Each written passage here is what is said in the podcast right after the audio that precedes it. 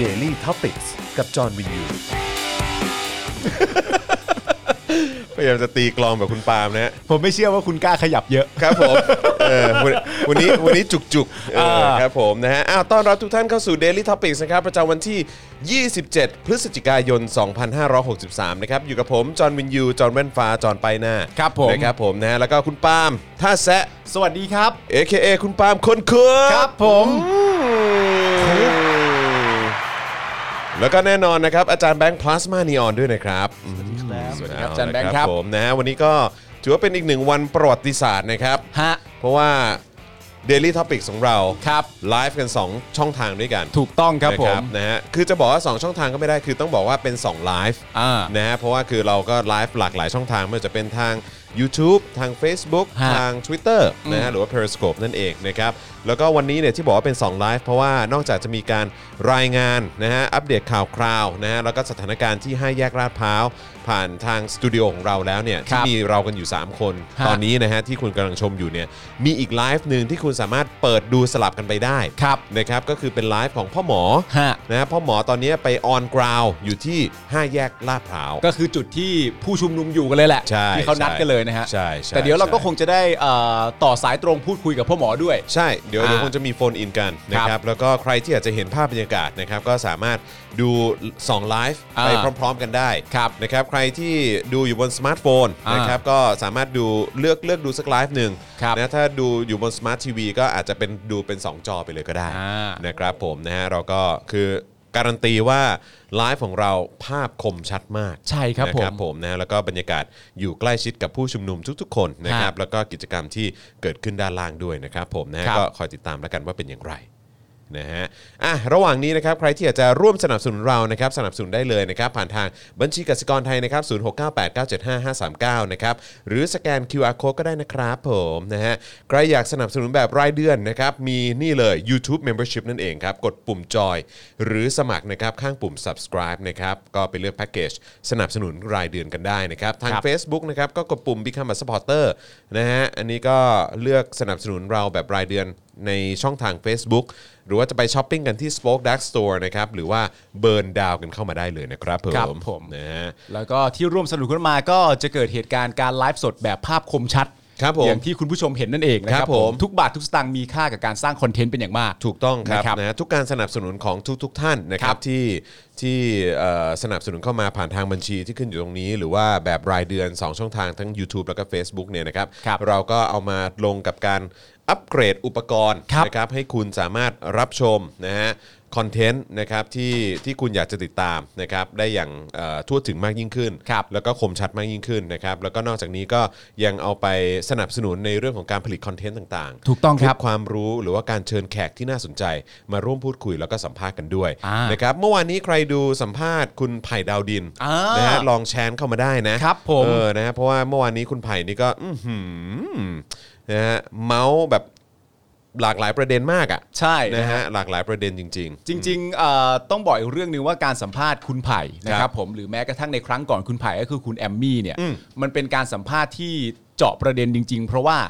เรื่องที่เขาสามารถจะเล่าได้เนี่ยมันไม่ใช่เรื่องที่ทุกคนไปประสบพบเจอ ใช่ แม้กระทั่งเป็นแกนนำกัน ใช่ เอง หรือแม้กระทั่งเป็นผู้ร่วมชุมนุมหรือสนับสนุนประชาธิปไตยเนี่ยก็ไม่ใช่ทุกคนที่ประสบพบเจอแบบที่เขาได้ไปเจอมา ใช่ใช่ เพราะฉะนั้น ใช่ มันคือประสบการณ์ที่เราก็เหมือนเอามาแชร์กันว่ามันเกิดอะไรขึ้นบ้างจริง ๆ ในฐานะผู้ที่เรียกร้องประชาธิปไตย แต่กลับต้องเข้าไปใช้ชีวิตอยู่ในคุก ใช่ นะฮะ ใช่ คืออันนี้คือต้องบอกเลยนะครับว่าอย่างผมทำเจาะข่าวตื้นมาตั้งนานแล้วเนี่ยนะครับแล้วก็ผมก็เชื่อว่าสื่อมวลชนจำนวนเยอะมากนะครับที่อยากจะมาเล่าเรื่องราวอะไรต่างๆ เหล่านี้เนี่ยนะครับ ครับ คือคือเราก็นำเสนอมาเป็นประจำอะนะฮะ อ่า คือในระยะเวลาเป็น 10 ปีที่ผ่านมาที่อย่างทำเจาะข่าวตื้นเนี่ย ครับ เราก็มักจะพูดถึงกรณีของคนที่ถูกคุกคามสิทธิเสรีภาพ คนที่ถูกลิดรอนสิทธิเสรีภาพ คนที่ถูกพรากเอาเสรีภาพของเขาไป ด้วยการเข้าไปอยู่ในเรือนจำ อ่า หรือว่าโดนเจ้าหน้าที่รัฐคุกคาม ครับ นะฮะหรือว่าใช้อำนาจกระบวนการอำนาจรัฐเนี่ยไปกดขี่เขา ครับ สิ่งเหล่านี้เป็นสิ่งที่เรารายงานผ่านตัวหนังสือหรือว่าผ่านข่าวหรือว่าภาพประกอบที่เราเล่าให้ฟังไป แต่น้อยครั้งนักที่เราจะมีโอกาสได้คุยกับคนที่ประสบ ใช่ กับเหตุการณ์นั้นจริงๆอ่ะ อืม นะฮะซึ่งยังคุยกับไผ่นะฮะในหลาย ๆ ครั้งที่ผ่านมารวมถึงครั้งล่าสุดเนี่ยผมก็รู้สึก ครั ว่า บ มันมันมันมีค่ามากๆ กับ ใช่ การ ฮะ ที่ ที่มันทำให้คนในสังคมอ่ะ ครับ ตื่นตัวกันมากขึ้นว่า เชี่ยคน อืม ใกล้ตัวเราอ่ะ คือแบบคือคนรุ่นเดียวกับเราหรือว่า อ่า แบบน้องเราอะไรอย่างเงี้ย อืม ก็ก็โดนแบบนี้กันนะเว้ย ใช่ เออแล้วมันมันทำให้แบบเหมือนตื่นตัวกันมากยิ่งขึ้นว่าเป็นใครก็โดนได้ อืม ถ้าเราอยู่ภายใต้อำนาจเผด็จการ ถูกต้องครับผม แล้ว ครับ สมมติว่าอย่างที่คุณจรบอกไปที่ทำมาเป็น 10 ปีแล้วเนี่ยมันเป็นรูปแบบของการรายงานข่าวที่พบเจออ ม นั่นแปลว่าสิ่งที่เราได้เนี่ยเราจะได้ในแง่ของเรื่องราว อืม แต่การสัมภาษณ์คุณไผ่กับคุณแอมมี่เนี่ยเราได้อารมณ์และความรู้สึก โอ้โหเต็ จ มๆ ริงๆเข้ามาด้วยนะ เต็มๆ โอ้โห เต็มๆนะครับนะฮะเพราะฉะนั้นก็ใครที่ยังไม่ได้ติดตามนะฮะบทสัมภาษณ์อันล่าสุดเนี้ย อ่าน นะครับก็ติดตามย้อนหลังกันได้ ครับ นะครับก็คนดูกันเยอะมากวันก่อนเอ่อวันนี้ก็ติดเทรนดิ้ง ใช่ครับ ยูทูบไทยแลนด์ด้วย อ่าน นะครับผมนะก็ถือว่าเป็นเรื่องที่น่ายินดีที่เรื่องแบบนี้เนี่ยคนก็เข้าถึงกันมากยิ่งขึ้นนะครับ ค นะ รับ ฮะอ่ะตอนนี้สำหรับในไลฟ์ของเอ่อพ่อหมอเนี่ยก็รู้สึกว่าจะสัมภาษณ์คุณอิสระฮาตะอยู่ อ้าวไปแล้วเหรอฮะ ใช่ครับผม อ๋อ ก็ถือว่าเป็นอีกหนึ่งคนที่หลายคนก็เรียกร้องนะอยากจะให้เชิญมาพูดคุยในรายการ ถูกต้อง นะครับเดี๋ยวถ้าเกิดเขามีคิวเดี๋ยวจะเชิญมาอย่างแน่นอนนะครับนะแต่ว่าคืออย่างที่ผ่านมาก็เคยเชิญมาคุยและในหาเรื่องคุย อ่า นะครับก็ใครที่อยากจะฟังแนวคิดของเขาในตอนนั้นเนี่ยก็สามารถไปย้อนดูกันได้ด้วยเหมือนกันนะครับ คุณอิสระฮาตะแห่งรับทราบโปรดักชันนั่นเอง ใช่ใช่ นะฮะ ใช่นะครับผมนะฮะอ่ะโอเคนะครั ดู บ คอมเมนต์กันหน่อยไหม อ่ะขอดูคอมเมนต์นิดนึงอืมนะฮะปึ๊บเดี๋ยวกันนะปึ๊บปึ๊บปึ๊บปึ๊บปึ๊บปึ๊บปึ๊บปึ๊บปึ๊บโอเค คุณนภัสกรบอกว่า ขอคุณไผ่อีกทีหนึ่ง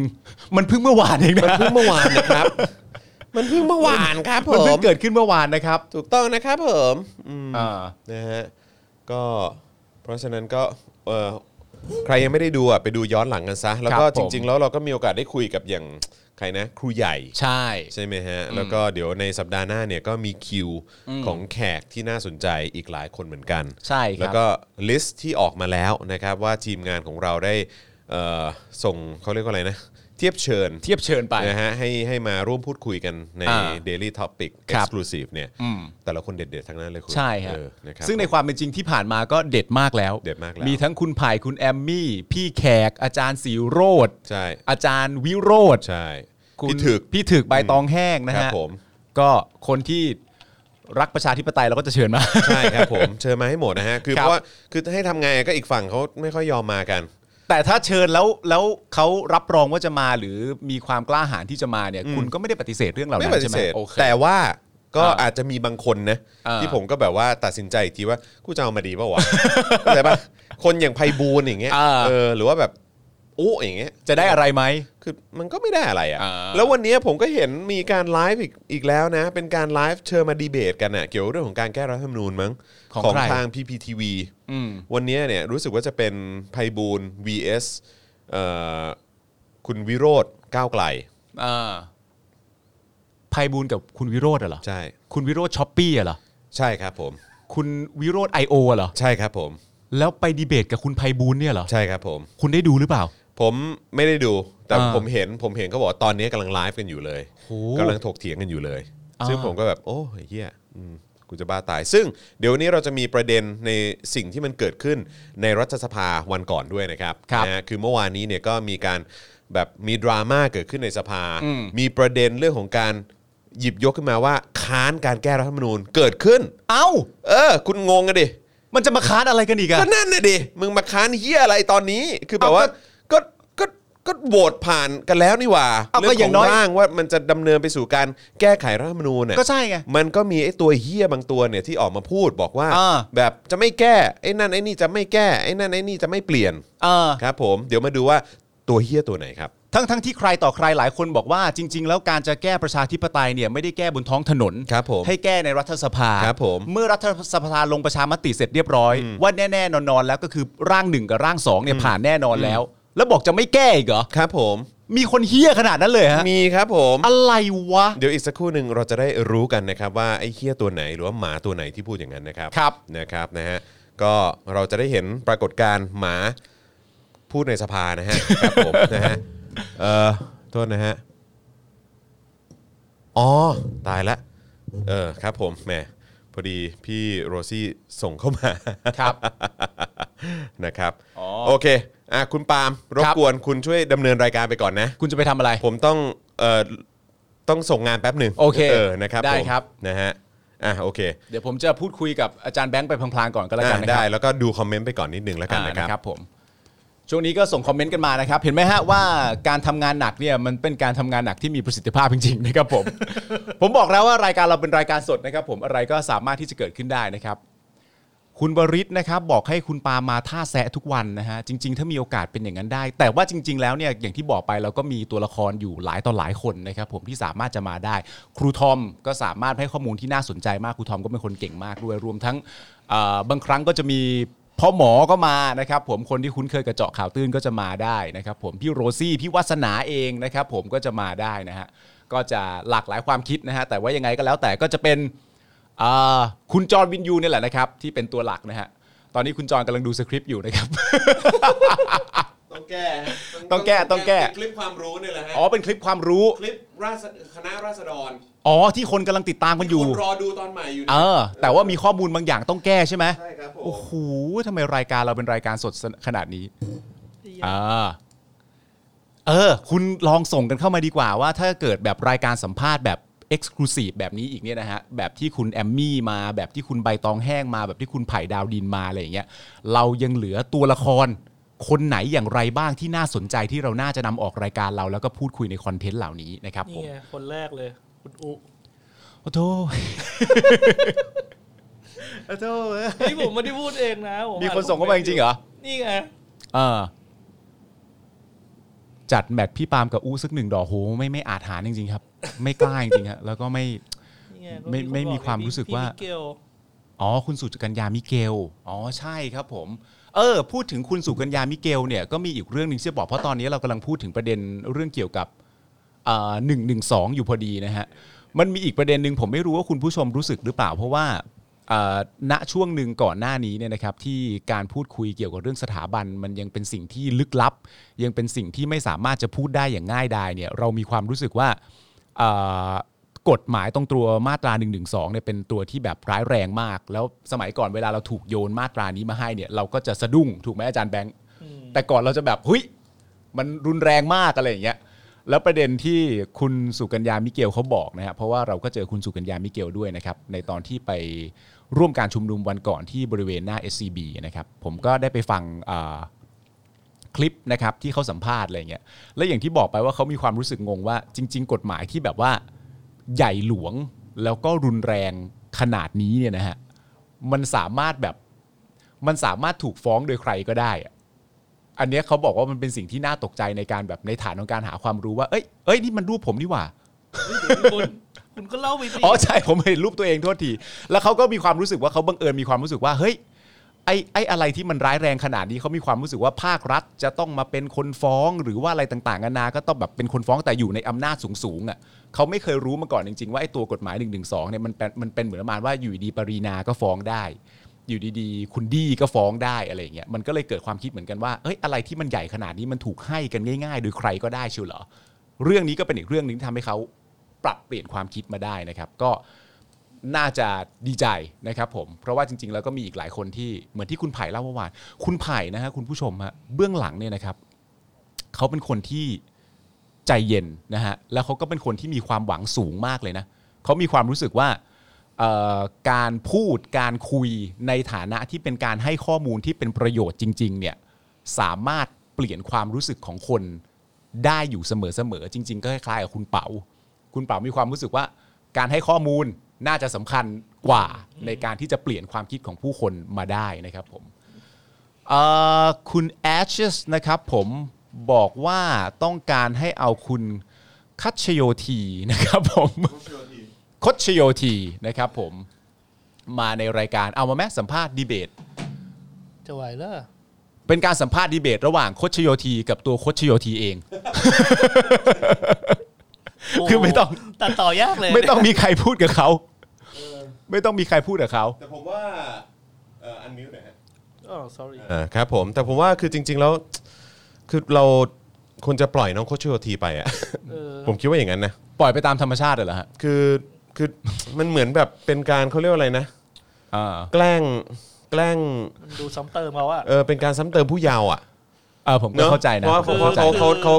เขาเขาเขาเป็นผู้เยาว์ใช่ไหม ใช่สิ เขาต้องเป็นแหละ เขาอายุยัง แน่ ยังไม่ ใจนะ ยังไม่บรรลุนิติภาวะ ถึงมั้หรือเปง ล่าแต่แต่ผมแค่รู้สึกว่าเขาไม่ได้พูดจากข้างในอ่ะ ใช่ไหมเออผมคิด ก็ ว่า แต่หลาย ง ๆ คนมีความรู้สึกแบบนี้นะครับ ใช่ หมายถึงว่า แล้วแล้วเราจะดีเบตกับกับโคชโยทีไปทำไม ใช่ใช่ใช่ เขาแค่อ่านบทเขาไม่ได้แบบ เออซึ่งก็เป็นเรื่องจริงนะ เพราะว่าเวลาสมมติว่าเราไปติดตามดูในแง่ของของคอมเมนต์อย่างเงี้ย ครับ เวลาที่คอมเมนต์ของของโคชโยทีออกมาเนี่ย อืม มันไม่เคยมีใครมาเถียงในสิ่งที่น้องพูดเลยนะ อืม มันมีแต่แบบว่า โถน้องเอ้ยอ่ะ ใช่ มันไม่มีใครมาเถียงเลย ใช่ คือ ใช่ แล้วเรา ใช่ เราจะเราจะดีเบตกับน้องได้อย่างไรในเมื่อเราแค่เป็นห่วงอ่ะ อืมออช่ เข้าใจปะเราแค่ แต่ว่า เราแค่เป็นห่วงเท่านั้นเอ เนอะ งอะ เออมัน เรา แบบว่า เอออ จริง ก็เลยไม่ไม่นั่นแหละฮะ ไม่แต่ ดี แต่ นิติพงษ์หอนาคจะมาไหมล่ะ ถ้ามาก็คือร่วมกันแต่งเพลงเลยอะ อ่ะสนุกอะเออสนุกนะอืม อภัย ครับผมอ๋อแหม่ประภัย คุณก็เคยทำงานในสถานที่เดียวกับที่ โอ้ยอยู่ตึกเดียวกันฮะ ตึกเดียว ค กั รั น บผม อ๋อ นะฮะ ครับผม อ่า แต่ว่าก็ผมก็ไม่รู้ว่าทุกวันนี้ถ้าเกิดว่ากลับไปที่ตึกนั้นเนี่ย อ่า จะได้รับการต้อนรับหรือไม่ ไม่ ผมว่าคุณมีปัญหาอยู่แล้ว เออ ถ้าคุณไปเนี่ย คุณ เออ ก็จะได้รับการต้อนรับอยู่แล้ว แล้วฮะ โดย เออ รปภ โดยรปภ ฮะ ซึ่งจริง ๆ แล้วผมอยู่ผมใกล้ชิดกับคนในรปภมากเลยนะ อ๋อเหรอ คือเขาเรียกว่าเอ่อเหล่ารปภทั้งหลายอะของตึกอ่ะเพราะว่าคือแบบแต่ไหนแต่ไรอยู่แล้วคือตั้งแต่ตั้งแต่แรกเริ่มอยู่แล้วอะรปภที่เหมือนที่ที่แอมมี่เขาคุยวันก่อนอ่ะที่เขา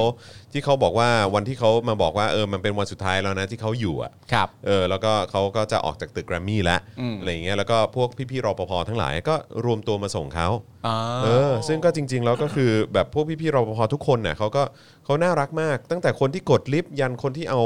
พวกเขาเรียกอะไรแลกบัตร อ่า ขึ้นตึกหรืออะไรอย่างเงี้ยเออ อ่า หรือว่าแบบแจกบัตรเอ่อจอดรถอะไรอย่างเงี้ยเออก็คือแบบทุกคนน่ารัก ผม อ่าย ย กมือไหว้ทุกคนน่ะ แสดงว่าพี่รอพอเป็นนาตาชารูมานอฟ เป็นไปได้ เป็นไปได้เป็นไปได้เป็นไปได้ อ่า เออแล้วก็โดยส่วนใหญ่คือเอาจริง ๆปะคืออย่างไอ้ตอนที่มีการชุมนุมกปปสอ่ะ อืม เขาก็ไม่ค่อยโอเคอ่ะ อ๋อเข้าใจ เออใช่ อืมอืมอืม ใช่ไหมฮะ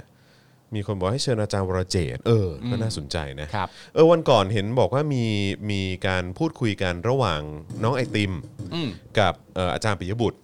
รู้สึกว่าจะเป็นพอดแคสต์อันหนึ่ง ซึ่ง อ่า เป็นการพูดคุยกันเกี่ยวเรื่องของเอ่อพระมหากษัตริย์กับรัฐธรรมนูญ อืม น่าสนใจมาก ผมยังไม่ได้ฟัง เป็นพอดแคสต์ของของ เป็นพอดแคสต์รู้สึกจะเป็นของไอติมมาแหละ อ๋อ นะครับผมซึ่งเขาเชิญ อาจารย์ปิ เอ่ ย ออา บุต จาร ร ย์ ไป ปิยบุตรมาเป็นแขกรับเชิญมั้งถ้าเกิดผมผมผมเข้าใจไม่ผิดอะนะฮะ อ่า เออซึ่งก็เขาก็รู้สึกว่ามีการพูดคุยในประเด็นนี้น่าสนใจมาก ณตอนนี้คือไอติมไม่ได้สังกัดพักไหนอะไรใดๆแล้วใช่ไหม ใช่ครับ ไม่ ใช่ มี ครับ เลยใช่ไหม ใช่ครับ โอเค ใช่ครับใช่ครับนะฮะแต่ก็อย่างที่บอกนะคือ มันก็น่าสนใจนะ ถ้าเกิดว่าไอติมเขาไปแบบไปแจมกับทางก้าวไกลแบบเต็มตัว จริง ๆ ตั้งแต่ตอนที่ยังนับคะแนนไม่เสร็จเลยด้วยซ้ำไปฮะในระหว่างการเลือกตั้งที่ผ่านมาก็มีกระแสต่างๆนานามากมายว่า เวลาเห็นสิ่งที่ไอติมพูด เวลาเห็นสิ่งที่ไอติมแสดงความคิดเห็นเนี่ยหลาย ๆ คนและด้วยด้วยความที่เป็นคนรุ่นใหม่ ครับ หลายๆ คนก็มีความคิดเห็นว่า หรืออแพลตฟอร์มที่เหมาะสมกับไอติมจริง ๆ ณตอนนั้นน่าจะเป็นอนาคตใหม่หรือเปล่า เออนั่นน่ะดิ นะฮะก็มีหลายคนพูด ไม่เพราะว่าโทนที่เขาพูดหรือว่าเนื้อหาที่เขาพูดอะ ครับ ค่อนข้างใกล้เคียงกับทางอนาคตใหม่มากไง อ่า ใช่ไหมเออนะครับแล้วก็แม้กระทั่งทุกวันนี้เนี่ยก็ยังรู้สึกว่าเออก็มีความใกล้เคียงไม่แพ้กัน อืม เออกับสิ่งที่เขาหยิบยกขึ้นมาพูดการแก้รัฐธรรมนูญ อืม เรื่องของสว250 เสียง อ่า เรื่องของแบบเอ่ออำนาจของนายกรัฐมนตรี อ่า การกระทำที่ผ่านมาของคอสช การนิรโทษกรรมอะไรต่างๆก็ อ่า เออประเด็นที่เขาหยิบยกขึ้นมาพูดแม่งก็คือนั่นแหละ เข้าเป้า เข้าเป้ามาก อ่า เออครับผมแต่ว่าก็แล้วแต่เขาอะเนาะเออ อ่าน นะครับก็ไม่รู้ว่าจะยังเอ่อลุยเส้นทางการเมืองอยู่หรือเปล่า ครับ นะ ค ครับนบอก ผม ว่าโจนูโว โจนูโว วันก่อนเขามาไม่ใช่เหรอ มาไหนฮะ มารายการเราเนี่ย ไม่ใช่ไม่ใช่นั่นคุณแอมมี่ ครับ โจนูโว เออ นะฮะ อ๋อ เออ ท่านทูต อ่า เออ ท่านทูตน่าสนใจ เออเออเออเออเออโอเค โอเค ได้ครับ ได้ครับ อ๋อ ได้ครับ มีวงไทยทศมิตรด้วย เออไทยโทสมิธ อ่าคุณจ่าย คุณจ่าย นะครับ เมื่อก่อนก็เห็นคุณจ่ายเขาก็สัมภาษณ์อยู่เหมือนกัน ครับ นะครับ นะฮะ เจ๋งดี โอ้คำพูดคุณจ่ายยังตราตรึงในใจผมอยู่เลยอะ คือ ที่ผมก็เล่าให้คุณฟังอ่ะ ว่า ที่เขาบอกว่าในรูปแบบดนตรีและคอนเทนต์ของเพลงเขาอ่ะ ครับ ถ้าเขาไม่ออกมาร่วมชุมนุมอ่ะเขาก็มีความรู้สึกว่าเขาร้องเพลงอีกต่อไปไม่ได้แล้วอะโคตรโดนเลย เจ๋ง ว่ะ มาก เจ๋งว่ะเจ๋งว่ะคนจริงนะฮะค คน นจริง จริง เออ มันต้องอย่างนี้ คน นะจครั ริ บ งต้องพูด คนจริงต้องพูดนะครับ เออ อ่ะโอเค เริ่มต้นกันที่ประเด็นแรกก่อนดีกว่าไหมครับ อันนี้เป็นข่าวเมาส์ ในวงการสื่อ ครับ ข่าวเมาส์ในวงการสื่อ เอ้ย ทำไมยิ้มกันทุกคนเลยนะฮะ ยิ้มทั้งคู่เลยนะ เอออาจารย์แบงค์ก็ยิ้มแบบว่าอืมอย่างนี้ เวลาคุณ เออ บอคุณปากข่าวล์มก็แบบ เวลาคุณบอกข่าวดีข่าวเมาส์อะไรมาเครียดทุกข่าวเลย ไม่ มันไม่ใช่แค่พวกเรา เราแค่ไม่เห็นหน้าคุณผู้ชมเท่านั้นเอง อ่าครับผม คือตอนเนี้ยเขารู้กันในรายการแล้วว่า เออ ถ้ามึงจั่วคำว่าข่าวดีหรือข่าวเมาส์เนี่ยยิ้มรอได้เลย ข่าวเมาส์ อ่า อ่าเริ่มต้นอันนี้อันนี้ผมเรียงตามไทม์ไลน์ที่ผมที่ผมติดตามมาละกันนะครับ มันเริ่มจากเอ่อการออกมาโพสต์ของขวัญใจผมนะฮะผู้กองปูเข็ม ไม่ใช่เซฟผู้กองปูเข็มนะ ไม่ใช่ไม่ใช่ ผู้กองปู เข็ม เข็มจริง ๆ เลยนะ อุ้ยเซฟผู้กองปูเข็มเนี่ยผมต้องบอกว่าคนนั้นเขาเขาอยู่ในดวงใจผม โอ้ย เ คนอยู่อ๋อ คนนั้นรัก โอเค มากรักมาก แต่คนเนี้ยเป็นไอดอล อ่า เออผู้กองปูเข็มเป็นไอดอล เป็นไอดอลด้านไหนอะฮะ ไอดอลด้านนั่นแหละฮะ นั่นแหละฮะ เออครับผมนะฮะ เอออย่าสะดุดน้ำลายสิครับ ในในความเป็นผู้กองปูเข็มฮะ เฮ้ย เออค เรา รับ ก็ ผม ชื่นชมเขา ครับผม ฮะ ถูกต้องครับนะฮะก็คือล่าสุดเนี่ยผู้กองปูเข็มเขามาโพสต์ในเอ่อรู้สึกว่าจะเป็นแฟนเพจเขามั้ง ครับ เขาโพสต์ว่า เขามีแฟนเพจด้วยฮะ มี ย โอ้ คนเก่ง ยทำไปเล่นไปเอออยากรู้เหมือนกันมีคน follow อยู่เท่าไหร่ สาม นะฮะ สาม สองหนึ่ง มีหนึ่งในนั้นคือเซฟผู้กองปูเข็ม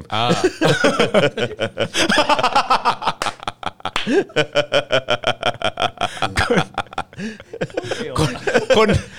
คนฟอลโล่แฟนเพจผู้กองปูเข็ม เออ คือเซฟผู้กองปู เซ เข็ ฟ ม ผู้กอง ทีห ปู นึ่ เข็ม อ๋อ ครับผมเออนะฮะอ้าวก็เอ่อผู้กองปูเข็มเขาโพสต์ อ่าน นะในโซเชียลมีเดียเขานะครับบอกว่าเมื่อปองกนก และอดีตนักข่าวเนชั่นกำลังตกที่นั่งลำบาก เราจะช่วยเหลือยังไงดีครับ Hashtag ช่อง 18 ยังไม่โอเค ช่อง 18 ยังไม่โอเค เมื่อปองกนก และอดีตนักข่าวเนชั่นกำลังตกที่นั่งลำบาก ตกที่นั่งลำบาก ต เหร ก อ ที่นั่งลำบากครับ ฮะ ใช้คำว่าตกที่นั่งลำบากครับผม ในแง่ของอะไร ในแง่ของสงสัยไม่มีที่ให้ลงมั้ง between job อย่างเงี้ย เออเออ มันอยู่ใน ใช่ ช่วงแบบว่า เออ รองานเหรอ ครับผม แล้วจะ เพราะว่าเหมือนว่าปลายทางเขาที่เราเข้าใจว่าเขาจะไปกันนะ เออ ก็คือนิว18 ใช่ไหม ใช่สิ ใช่แต่ว่าก็คือล่าสุดเนี่ยเหมือนว่าข่าวเมาส์จากฝั่งผู้กองบูเข็มก็คือเหมือนประมาณว่าช่อง 18 อ่ะยังไม่โอเค ช่อง 18 ยังไม่โอเคกับ 3 คนนี้เหรอ ยังเหมือนยังยังไม่โอเคกับการให้ให้เหล่าเนี้ย เข้ามาทำงาน เข้ามาทำหรือเปล่า อ๋อ เออ เข้าใจว่าอย่างนั้น โดนโดนดักทางไปแล้วไง โดนดักไปแล้วไงเพราะ เออว่ะ โดนดักจากเอ่อรายการ Daily Topic ใช่ นะฮะ ครับผม บอกว่า อ้าว แล้ววันนั้นพวกกูอุ๊ย พวกกูดักหนัก เอ มากเลย อ นะ อยากจะแบบแฮชแท็ก เออ แบรนด์สปอนเซอร์นิว18อ่ะ เออ เออ อะไรอ เฮ้ย่ายง เรา เงี้ย ไม่บอกเขาก็รอทำกันอยู่ เออ เขารอกันอยู่แล้ว อ๋อ แต่วันนั้นที่เราพูดถึงประเด็นนี้ เออ ในการเอ่อในเอ่อเรื่องแถลงของเนชั่นเรื่องแถลงของคุณกนก แล้วก็เรื่องที่เราคาดเดากันว่าน่าจะย้ายไปนิว18 แน่ ครัๆบเนี่ย เราก็บอกว่ามันดีต่อใครบ้างอะ อืม เหตุการณ์ครั้งนี้ดีต่อใครบ้าง ดีต่อเนชั่นเหรออเพราะฐานแฟนคลับเนชั่นเนี่ยแน่นอนต้องการดารานำอยู่แล้ว ใช่ มันคือสูงสุดคืนสู่สามัญ ครับผม เรื่องคอนเทนต์เรื่องอะไรต่างๆนานาไม่สนใจ แต่ว่าช่องคุณเนี่ยมีดารานำหรือเปล่า อืมอืม ถ้าจะพูดถึงข่าวณตอนนั้นสมมติเราย้อนกลับไปในช่องสามเนี่ย ครับ ตราบใดที่มีคุณสรยุทธ์คนก็ยังต้องฟังอยู่ดี นั่นคือ ใช่ ดารานำนะ นั่นคือหัวหอกเล นั่น ยแหละ คือหัวหอก อืม ซึ่งหัวหอกของเนชั่นเนี่ย มันต้องเป็นคุณกนกแน่ๆมันไม่น่าจะเป็นคนอื่นถูกป่ะ โหเศร้าชิบหาย หัวหอกเป็นกระหนก หัวมนใช่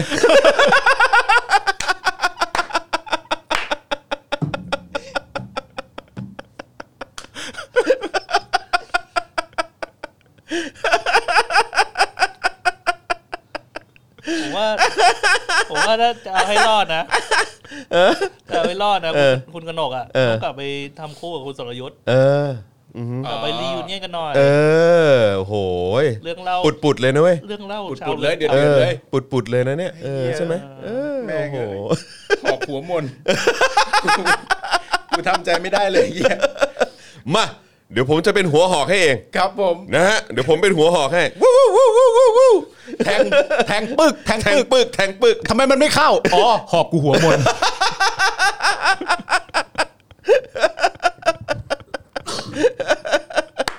โอ้กระหนกเป็นหัวหอกโหเศร้าอ่ะ แล้วกู ไอ้เฮียไอ้เฮียคือแบบมึงมึงต้องมึงต้องสิ้นไลฟ์ไม่ต่อขนาดไหน มีกระหนกเป็นหัวหอกไอ้เฮียเป็นหัวหอกเป็นแบบเป็นเป็นดาวเด่นอ่ะเข้าใจปะแม่งโอ้ยเฮียคือเหมือน คุณแบ็คคาเบนบอกว่าดีนะ ไม่เป็นผ่าหัวเบนซ์ ปากหัวเบนซ์เออ เออว่ะพอมาตั้งใจคิดเนอะ เออ ว่าแต่ละช่องมีใครเป็นหัวหอกได้บ้าง เอออ อะไรเงี้ยเนชั่นนี่ใครกนกไง เฮ้ย come on man โอ้โห come on man come on man come on man อะไรวะเนี่ย แบบเหี้ย เฮีย เศร้าชิบหาย มีคนอย่างกนกเป็นดาวเด่นของช่องเยดเค คือช่องมึงนี่แบบ ช่องมึงนี่หนักนะเนี่ย หนักนะเนี่ย นี่เอาจริงๆนะ ตอนเนี้ยกูลืมไปแล้วว่ากูจะพูดอะไร กูไปต่อไม่ เพราะ เป็น เพราะในหัวกูตอนเนี้ย กูเห็นหอกหัวมนแล้ว กูเห็นหอกหัวมนในหัวกูแล้ว กูไม่สามารถจะไปต่อได้ ไปต่อไม่ได้จริง อ๋อสิ่งที่กูจะพูดก็คือว่า เออ สูงสุดคืนสู่สามัญมันมีหัวหอกของแต่ละช่องอยู่ ครับผม เนชั่นเนี่ยเป็นหอกหัวมน ก็คือ ครับผม ก็คือ ตัวคุณอ่ากนกนี่แหละ อ่าครับ นะครับผม แล้วทีนี้พอดารามดารานำคุณหอกหัวมน เอ้ย คุณกนก เนี่ย คุณกนกเนี่ยออกแล้วมันย่อมไม่ดีต่อเนชั่นแน่ อ่า ๆ เพราะว่า เอ้ย แฟ แต่ น จริงมันอาจจะดีกว่าก็ได้นะ ดีกว่าในแง่ไหน ก็อย่างที่บอกไงคือเมื่อก่อน คือเมื่อก่อนนะก็คือแบบไอ้เหี้ยหัวหอกหรือว่า อ่า ดารานำหรือว่าดาวเด่น อ่า ของช่องเนชั่นเนี่ย คืออา คนอย่างกนกอ่ะ no no no no, no แต่ไม่ดีกว่าสำหรับสลิม อ๋อ เพราะว่า โอ ความต้องการในการเสพข่าวต้องการเสพข่าวลักษณะแบบนั้นเท่านั้น อ่ชอบแบบมนมนๆ ชอบแบบมนๆหน่ อยชอบแบบมน ไม่เอาแหลมคมนะ อุ๊ยแหลมกินยาก มนมนๆ เออ เออครับผม ๆมนๆนี่กลืนง่าย เขาเรียกว่าย่อยง่าย ย่อยง่าย ย่อยง่าย เสพข่าวย่อยง่าย ครับผม เออ เออ เพราะว่า ครับผม คือสมมติว่าเอาข้อเท็จจริงมาพูดเยอะๆเนี่ย เออ คนอาจจะงง โอ้ยแบบอื้อหือสำลักสำลักข้อเท็จจริง แม่งสำลักข้อเท็จจริง ครับผม ข้อเท็จจริงเยอะไปก็แบบ ไม่ ข้อ เอานะ ข้อเท็จจริงเยอะไปเนี่ยเหมือนแบบอารมณ์แบบเด็กๆ เด็ก ๆ ที่เพิ่งรู้เวลาคุยกัน เอ อะ อ ว่า ครับผม อุ๊ย เลยเที่ยงคืนมันไม่ใช่ today แล้วนะคือ tomorrow แค่นี้ประมาณนี้ แบบแฟกต์อะ อ๋อแฟก เอ ต์ อ แฟกต์ มันเป็นเรื่องของแฟกต์ ครับผม แล้วที เออ นี้เนี่ยเขาก็เลยออกไปเสร็จเรียบร้อย เออ แน่นอนสลิมอาจจะไม่พอใจ เออ เพราะหัวมน ไม่อยู่แล้ว เพราะหัวมนไม่อยู่ป้างเสร็จเรียบร้อยแล้วเนี่ย แต่ว่าการจะเอาคาแรคเตอร์เหล่านี้เนี่ย แล้วอยู่ดีๆไปโยนไว้กับอีกช่องหนึ่งอ่ะ อืม มันก็ไม่เซฟต่อนิว18 เหมือนกัน ใช่ การที่จะรับเผือกร้อนมนมนๆนี้ไป ที่ไปอยู่กับช่องตัวเอง เออ คือ นี่คือเหมือนรับเอาความหายนะมาอยู่กับตัวนะฮะ ใช่ เอามาทำไมอ่ะ เอามาทำไม คือเหมือนแบบอ่าอัญเชิญความชิบหายครับผมอะไรอย่างเงี้ยเรียนเชิญมาค่ะ เออ เออ สมมุติว่า เอ้าอยู่บางนาเหรอมานี่มาวิภาวดีเร็วมาอยากชิบหายเหลือเกิน เอออะไรอย่างเงี้ยเออ ไม่แล้วคิดภาพในความเป็นจริง เออ แบบสมมติว่า 3 คนนี้มาสมัครงานอะไรอย่างเงี้ย เออ แล้วเขาก็เคาะประตูเข้ามาแล้วก็เซ็นชื่ออ้าวคุณสมมติไม่เคยรู้จักมาก่อน คุณ 3 คนนี้เป็นใคร สวัสดีครับ พวกเราหายนะครับ ผมมาถึ จะ ง บอก ที่ค ว่า รับ ตัวเองเป็นไทยชนะวะ อะไรนะ เขาบอกว่าตัวเองเป็นไทยชนะ เขารายงานข้อเท็จ ไม่ จริง เขาบอกว่าเขาเป็นความหายนะของพวกชังชาติ อ่าใช่ ใช่ แต่ว่า แต่แต่ไม่รู้ตัวเลยนะ แต่ไม่รู้ตัว พกมึงอะแหละ ตัวหายนะไอ้เฮีย พวกคุณเป็นใครกันเนี่ย สวัสดีครับ พวกเราหายนะครับ ครับผม แล้วก็เข้ามาสมัครรับทำงาน แต่มัน ครับ ไม่ ผม ดีต่อใครแน่ๆนึกออกไหมเราก็เลยยังมีความสงสัยอยู่ว่าเฮ้ยมันจะเกิดข้อดีอะไรต่างๆนานาจริงหรือเปล่า จงย้อนกลับมาถึงเรื่องที่ผู้กองปูเข็มพูดแสดงว่าณตอนนี้เนี่ยนิว18 เริ่มมีความคิดขึ้นมาแล้วว่า หรือหายนะเป็นสิ่งที่เราไม่ต้องการในช่องเรา ซึ่งไม่เห็นต้องคิดมากเลย ครับผม ก็ไม่เข้าใจเหมือนกันนะ ไม่เข้าใจ เออ ไต่ตรองอะไรอยู่ เหมือนคนแบบ คือเอาง่ายๆอะเหมือนแบบยังไงดีวะ เอออันนี้เป็นการเป็นการเขาเรียกว่าอะไร เปรียบเปรยใช่ไหม ว่า เหมือนคนมีบ้านน่ะ เออแล้ว แล้วจะเอาขยะเข้ามาในบ้านทำไมอ่ะ ปกติเขาเอาแต่ขยะออกไปทิ้งไม่ใช่เหรอ ในตะกกะปกติแล้วเนี่ยเมื่อบ้านเราสกปรกรก เราควรจะเก็บรวบรวมขยะแล้วเอาไปทิ้งหน้าบ้าน ใช่ แต่มันก็แปลกนะ ใช่ ถ้า มัน เกิด ก็ เรา แปลกถ้าคนจะแบบว่า โอ้ย เอาขยะเข้ามาในบ้านแล้วค่ะ อ๋อ มาเร็วมาเร็วมาเร็วมาเร็วชอบมากเลยเหม็นเหม็นเน่าเน่าๆเนี่ย ข้อโชคดีที่สุดที่เกิดขึ้นกับการทำลักษณะนี้ก็คือ ครับผม รถเก็บขยะ ครับผม เพราะสามารถขับผ่านหน้าบ้านนี้ไปได้เลย ครับผม ไม่มีขยะอยู่หน้าบ้านอยู่ ค แล้ รั ว บผมมี อยู่ การ อยู่ข้างใน รวบรวมเอาขยะเข้ามาในบ้าน ครับผม จริงเหรอวะ อ๋อแต่ จริงเหรอวะ ว่าแต่ว่าแต่นี่เป็นข่าวเมาส์ อันนี้เป็นข่าวเมาส์แต่ว่าคราวนี้มันก็มี แต่ว่าเดี๋ยวก่อนนะข่าวเมาส์ที่พูดในในฐานของผู้กองปูเข็มเนี่ยคืออเขามีความรู้สึกว่าเขาต้องการให้ความช่วยเหลือสามคนนี้ถูกไหม เป็นไปได้นะ เพราะเขามีความรู้สึก ผ ว่ากำลังตกที่นั่งลำบาก ผมต้อง ครับ การ ผม แบบให้พักพวกเขาอะช่วยเหลือ อืม อ่า แต่ว่าล่าสุดเนี่ย เรามาฟังคำพูดจากหัวมนกันหน่ อยดีกว่า กระหนกฮะ ครับผม ครับผมกระ เอ หน อก แหมพอบอกหัวมนปุ๊บ รู้เลย ครับผมนะฮะเอ่อคือกนกเนี่ยเขาก็ออกมาโพสต์ในโซเชียลมีเดียเขาเหมือนกัน ครับ เขาก็บอกว่าวันที่หนึ่งนี้เนี่ยยังไม่ได้ออกรายการนะครับ ตอนเนี้ยมีบางช่องติดต่อมากำลังเจรจากันอยู่ อ่า เดลิทอปิกอ่ะ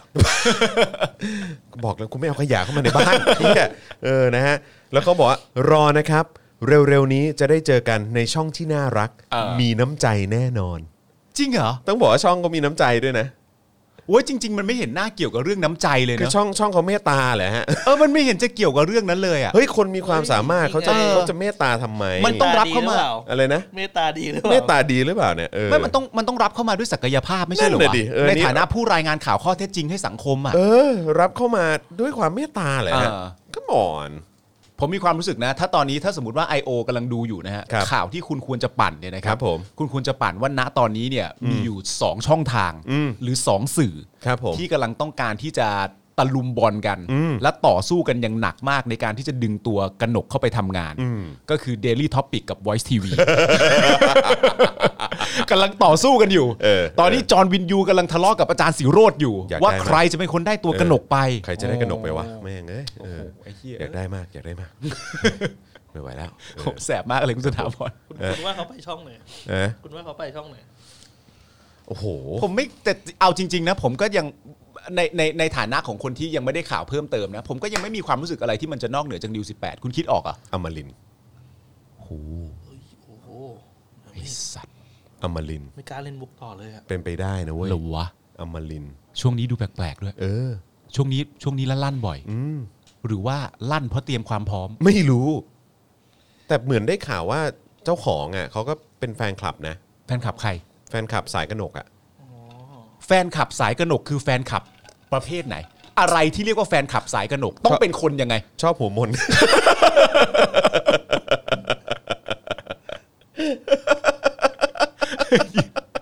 ไม่ได้เกี่ยว ไม่ได้เกี่ยว ไม่ได้เกี่ยวกับข่าว ครับผม ไม่ได้เกี่ยวกับการรายงานข่าว ชอบบุคลิก ชอบบุคลิก ชอบบุคลิก ชอบคนหัวหมน ครับ ผม อ๋อ นะฮะ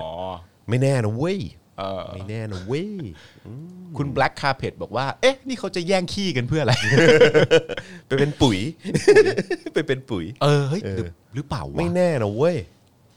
เป็นไปได้นะเว้ย หรือว่าที่ อ ทำ มรินทร์เนี่ย ไม่แต่เขาบางทีเขาอาจจะแบบรับใช้ชาติเลยนะ คือ NBT โอ้โหหอยม่วงเหรอฮะ เหรอวะ ไปหอยม่วงเหรอวะ เขารักชาติไง นี่กูตั้งคำถามเลยนะ เงินภาษีกูเนี่ยเอาไปจ่ายขี้เนี่ยนะ เออ ไม่ เอาทุกวันนี้เขาก็ใช้กันอยู่แล้ว อ๋อเออว่ะลืมไปเพราะว่าก็อย่าลืมว่ากรมสามพันธ์ก็ไก่อูก็ อืม ก็คุมอยู่ ผม คนที่สามารถทำผังลมเจ้าปลอมขึ้นมาได้เนี่ย เออ คุมกรมประชาสัมพันธ์อยู่ฮะ คนนั้นน่ะเหรอ ครับผม ที่มีไม้ล้างป่าช้าอยู่กับตัวเหรอ ใช่ใช่ใช่ใช่ คนนั้นน่ะเหรอ คนนั้นแหละฮะ คนที่เขาบอกว่าใช้กันไม่ได้ แต่ก็แล้วศาลตัดสินกันเรียบร้อยแล้วว่า คนนั้นยอมรับแล้วว่าสิ่งที่กูทำมันหลอก อืม แต่ว่าประเทศไทยเป็นประเทศเดียว นำโดยคนคนนั้นบอก ครับผม ไม่หลอก เออ ใช้ได้ ใช้ได้อยู่ คน ที่ คน พัก นั้นน่ะเหรอ อยู่ที่พักผ่อนเพียงพอ ไหม อยู่ที่พักผ่อนเพียงพอไหม อ๋อ คนนั้นกำลังคุมผังนี่อยู่ เอออ๋อ๋อเหรอวะ ครับผม คุณว่าถ้าเกิดว่าทั้งสามท่านเนี่ย อืม เขาย้ายไปอยู่ช่องไหนจริง ๆ อ่ะ อืม มันจะมีงานแกรน d o โอเพนนิ่งเปิดตัวไหมหรือว่าเขาจะซึมมันลับๆแบบ ผ ป๊บ มว่า แล้ว มี ก็ ผ เจ ม อ ว่ามี ต้องมี ผ แกราว่าโอเพนนิ่งเปิดตัว ผมว่ามีเออคือคือถ้าเกิดจะเอาไปขนาดเนี้ยผมว่าแม่งต้องมี คือถ้า ต้องมี ถ้า ต้อง กล้าเอาไปก็คงจะต้องกล้าเปิดตัว ใช่คือคือต้องมั่นใจว่าแม่งเป็นของดีอ่ะ โอ้ เข้าใจปะคือคนที่เอาไปอ่ะคือต้องมีความรู้สึกแน่เลยว่า เนี่ยกูได้ของดีมา ได้ได้ได้ของดีของวงการข่าวเชื่อแหละ ใช่ เออเออเออ เขาได้โฮลี่ชิดไป ก็ลองดูก็ลองดู ซึ่งตอนนี้ทั้งสามท่านนี้ก็ยังไม่มีงานจริง เขาเขาบอกยังไม่มีนะ แล้วแล้วตอนนั้นที่มีตารางออกอากาศออกมานี่ผมโดนหลอกใช่ไหมเนี่ย นั่นน่ะดิโดนแกงใช่ไหมเนี่ย อืมสง พวก สัย พวกเราโดนแกงกันใช่ไหมเนี่ยอืมครับผม ๆ เนี่ยคนก็ถามหาคุณพุทธอภิวัน อ๋อพุทธพุทธอภิวัน ว่าถ้าสมมติว่าเอาเอากระหนกไปอย่างเงี้ย อืม จุดยืนในแบบดารานำในแง่ของนักข่าวของช่องตัวนั้นจะไปอยู่ตรงไหน มันจะไปตกอยู่ที่ใคร เออว่ะ ให้ เออ คุณกนกไปนั่งแทนคนจิตดีไง โอ้โห ไม่ได้นะ ไม่รู้พอแต่ว่าใครนั่งตรงนั้นน่ะเขาต้องเงียบ อ๋อเหรอฮะ ไม่ได้ไม่ได้ไม่ได้ไม่ได้ไม่ได้ไม่ได้ เป็นเป็นเป็นตัวละครที่ไม่น่าจะทำงานคู่กันได้ นั่นน่ะดิเออ ไม่น่าจะไหว งงเลยนะ นะฮะอันนี้เป็นข่าวเมาส์เหรอ ใช่ครับเป็นข่าวเมาส์ครับ ข่าวเมาส์ที่มีต้นตอการเมาส์มาจากผู้กองปูเข็ม ใช่ ไอ้นาเชื่อเยี่ย อืมนะฮะแต่ว่าก็มันก็มีมันก็มีโพสต์ของคุณกนกด้วยไงเออก็เลยแบบว่าอ๋อโอเคโอเค ก็แปลว่าวันที่หนึ่งเนี้ยคงยังไม่ได้เห็น อ่า อืมวันที่หนึ่งนี้คงยังไม่ได้เห็นนะครับนะฮะแล้วก็เออเดี๋ยวกันนะฮะเออคือเหมือนว่าทางกลุ่มนักเรียนเลวเนี่ยเขาจะมีการเอ่อรวมตัวกันบอกว่า วันที่หนึ่งธันวาคมเป็นต้นไปเนี่ยเขาจะใส่ชุดไพรเวทไปโรงเรียน ๆเอ้าเหรอ คือจะไม่ใส่ชุดนักเรียน อ่า นะฮะเหมือนเหมือนว่าจะมีการการคุยกันไว้ในในลักษณะนั้นนะครับ เพราะตอนนี้ก็ขึ้นเทรนดิ้งด้วย1ธันวาบอกลาเครื่องแบบ อ๋อเหรอครับ ใช่ครับผมนะแล้วก็เมื่อ 27 นาทีที่แล้วทางเอ่อ bad student นะฮะทวิตเตอร์นักเรียนเลวนะฮะก็บอกว่าทุกคนคะงดใส่ชุดไพรเวทนะคะ ต้องใส่ชุดนักเรียนค่ะ งดใส่ชุดไพรเวทเด็ดขาดเลยนะคะ อ่า ใส่ชุดนักเรียนเท่านั้นนะคะ อ่า ใส่ชุดไพรเวทผิดกฎนะคะ อ่าง ง ดนะคะงดงดงดงดงดใส่ไพรเวทไปโรงเรียนนะคะ ใส่ชุดนักเรียนไปเท่านั้นนะคะ อ๋อ เ โอ นะ เค ฮะ เพราะว่าเมื่อตอน4ี่โมงสีเนี่ยนัทพลทีพสุวรรณนะฮะออกมาบอกว่าแต่งชุดไพรเวทไปโรงเรียนไม่ได้นะ เพราะปิดเพราะผิดระเบียบ ขอให้เข้าใจทุกข้อเรียกร้องต้องทำตามขั้นตอน ย้ำต้องรักษาผลประโยชน์ทั้งระบบ ไม่ใช่แต่กลุ่มใดกลุ่มหนึ่งอืมครับผมนะฮะคือสงสัยเขาคงได้ข่าวแหละ ว่าทางกลุ่มนักเรียนเลวเขาทำแคมเปญนี้ขึ้นมา อ่า ว่า1ธันวาเนี่ยบอกลาเครื่องแบบ อ่า แล้วทางนัทพลเนี่ยก็รีบออกมาดิ้นเลยบอกว่าไม่ได้นะครับ อืม เพราะว่าการแต่งชุดไพรเวท มันผิด แล้วก็ ระเบียบ ไม่ใส่ นะครับ เออแล้วเราไม่ยอมใส่ชุดนักเรียนอ่ะมันผิดระเบียบนะครับ ครับ ครับผมนะฮะก็ ชอบนะฮะ ชอบนะฮะ คน ครับ ที่ ผม ยึดมั่นในกฎระเบียบอย่างแข็ง ชอบ ขัน มากเลยชอบ ประทับ อ ใจนะฮะ ชอบสุดๆเลยคนที่แบบว่า ฮะ เออแบบยึดมั่นในเรื่องของแบบกฎระเบียบ ความถูกต้อง ความถูกต้อง อ่าก ก ติกาสังคม อ่าน นะฮะเออแบบล่วงละเมิดไม่ได้ ไม่ได้ฮะ นะครับ ไม่ได้ ผม ฮะ นะฮะคือหมายถึงคนอื่นน่ะล่วงละเมิดไม่ได้นะ คนอื่นนะล่วงละเมิดเขาไม่ได้นะฮะ ใช่ครับผม แต่เขาล่วงยับเลยนะ ใช่เขาไปล่วงละเมิดคนอื่นยับเลยนะฮะ เออ ไม่มีปัญหาครับผมนะฮะไปกันเป็นกลุ่มเลยนะเออไปกันเป็นขบวนเลยนะ เออ ไปกันเป็นขบวนการเลย เออ ครับผมตัวเองทำไม่ผิด ไม่ผิด นะครับแต่ถ้าคนอื่นทำไม่ได้ ไม่ได้ไม่ได้ ครับ ฮะ ผม ตัวเองทำไม่ผิดอยู่แล้ว เพราะเราตั้งตนอยู่บนความดีและความถูกต้อง มใช่ครับผม เราทำกันอะไรก็ได้นะครับผม ครับผมนะฮะอ่ะโอเคเอ่อระหว่างนี้เอ่อเดี๋ยวขอดูขอดูเรื่อง ไว้เดี๋ยวคุณช้องนางจะไปม็อบ อ้าวคุณช้องน่าจะไปม็อบเหรอครับ อ๋อครับ เออ ผม นะฮะเออโทษนะฮะมีคนบอกว่าวันนี้น้องรุ้งโดนหนักเออคุณสัมพันธ์บอกว่าน้องรุ้งปะทะอาจารย์นิด้าเถียงเรื่องพรบจัดการทรัพย์สิน แต่ตะแบงหลักการมั่วๆ ไม่รับฟัง ใช้ท่าทีวางตัวเหมือนคนมีความรู้ แต่ที่พูดเหมือนข้อมูลบิดเบือนทั้งนั้นอ๋อ อันนี้ในรายการเหรอครับ ในรายการเหรออืม น้องรุ้งประธานอาจารย์ดีด้าอ๋อ ครับผม นะฮะก็อืมไม่รู้เหมือนกันแฮะนะครับผมนะฮะก็ก็ผมไม่แน่ใจว่าเขาไปออกรายการไหนอะแต่ว่าก็คือนิด้าก็ก็ไร้ราคามานา นแล้วปะ เออครับผม คือโอคงโอเคกับคอสชโอคงโอเคกับเผด็จการ อืม ก็ คือเราจะไปฟังข้อมูลจากเขาทำไมอะ คือคือผมมีความรู้สึกว่าหลาย ๆ คนน่ะเนื่องจากว่าตอนนี้คือกระแสของผู้มาชุมนุมเนี่ยมันก็แรงมาก ครับ ผมก็เข้าใจจริง ๆ นะฮะ อืม เพราะแม้กระทั่งรายการของเราเองเนี่ยด้วยความที่อยากรู้อยากเข้าใจในความคิดเนี่ยเรา ครับ ก็เชิญแขกรับเชิญหลาย ๆ คนมา ใช่ ในรายการเพื่อมาสัมภาษณ์มาพูดคุย ใช่ แล้วก็แลกเปลี่ยนความคิดเห็นกัน ครับ เพราะฉะนั้นแต่ว่าอย่างที่บอกไปคือรายการคุณก็เคยพยายามชวนในคนที่แบบเป็นฝั่งตรงข้ามหรือแม้กระทั่งเป็นสลิมหรือเผด็จการก็ตามแต่เขาบังเอิญไม่มาเอง ใช่ แล้วเขาก็จะเลือกที่จะไปในแพลตฟอร์มอื่น ๆ หรือ ใช่ เป็นรายการที่ออนทีวีซะมากกว่า ใช่ ซึ่งสำหรับผมตอนแรกเนี่ยมันก็น่าตื่นเต้นดี หรือพื้นที่ที่ไม่ได้ถามหาเหตุผลเนี่ย เออ หรือหรืออาจจะปล่อยให้เขาได้เอ่อบวกเวกโวยวายนาน ให้ ๆหน่อ พ ย ลาดไม่ได้ ให้ให้พลาด พ ไป ลาดไม่ ได้ ได้ เรื่อยๆอะไรอย่างเงี้ย ใช่ใช่ใช่ แต่ว่าตอนนี้มันมันมันมาจบตรงที่ว่า เหมือนเราเราให้เวลาพวกเขามาสักพักแล้วนะ อืม ในการมีพื้นที่อ่ะ ครับ อาจจะต้องพอกันบ้างแล้วไหม นะฮะก็คืออย่างอย่างที่ผมบอกแหละก็คืออย่างมันหาคนที่มันเป็นตัวแทนที่พูดตามหลักการกฎกติกา หรือว่าพูดอย่างมีเหตุมีผลเนี่ยของ ไม่เจอ ฝั่งนู้นเนี่ยมันไม่เจอไง เพราะว่าคือ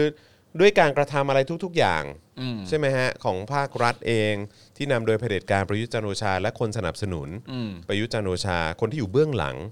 ประยุทธ์จันทร์โอชาเนี่ยก็คือทำอะไรแต่ละอย่างมันไม่ได้อยู่บนหลักการอยู่แล้วไง เออ แล้วก็หลาย ๆ สิ่งก็ทำสิ่งที่มันผิดกฎกติกา ผิดกฎหมายผิดหลักสากล เพราะฉะนั้นคือจะหาคนมามาพยายามปกป้อง มาพยายามเอ่อ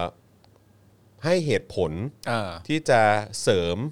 การกระทำว่าเออเป็นการกระทำที่ถูกต้องเนี่ย มันไม่มีแล้วมันเป็น ใช่ ไป ฮะ ไม่ได้ เพ ราะฉะนั้นก็คือสิ่งที่เขาหามาก็คือต้องหาพวกโวกเวกโวยวาย อืม ต้องหาพวกเอ่อเบี่ยงเบนประเด็น ครับ หรือว่าต้องหาพวกที่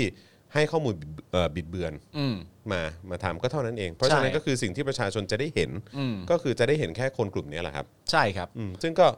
ใจหนึ่งก็ดี ใจหนึ่งก็ดีตรงที่ว่าก็ดีก็ประชาชนก็จะได้เห็นไปว่า ดูสิตอแหลอุ้ยดูสิเออแบบว่าเถียงไม่ได้ก็เปลี่ยนเรื่องเฮ้ย อ่า ดูสิเออพอพอพูดอะไรแบบว่าไม่สามารถหาหาเอ่ออ ม หลักฐานหรือหลักการมาเสริมสิ่งที่ตัวเองพูดได้ก็ เออ ก็ก็ ก็พวกเราก็จะได้เห็น เปลี่ย กัน บ เรื่ ตา อง ไป อะรเงี้ยเออใช่ ว่าว่ามีคนลักษณะแบบนี้อยู่จริง ๆ แต่ส่วนคนที่เอ่อไม่สามารถที่จะเปลี่ยนแปลงได้ อืม ที่เป็นสลิมที่แบบแน่นด้วยอุดมการณ์ความเป็นสลิมจริง ๆ ก็ก็ต้องปล่อยไปตามนั้น ใช่ ก็ต้องปล่อยเขาเป็นไป ก็ปล่อยไป เพราะว่าในความเป็นจริงเหมือนที่บอกไปแล้วนี่ย้อนกลับมาเรื่องเทปที่เราสัมภาษณ์คุณแอมมี่ ครับ ที่เราพูดกันเรื่องเออหลักการและเหตุผลของความเป็นสากลเนี่ย ครับ เราก็บอกว่าถ้าตามสากลแล้วเนี่ย อืม มันไม่มี1นึนะครับ ไม่มีฮะ และที่คุณแอมมี่พูดในรายการแล้วผมชอบมากก็คือว่าเอางี้ดีกว่าครับ ถ้าตามหลักสากลเนี่ย ครับ ก็ไม่มีประยุทธ์ไงครับ ใช่ครับผม แค่นั้นเองเลยครับ ถูกต้องครับ แปลว่าหัวเข้ามาเนี่ย มึงไม่มึงสนับสนุนคนที่ทำผิดมาตั้งแต่แรกเนี่ย แล้วมึงจะมาเถียงกับคนที่เขาไม่สนับสนุนคนที่ทำผิดให้ชนะเนี่ย อืม คุณจะเดินเส้นไหนวะ ใช่ คุณจะเดินเส้นไหนให้มาอยู่จุดที่คุณจะมาเถียงกับผมได้ อื อะ ม มันมันแทบจะเป็นไปไม่ได้อยู่ ใช่ แล้วนะ ใช่ถูกต้องก็คือแบบ มันก็นั่นแหละฮะ ตลกดีฮะ อืม เออนะเห็นก็รู้สึกขำขันดีนะค ค รั น บ บอกว่าคุณอโนไทยบอกว่าเชียร์น้องรุ้งจนเหนื่อย อะไรนะจอนแก้แก้ต่างแล้ว ไหน อันเนี้ยอันบนสุดเนี่ย เชียร์น้องรุ้งอ๋อ เชียร์น้องรุ้งจนเหนื่อยจอนแก้ต่างหน่อยครับทำไมต้องแก้ต่างอ่ะไม่เห็นต้องแก้ต่างเลย ครับคือข้อมูลน้องเขาก็เป๊ะอยู่แล้ว เอออ อืมครับผมนะฮะก็เราก็ได้เห็น คือมันก็เป็นสิ่งที่เราก็พูดกันมาหลายครั้งแล้วครับว่า อืม สิ่งที่มันเป็นของประเทศ สิ่งที่มันเป็นของประชาชน อืม สิ่งที่จริง ๆ แล้วมันเป็นทรัพย์สินส่วนรวมนะฮะมันก็ไม่ถูกหยิบมันมันก็ไม่ควรถูกหยิบเอาไปรวมให้เป็นของส่วนตัวซะอย่างนั้น ครับ มันไม่ถูกต้องอยู่แล้วครับ คุณ ผม เช็คหน่อยใช่ไหมว่าน้องรุ้งเนี่ยคือรายการคุณจอมขวัญป่ะ ใช่ใช่ใช่ ใช่ใช่ไหมฮะโอเค ครับผม อ๋อหลายๆคนบอกน้องรุ้งน่าสงสารมาก ก็ถ้าคุณปาล์มลองลองไปย้อนดูไหม ผมย้อนดูอยู่ แล้วฮะ ผมย้อนดูอยู่แล้วนะแต่ว่าแต่ว่าผมถ้าสมมติว่ามีคนพิมพ์มาว่าน้องรุ้งน่าสงสารมาก ผมก็เชื่อว่าความน่าสงสารเนี่ยมันไม่น่าจะเกิดมาจากการแพ้ในเชิงข้อมูลหรอกครับ ใช่ มันคงจะเป็นและมันไม่ได้แพ้เลยด้วยซ้ำไป อืม อะมันอาจจะน่ารำคาญเฉยๆ ใช่ นั่นเอง ผมคิดว่าอย่างนั้นมากกว่า อืม นะฮะผมไม่ได้รู้สึกแบบไม่ได้รู้สึกกังวลอะไรเลยอะ่ะ อืม เพราะว่าก็คือหลักการหรือสิ่งที่ประชาชนออกมาเรียกร้องหรือตั้งคำถามอะ่ะโคตรเป๊ะอะ ครับ เป๊ะมากคือแบบว่าไร้ซึ่งข้อถกเถียงอะ่ะ เอาอีกแล้ว อืม เนี่ยคุณก้าวบอกว่า อาจารย์คนนั้นพูดแซงมารัวๆเลย อืม ทำไมแบบ อ๋อคือรุ้งพูดไม่ทันอาจารย์คนนั้นพูดแทรกมารัวๆเหลือแค่ยังไม่ตะโกนเท่านั้นเองอ่ะ ใช่ เอออ ก็เอ่อความเขาเรียกว่าสิ่งที่ควบควรจะต้องตั้งคำถามด้วยเหมือนกันน่ะก็ ครั คือบ ว่าผู้ควบคุมการดีเบต หรือว่าผู้ที่ควบคุมรายการ อืม อ่าฮะได้ทำหน้าที่สุดความสามารถแล้วหรือยัง อืม ครับผมนะฮะ คุณวสันต์ก็ฝากไว้ที่ผมนะฮะบอกให้ผมกลับไปดูแล้วมาอธิบายให้ฟังหน่อยว่าเขาพูดว่าอะไร อ๋อครับผม ลอง นะฮะ ลองเปลี่ยนไหมเราลองจัดรายการดีเบตบ้างไหมแล้วคุณจรไม่ต้องเป็นพิธีกร อืม คุณจรเป็นคุณจอมขวัญ อ๋อครับผม เออลองดูดีว่าจะห้ามมวยยังไง แต่ก็ผมก็เข้าผมก็เห็นใจคุณจอมขวัญนะ มันก็น่าเห็นใจจริงๆแหละ อ ครับ คือคุณจอมขวัญก็พยายามทำหน้าที่เต็มที่ที่สุดแล้วแหละ แต่ว่าบางทีมันก็เจอคนที่ไร้มารยาทมากๆจริงๆอ่ะ อืม อืมครับผม ไม่เป็นไรหรอกครับ ผมว่าคนดูที่ดูรายการอยู่ก็วิเคราะห์เองได้นะครับ ใช่อือฮึ ไม่มีปัญหาอยู่แล้วนะ ค ค รั รั บบ ผมนะฮะอ่ะอืมใช่คุณทาวินบอกว่าไอ้เรื่องทรัพย์สินเนี่ยมีอะไรต้องดีเบตอีกเหรอ มันตกผลึกตั้งแต่อาจารย์สมศักดิ์วิเคราะห์ไว้ตั้งนานแล้ว ถูก ใช่ครับ อ๋อแต่เมื่อวานก็มีการดีเบตไปนะฮะรู้สึกเป็นหมอตุนใช่ไหม ใช่ เอ่า อันนั้นอันนั้นก็พังเหมือนกัน ก็พังก็พัง อันนั้นก็พังเหมือน ก็พั กัน ง อืมครับผมนะฮะอ่ะ อ๋อเมื่อกี้เห็นพี่แอมแบบหนึ่ง ไหนไหนไหนพี่แอมพี่แอมมาเม้นเหรอ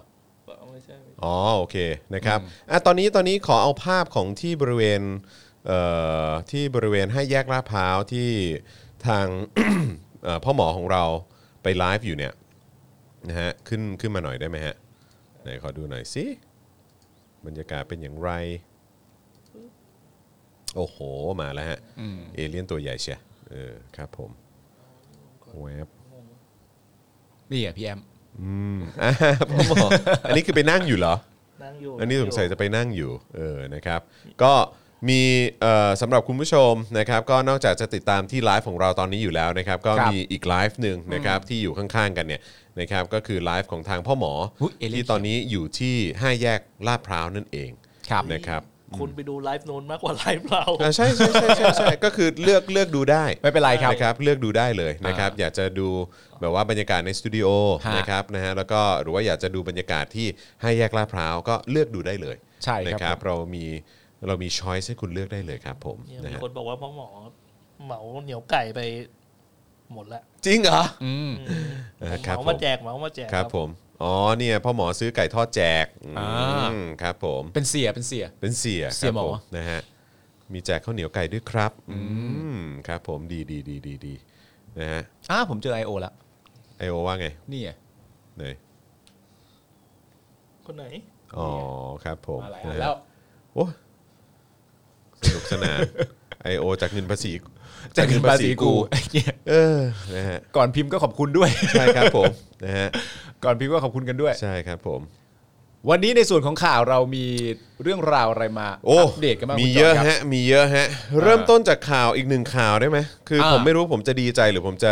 เสียใจดี เนี่ยกูไม่ไว้ใจมึงสักอันเลยกูพูด จริง ไม่ว่าจะเป็นข่าวเมาส์ ข่าวอะไร ที่หลังมึงไม่ต้องจั่วไอ้เหี้ยมึงอ่านขึ้นมา เลย อ๋อเหรอโอเค เต้มงคลกิจครับ อ้าวพอข่าวต่อไป ข่าวต่อไป พอแล้ว อะไรวะ ข่าวต่อไปเลย มึงจะไม่ฟังพี่เต้เขาหน่อยเหรอ เอ้ยฟังพี่เต้หน่อย เฮ้ย เว้ย ฟังพี่เต้หน่อยวะ เฮ้ย พี่ ฟังพี่ เต้ เต้หน่อยเว้ย ตัวเก่าเลยนะเว้ยเออ กูไม่รู้พี่เต้จะอยู่จุดไหนแล้วตอนเนี้ย เต้เขาเป็นแบบฝ่ายเขาเรียกว่าอะไรนะ เหมือนเป็นอะไรนะ ประธานสมาคมเพาะกายนะเว้ย โคตรเท่เลยสัตว์ เท่มากเลยพี่เต้ เต้มงคลกิจถอนตัวพักร่วมรัฐบาลนะ เฮ้ย เฮ้ย จริงปะเนี่ย จี้บิ๊ก ตู่ลาออก ลั่นเคยมีความดีตอนนี้ไม่เหลือแล้ว ใคร โอ้ย เคย อันนี้อันนี้อันนี้อันนี้ไม่ได้ละเต้ เออ อะไรใครนะ พูดถึงใครนะ เต้เต้นี่เกือบจะดีนะเนี่ยพอบอกบิ๊กตู่เนี่ยเคยมีความดีเนี่ยตอนนี้ไม่เหลือแล้วเนี่ยไม่ได้นะ คนที่เขาพูดว่าเคยมีความดีนั่นคือ นั่นคือ นั่น ประ คื ยุทธ์เหรอ หมายถึงประยุทธ์ใช่ไหมเนี่ยอ่าเดี๋ยวเดี๋ยวผมขออ่าน ผมขออ่านรายรายละเอียดให้ฟังนะครับ เออ ผม นะฮะวันที่ 26 ก็คือเมื่อวานนี้เนี่ยนะฮะนายมงคลกิจนะฮะสสบัญชีรายชื่อพักไทยซิวิไลซ์นะฮะนะ พัก ฮะ พักอะไรนะ ไทยซิวิไลซ์ พักไทยซิวิไลซ์ ซิวิไลซ์ อ่าน นะครับผมนะฮะซิวิไลซ์มาก อ่าน นะครับผมนะฮะไลฟ์ผ่าน Facebook ถึงอนาคตของพักไทยซิวิไลซ์นะครับว่าตนจะถอนตัวจากพักร่วมรัฐบาลของพลเอกประยุทธ์จันทร์โอชา จ้ะ เนื่องจากพลเอกประยุทธ์เนี่ยไม่มีความจริงใจในการแก้ไขรัฐธรรมนูญ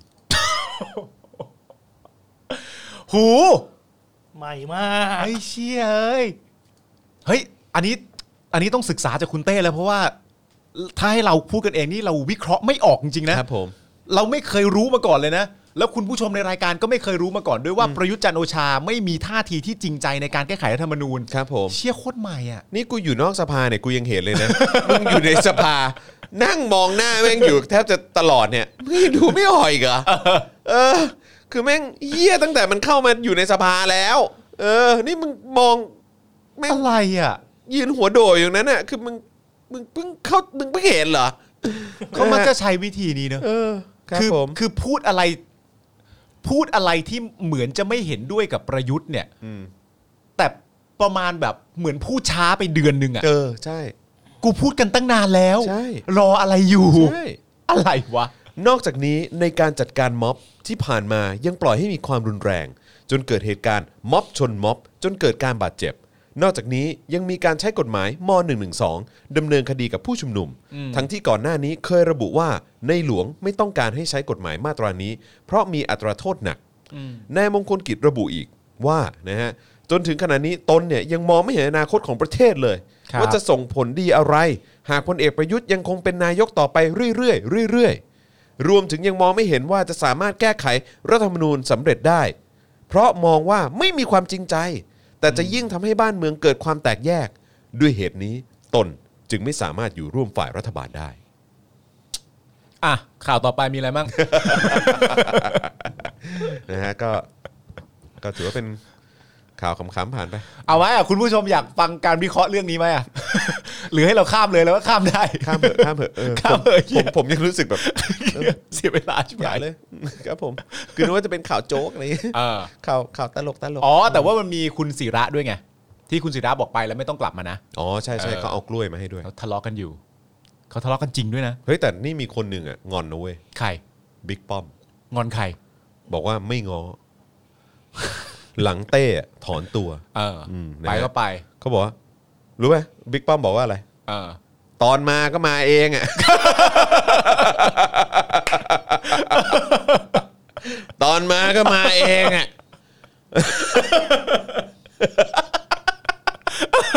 เต้เต้ก็แบบ จมูกบานเลยด้วย เสียเชือกยี่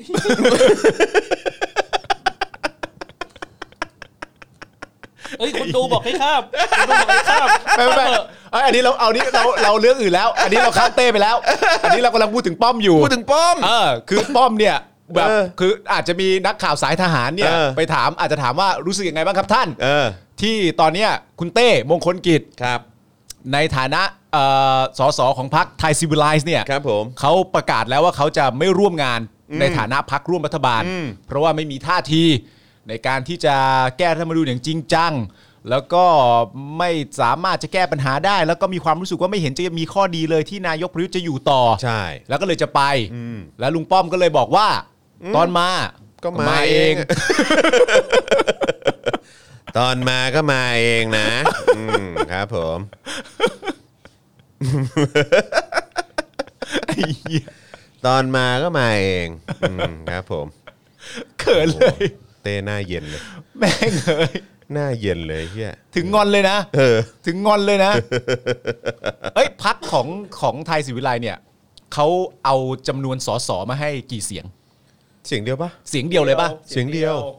เต้เต้เต้หนึ่งท่วนอย่างเงี้ยเหรอ ครับผม คนนั้นคนเดียวเลยเหรอ ใช่ครับผม เย็บ โอ้แล้วเหมือนแบบจะไปจะไปป้อมก็เลยบอกงั้นไม่ต้องลำเลิกยังไงก็น้อยอยู่แล้ว คือแบบ ยังไงก็อันเดียว ตอนมาก็มาเองอ่ะ อืม หนึ่งเสียงไม่กระทบ เออ ไม่กระทบ ไม่กระทบหรอก เออ อำนาจเต็มไม้เต็มมือขนาด อื นี้ มกูอูกู จะไป โโห กลัวอะไร กูมีตั้ง 250 แล้ว อ่า อืม แล้ว ครับผม ไม่แน่นะ ตามสไตล์ลุงป้อมนะ ครั ที่ บ ต้องตอบว่าไม่รู้อยู่เสมอเนี่ย ครับ แล้วแบบพอพูดอะไรพวกนี้เสร็จเรียบร้อยเนี่ยแล้วนักข่าวก็ถามว่าเดี๋ยวนะฮะลุงป้อมฮะ อืม ลุงป้อมรู้จักเต้มงคลกิจไหมครับ ไม่รู้ คือไม่รู้เลย โถ ใครวะเนี่ย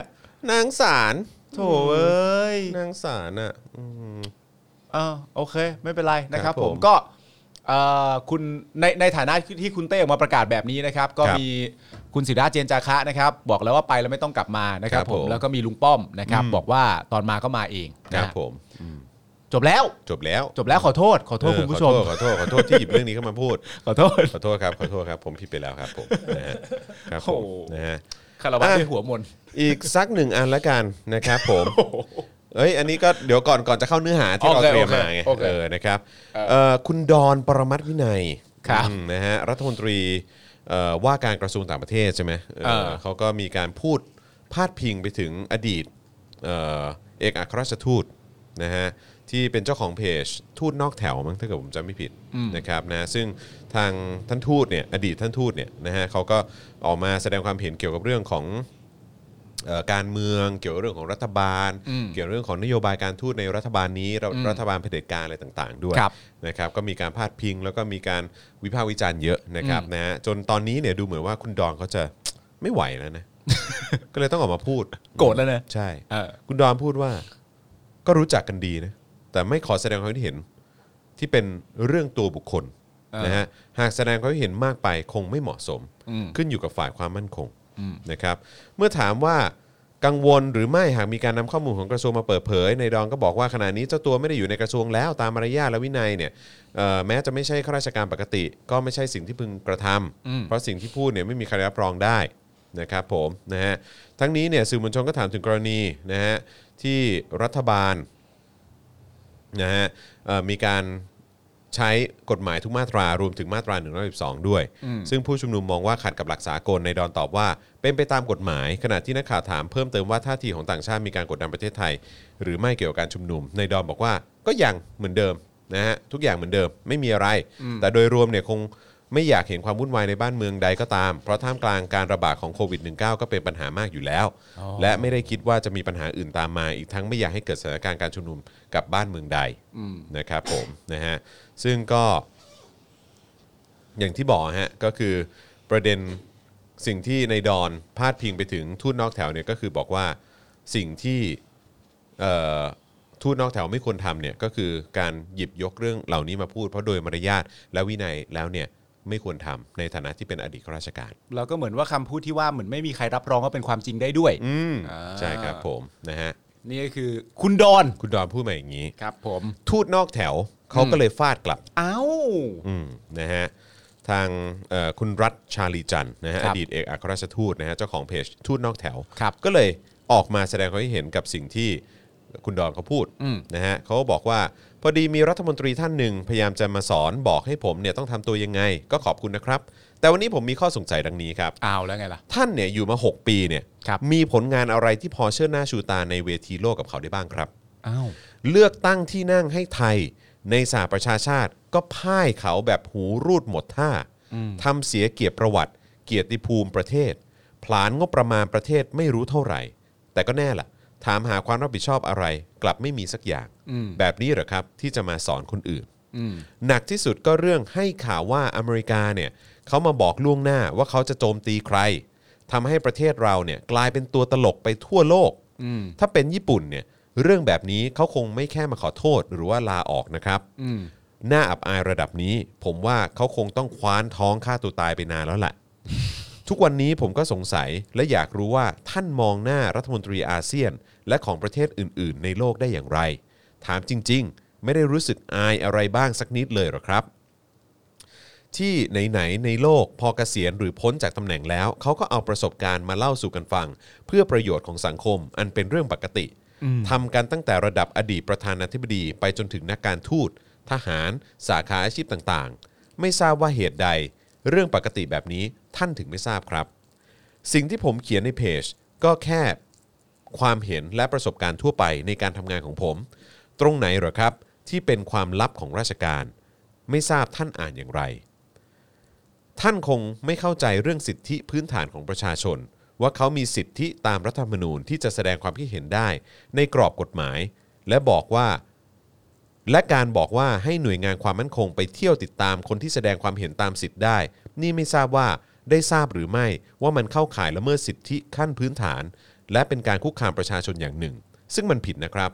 ท่านทราบหรือไม่ว่าถ้าเป็นประเทศที่เจริญแล้ว คนระดับนี้พูดแบบนี้อาจต้องพ้นจากตำแหน่งเลยนะครับ ขณะที่โลกเขาจับตามองอยู่ ท่านทราบไหมว่ากำลังทำให้ภาพลักษณ์ของประเทศเสียหายเข้าไปอีก ผมขอให้ท่าน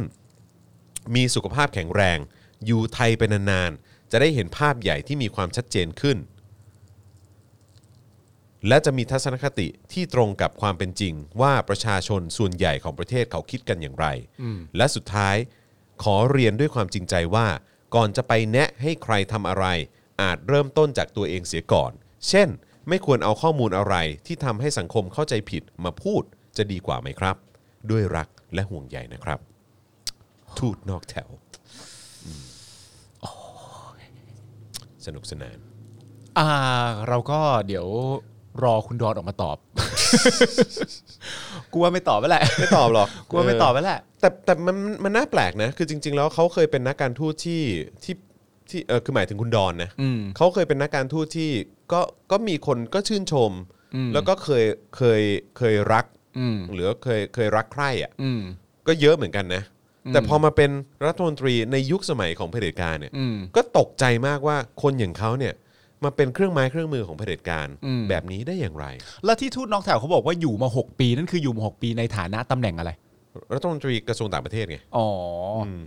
แล้วก็อย่าลืมว่าเขาก็ยังเป็นรองนายกด้วยนะครับ เออ คือพ่วงสองตำแหน่ง คือเป็นรองนายกด้วย แล้วก็เป็นรัฐมนตรีว่าการกระทรวงต่างประเทศด้วย เออ แต่ว่าท่านทูตนอกแถวบอกว่าไม่มีผลงานอะไรเชิดหน้าชูตาตัวเองได้เลยเหรอ คือแต่ละอย่างที่ทูตนอกแถวยกขึ้นมาเนี่ยก็เฮี้ยๆทั้งนั้นเลยนะ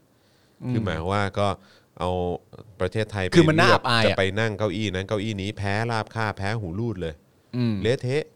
แล้วก็เป็นตัวตลกอ่ะ อืม คือประเทศไทยปัจจุบันเนี้ยผมพูดตามตรงเลยนะ เป็นตัวตลกจริงๆฮะ อืม แล้วก็คนก็มองเข้ามาว่าเฮีย คือผมเชื่อว่าคนประชาคมโลกคงมองเข้ามาด้วยความเห็นใจประชาชนชาวไทยอ่ะที่ผู้ถืออำนาจอยู่ตอนเนี้ยและพักพวกและเนี่ยแก๊งต่างๆ เหล่าเนี้ยแบบแก๊งเผด็จการอ่ะเออทั้งทั้งหมาและเจ้าของหมา คือแม่งกำลังย่ำยีประเทศนี้อยู่อ่ะแล้วก็ประชาชนเนี่ยแหละก็คือคนที่กำลังรับกรรมอยู่ตอนนี้ แต่นี่เราต่อสู้กับเรื่องนี้หนักมากเลยนะ หนักมาก เหมือนที่มีเหมือนที่มีณตอนนี้ที่เขาพูดกันน่ะก็คือเรื่องว่าก่อนที่จะเป็นก่อนที่จะเอาความเป็นไทยเนี่ยเอาความเป็นคนกันให้ได้ซะ ใช่ ก่อน ใช่ ที่เขาพูดกันหนักมาก เพราะว่าถ้าถ้าสังเกตดูจากสิ่งที่คุณเอ่อดอนพูดเนี่ย อืม กับสิ่งที่ทูตนอกแถวพูดเนี่ย อืม มันคือแทบจะเรียกว่าการต่อสู้กันระหว่างสังคมแบบไทยๆกับสังคมที่เป็นสากลเลยนะ ใช่ ในแง่ของการที่พูดว่าปกติคนเขาก็เกษียณแล้วเนี่ยเขาก็นำเขาก็เรื่องเกี่ยวกับข้อมูลอะไรต่างๆนานาหลายๆ สาขาอาชีพ มาให้ข้อเท็จจริงกับคุณผู้ชม ให้สังคมเดียวกันได้รับรู้เขาทำกันมาตลอดในสากล ใช่ แต่ว่าคุณทูตแถวจะไม่รู้ว่าไทยเป็นประเทศพิ เศษ จริง ๆ นะ มันคือการต่อสู้อย่างนี้เลยนะ ไม่ แบบจะยึดแบบไทยๆอ่ะกับอีกฝั่งหนึ่งเขาแบบว่า แล้วความเป็นคนที่เป็นประชาธิปไตยแบบสากลที่เราควรจะได้เนี่ย อืม เราไม่ต้องยึดเหรอวะ อืม หรือมันไม่มีความชอบธรรมที่เราจะยึดตรงนั้น เพราะว่ารากเหง้าที่สืบทอดกันมานานในความเป็นไทยทำให้เราได้เป็นไทยกันถึงปัจจุบันนี้ เพราะฉะนั้นให้ยึดความเป็นไทย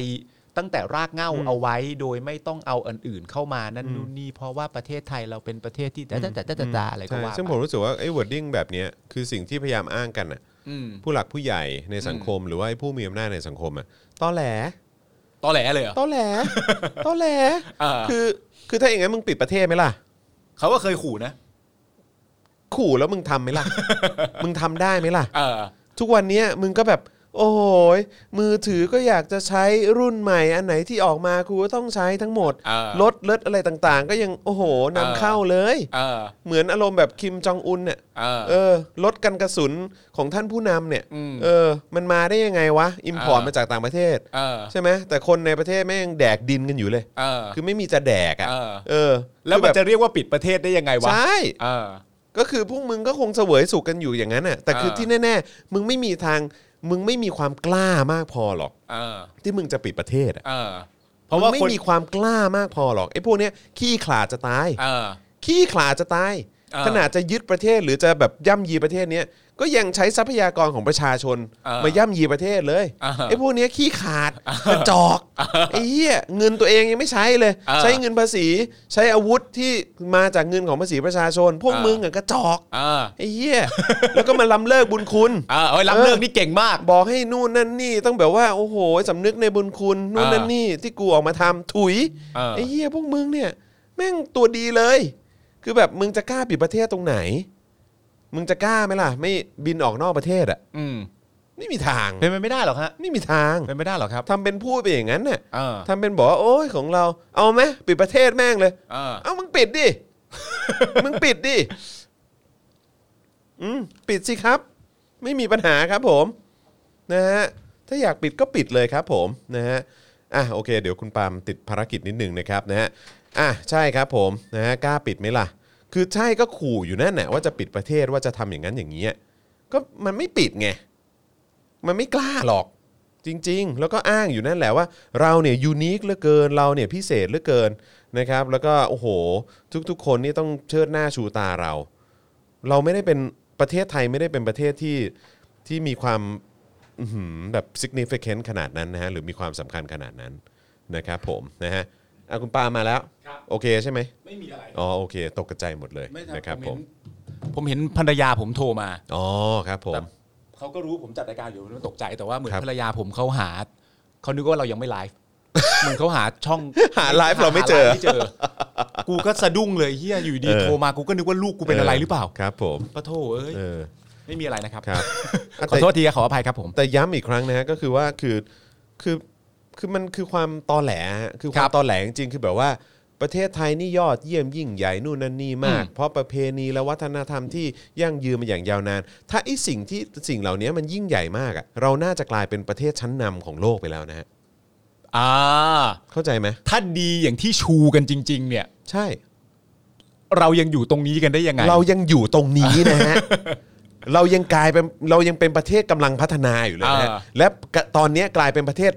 พัฒนาถอยหลังแล้วนะฮะ เออ แล้วที่คุณอุพูดว่าต่อไปในอนาคตภายภาคหน้าเนี่ยประเทศไทยเนี่ยมันอยู่ในยุทธศาสตร์ที่ดี มึงพูดมากี่ปีแล้ว แล้วก็ใช้หลักสูตรเนี้ยบอกว่าเออใช้ เออ หลักแบบอย่างงู้นอย่างนี้เศรษฐกิจอย่างนั้นอย่างนี้อะไรเงี้ย เออ ทำไมประเทศกูยังไม่เจริญวะเนี่ย ทำไมประเทศกูยังไม่เจริญเลย มึงไม่ได้พูด หก เมื่อ ปีที่ผ่านมาที่ใช้หลักการของพวกมึงอ่ะ เออ ประเทศกูห่วยยิ่งกว่าเดิมอี ก เจริญลงกว่าเดิมอีกฮะ เจริญลงกว่าเดิมฮะ ชิบหายกว่าเดิมอีกฮะ เออ จากประยุทธ์แล้วก็คนที่สนับสนุนแม่งเนี่ยแหละ เออ นะฮะคนที่ให้ท้ายแม่งเนี่ยแหละ เออ เพราะฉะนั้นข้ออ้างนี้ปัดตกนะฮะ ปัดตกไปเลย ใช้ นะ ไม่ได้นะครับ แล้วแล้วอีกเวลามาทำเป็นขู่ทำเป็นพูด ว่าจะ เออ ปิดประเทศ มึงปิดดิ ปิดดิกูท้ามึง ปิดดิ มึงกล้าไหมอะ ซึ่งในความเป็นจริงเราก็รู้อยู่แล้วว่าไอ้การปิดเนี่ยมันปิดไม่ได้อยู่แล้ว อืม เพราะว่า เจ้าของมึงยังไม่กล้าให้ปิดเลย เพราะว่าหน้าที่ของเขาเนี่ยเขาสามารถสร้างความลำบากให้กับประชาชนได้เท่านั้น แต่ว่าเมื่อตัวเองจะลำบากเนี่ยเขาไม่ทำหรอกครับ ใช่ครับ เขาไม่มีทางทำหรอกครับ แล้วไอ้เวลาพูดนะฮะว่าไม่เคยเป็นเมืองขึ้นใครเนี่ย แต่กรุณาไปดูพฤติกรรมในอดีตด้วยนะ ฮะ คือไม่ได้เป็นเมืองขึ้นใคร อ่า ใช่ไหมแต่ว่าพฤติกรรมเนี่ยทำตัวเป็นเหมือนเป็นเมืองขึ้น อ่า หรือว่าบางทีก็ปฏิบัติกับประชากรในประเทศตัวเองอะ่ะเหมือนว่าอยู่ว่าเป็นประเทศอาณานิคม ครับ ซึ่งคุณไปดูได้ อ่า เดี๋ยวผมทำคลิปออกมาให้ดูแล้ว อ่า ในเทปคณะราษฎรหรือว่า อ่า ประวัติศาสตร์อะไรต่าง อ่า ๆนะที่ทำออกมาเร็วๆนี้คุณจะได้ชมกัน แล้วก็จะได้ดูว่าชนชั้นนำในประเทศไทยเนี่ยปฏิบัติกับคนในประเทศ เยี่ยงว่าคนในประเทศเป็นคนอยู่ใต้อาณานิคม ่าอ่ะเดี๋ยวไปลอง จริง เออเออเออ นะฮะทุเรศฮะ อันนี้ต้องบอกกันนะครับว่าสิ่งที่คุณจรพูดเนี่ยเป็นสิ่งที่ยอดเยี่ยมมากนะฮะในขณะที่คุณจรกำลังให้ข้อมูลคุณผู้ชมอยู่เนี่ยนะครับ ด้วยความเป็นพิธีกรมืออาชีพเนี่ย ครับ ก็สามารถโปรโมทคลิปใหม่ตัวเองได้ เก่งจริงฮะ ครับผม ทำได้ดีมาก เอ เก่ง อ เก่งดีฮะ เออเดี๋ยวเดี๋ยวช่วยถามไปด้วยนะว่าไอเอ่อเสียงที่ผมส่ง เขา ไป โอเค มื่กี้ แล้ว มันโอเคใช่ไหม โอเคแล้ว โอเคนะโอเคโอ้ตกใจหเอมดอ เลยนะครับขออภัยพี่โรซี่ด้วยนะครับนะฮะ ไอ้เหี้ย ครับผม คนเหี้ยอะไรเปลี่ยนมูดโคตรเร็ว เลยมึงเป็นอะไรปะเนี่ย กูโอเค มึงเป็นอะไรอยู่ดีมึงก็ด่าด่าด่าด่าด่า กูชินแล้วไง อ๋อ เออ โอเค กูชินแล้วกับความบัดซบ อ่า ของประเทศ นี้ นะครับผม อะไรนะ อะไรนะฮะบอกว่าอะไร Daily Topic หรือเจอข่าวตื้นเนี่ยเดือดจริง เออครับผมนะฮะ อยากดูมากครับพี่เออเดี๋ยวรอดูนะครับผม ไม่ไม่ไม่เปิดไม่ด้วยเออ เรากับปื้มเทปต่อไปมาเมื่อไหร่ฮะ เจาะข่าวตื้นเทปต่อไป รู้สึกว่าน่าน่าจะอัดกันอาทิตย์เอ่ออาทิตย์หน้านะ อ่า อ่า อาทิตย์หน้านะ คิดว่านะ อืม คืออย่างที่บอกอ่ะคือเจาะข่าวตื้นพอทำเป็นรายสัปดาห์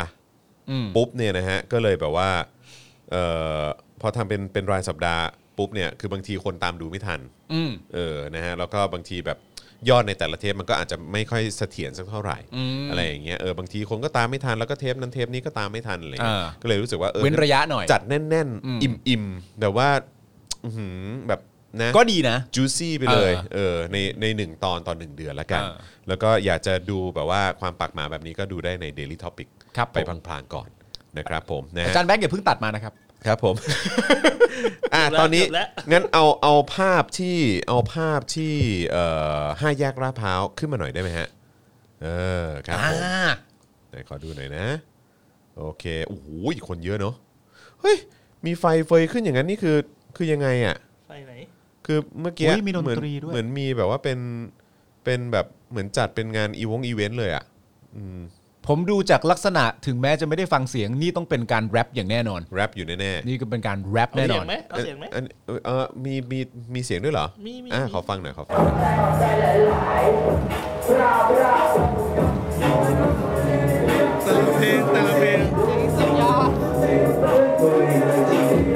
เด็กพวกนี้เก่งมากนะ อ้าวพิโรซี่อยู่นั่น ไปแล้ว ครับผม ชัดเลย นิดหน่อยวงนี้ก็น่ารักมากเลย โอเค โอเค Yo what's up man Yo, yo, what's up, man? เผด็จการจงพินาศ Yo ครับ ประชาราษฎร์จงเจริญ เย Yo อะเยอะซับแมน ครับผม โอ้นี่ก็เสียงภาพเสียงชัดเจนนะ ชัดเจนชัด แจ๋ว เจน เลยครับผมนะฮะ แจ๋วเลยครับแจ๋ว ค เล รั ย บ ครับ ผมแหม อ่ามีคนเข้ามาบอกด้วยว่าจริง ๆ แล้ว 2 อาทิตย์ครั้งหนึ่งก็แบบ อ๋อ พบมส คือทำเป็นรายปักเนอะ เออ เออก็ดีเหมือนกันนะ เออ ครับผมมีคนบอกพี่จอนลูกจอกเขาตื้นนี่มันมาก โอ้โห ขอบคุณครับผมนะคือคือเมื่อกี้ลำคาญคือคือจริงๆนะคุณผู้ชมผมเบื่อความตอแหลที่แบบว่า คือชอบหยิบยกแบบว่าวอร์ดดิ้งคำพูดที่แมันแบบว่าเป็นเหมือนเป็นคำเขาเรียกว่าอะไรคำคำที่มันแบบสำเร็จรูปอะประโยคสำเร็จรูป ในน้ำมีปลาในนามีข้าว เอาว่าว่ากันไป เออประเทศไทยนี่แบบว่าเป็นประเทศ อ่า ที่อุดมสมบูรณ์ ประเทศไทยไม่เคยเป็นเมืองขึ้นของ ไม่ ใค เค ร ยเป็นเมืองขึ้นของใคร ประเทศไทยเนี่ยจเจริญรุ่งเรือง เพราะมีอันนั้นมีอันนี้เออ อืม ยูนิคไม่เหมือนคนอื่น ประเทศรอบข้างเนี่ยไม่มีแบบว่า อันนั้นอันนี้ที่แบบว่าแข็งแกร่ง อ่ามั่ มั่นคงเหมือนกับประเทศไทยอะไรต่างๆปเหล่า ระเทศเราเป็นประเทศแห่งการแบ่งปัน Thailand Land of Smile พวกมึงเนี่ยชูกันมาตลอดเลยบอกว่ากูเป็นอย่างนี้กูเป็นมันยอดเยี่ยมยิ่งใหญ่มากแล้วก็ทำไมประเทศกูยังย่ำอยู่กับที่ แบบนี้วะไอ้สัตว์จริงๆแม่งคือจริงๆอ่ะคือแบบคิดไหม เออ คือที่พูดออกมากระดากปากบ้างไหมอ่ะ ที่แบบว่าหรือแบบเนี่ยที่ไอ้นั่งฟังแบบอย่างคุณอุพูดอย่างเงี้ย เออ แบบพูดแบบประมาณว่าเนี่ยประเทศไทยมีอย่างงี้อย่างงี้มานะ เออ ถึงแบบว่าไม่เคยเป็นเมืองขึ้นของใคร เออ คือแบบ แล้วแล้วไง เออ แล้วไง เออ แล้วจริง ๆ แล้วไม่เป็นเมืองขึ้นกับประเทศอื่น แต่ประชาชนแม่งเยี่ยงเป็นแบบแบบเขาเรียกว่าอะไรเป็นทาสเป็นเป็นใต้อนานิคมอ่ะ อ่า ของชนชั้นนำเองอ่ะ อ่า เฮี้ยกว่าอีกนะ ฮะ เฮี้ยกว่าอีกนะฮะ ไม่ คือโดน อ่า คนในชาติเดียวกันเนี่ย อ่าก กดขี่เยี่ยงว่าเป็นคนใต้อนานิคมอ่ะ อ่าผมมีความรู้สึกอย่างนี้ว่าวิธีที่เขามักจะเอามาใช้เนี่ยเวลาที่เราพูดถึงเรื่องที่เกิดขึ้นในปัจจุบันเนี่ย ครับ สมมติเล่นๆว่าเราเคยมีช่วงหนึ่งเช่น เรามีปัญหากับเรื่องการพิธีไหว้ครู ครับ ที่เด็กออกมามีณช่วงหนึ่งอะ ครับ และคนที่พยายามจะอธิบายเนี่ยก็เอาประวัติศาสตร์ว่า มึงอย่าเพิ่งทำหน้าอย่างนั้นสิ ตัดไปดูหน้ามัน โอเค อ่ะตัดกลับมา ครับ แล้วคนที่พยายามจะเถียงเนี่ยเขาก็เขาก็เอาเหมือนแบบจุดเริ่มต้นเมื่อ 50 อะไรบาบาปีที่แล้วเนี่ย มันเกิดขึ้นเนี่ย มันเป็นยังไงเอ้ยตัดไปได้จอนผมจะพูดไปเรื่อยแล้วดูนายจอนไปเรื่อยอย่างนี้ไว้จอนเขาก็เลยเอามาให้เราดู ว่า ว่าที่ผ่านมาเนี่ย มันมีพิธีนี้ขึ้นมาด้วยเหตุผลใดบ้างอ่ะเข้า โอ ใจ เค ปะ โอเค เออ โอเค แต่ว่าสิ่งที่เด็กเขาต้องการทวงถามเนี่ยก็คือว่าไอ้ข้อมูลในจุดเริ่มต้นที่มันเกิดขึ้นเนี่ย มึงเอามาพูดกับกูในสิ่งที่กูเรียกร้องตอนนี้ทำไมทำไมถึงคิดว่าสิ่งเหล่านี้มันเชื่อมโยงกัน สิ่งที่เขาพยายามจะทำบ่อยๆเนี่ยมันคือว่า เอาข้อมูลนี้ไปให้มันเพื่อสร้างความเข้าใจให้กับมันแต่เด็กบอกเข้าใจแล้วแต่ตอนเนี้ยทำยังไง ตอนเนี้ยทำยังไง มึงพูดเรื่องนู้น กูพูดเรื่องที่เกิดขึ้นปัจจุบันนี้ คือกูต้องนั่งไทม์แมชชีนกลับไปเพื่อไปทำความเข้าใจหรือให้รู้สึกแบบนั้นเหรอ มันเหมือนอะไรรู้ป่ะ มันเหมือนว่า รู้ไหมพวกเราเนี่ย แบบว่าได้ดีมาได้เนี่ย เพราะโทรศัพท์แบบหมุนหมุนน่ะเอออย่างเงี้ย อ่า เราได้ดีมาเพราะอย่างงี้นะ แล้วห้ามไปลูเกียรติมัน ห้ามไปรูเกียรติ อ่า แล้วเราควรจะใช้อย่างนี้ต่อไป อ่า เพราะมันดีมาก ห้ามหยุดใช้ มันดีมาก รู้ไหมว่า แล้ว นะ หัดหัดรู้ในบุญคุณของ อ่า โทรศัพท์แบบกึกกึก อ่าก ึกกึกกึกกึกอันนี้ด้วย อ่า แต่เด็กบอกว่า กูอยากใช้ iPhone กูอยากใช้ iPhone อ่า 12 กูอยากใช้ Samsung อ่า Note อันล่าสุดแบบว่าโฟลได้ เออแล้วเขาก็จะสามารถมาพูดกับมึงได้ว่า คุณน่ะอยากใช้ iPhone 12 มันมีแค่เหตุผลเดียว เพราะคุณศึกษาประวัติศาสตร์ของโทรศัพท์หมุนมายังไม่ดีพอ ยังไม่มากพอ ถ้าคุณศึกษามามากพอ คุณจะรักโทรศัพท์หมุน เหมือนที่พวกเรารัก ใช่ อ่า อือหือครับผมแต่ในขณะเดียวกันนะ อ่า ตัว มึง แม่ง ไม่ใช้ เอง โทรศัพท์หมุน ตัวเองแม่งใช้อยู่ ตัวเองแม่งใช้ iPhone 12 อยู่ตัวเองแม่งใช้ Samsung อ่า Fold อยู่ เออ ไอสัตว์ แต่ว่าต้องปฏิเสธการรับรู้ถึงความทันสมัยและสังคมปัจจุบันหน่อย เด็กๆ พวกนี้กลับไปใช้เครื่องพวกนี้ก่อนนะคะ เออ แล้วก็เห็นคุณค่าของพวกนี้ก่อนนะคะ แล้วมึงใช้อะไรกูใช้ iPhone ใช่ครับผม คุยเถอะ ได้ไหมล่ะครับ คุยเถอะ ได้ไหมล่ะ อืมครับผม ทุเรศจริง เออ ๆตอแหลตอแหล ประเทศนี้คือประเทศแห่งความเฟกฮะ ครับ โดยเฉพาะผู้ใหญ่ทุกคนทุกวันเนี้ยไอ้พวกที่อยู่ในอำนาจตอนเนี้ยไอ้พวกที่กลุ่มอำนาจแล้วก็ใช้เงินภาษีประชาชนอะไรเนี้ยตอแหลทั้งนั้น อ่า จริง ๆ แล้วก็ไม่ต้องพูดนะเรื่องนักการเมืองอ่ะ เออ อืมเพราะไอ้ตอนเนี้ยไอ้ที่เฮี้ยสุดๆจริงๆอ่ะไม่ใช่นักการเมือง โอ้ย เมื่อวานเมื่อวานคุณไผ่พูดไปชัดเจนมากแล้วครับ ผม ว่าในความเป็นจริงแล้วเนี่ยไปตีความกันมาดีๆว่าคุณเนี่ยไม่ชอบไม่ชอบนักการเมืองคอร์รัปชันหรือว่าคุณไม่ชอบคอร์รัปชัน ใช่ ผมก็ยังไม่เคยเจอใครที่พุทธมันออกมาในประโยคนี้นะ ซึ่งแม่งโคตรเคลียร์เลยนะครับ ผม นมันเป็นประโยคเอ่อตบความตอแหลอะ อืม เอาให้แน่ก่อน เอาให้แน่ก่อน เอาให้คิดดี เอาให้เคลียร์ก่อน เอาแบบไหน ครับผม เอาเอาอันไหนคิดดี ครับผมนะฮะแต่ชัไม่ดเจ โอน เค นะ เปล่าแต่ไม่โอเคเปล่า โอเคโอเค เออโอเค ๆโอเค เห็นเมื่อกี้ลั่นสองดอก ลั่นไปแล้วเหรอ ลั่นไปแล้ว เหรอ แล้วก็แบบโอ้ กูลั่นเหรอ ไม่ใช่จานแบงค์ อ๋อโทษโทษโทษ แล้วจานไม่โอเค เปล่า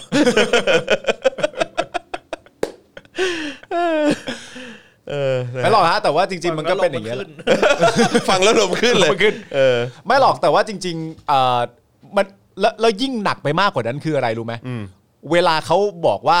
ที่คุณรู้สึกแบบนี้หรือชอบแบบนี้ที่คุณไม่รู้สึกเหมือนเราเนี่ย นั่นแปลว่าคุณเนี่ยศึกษามาไม่ดีพออ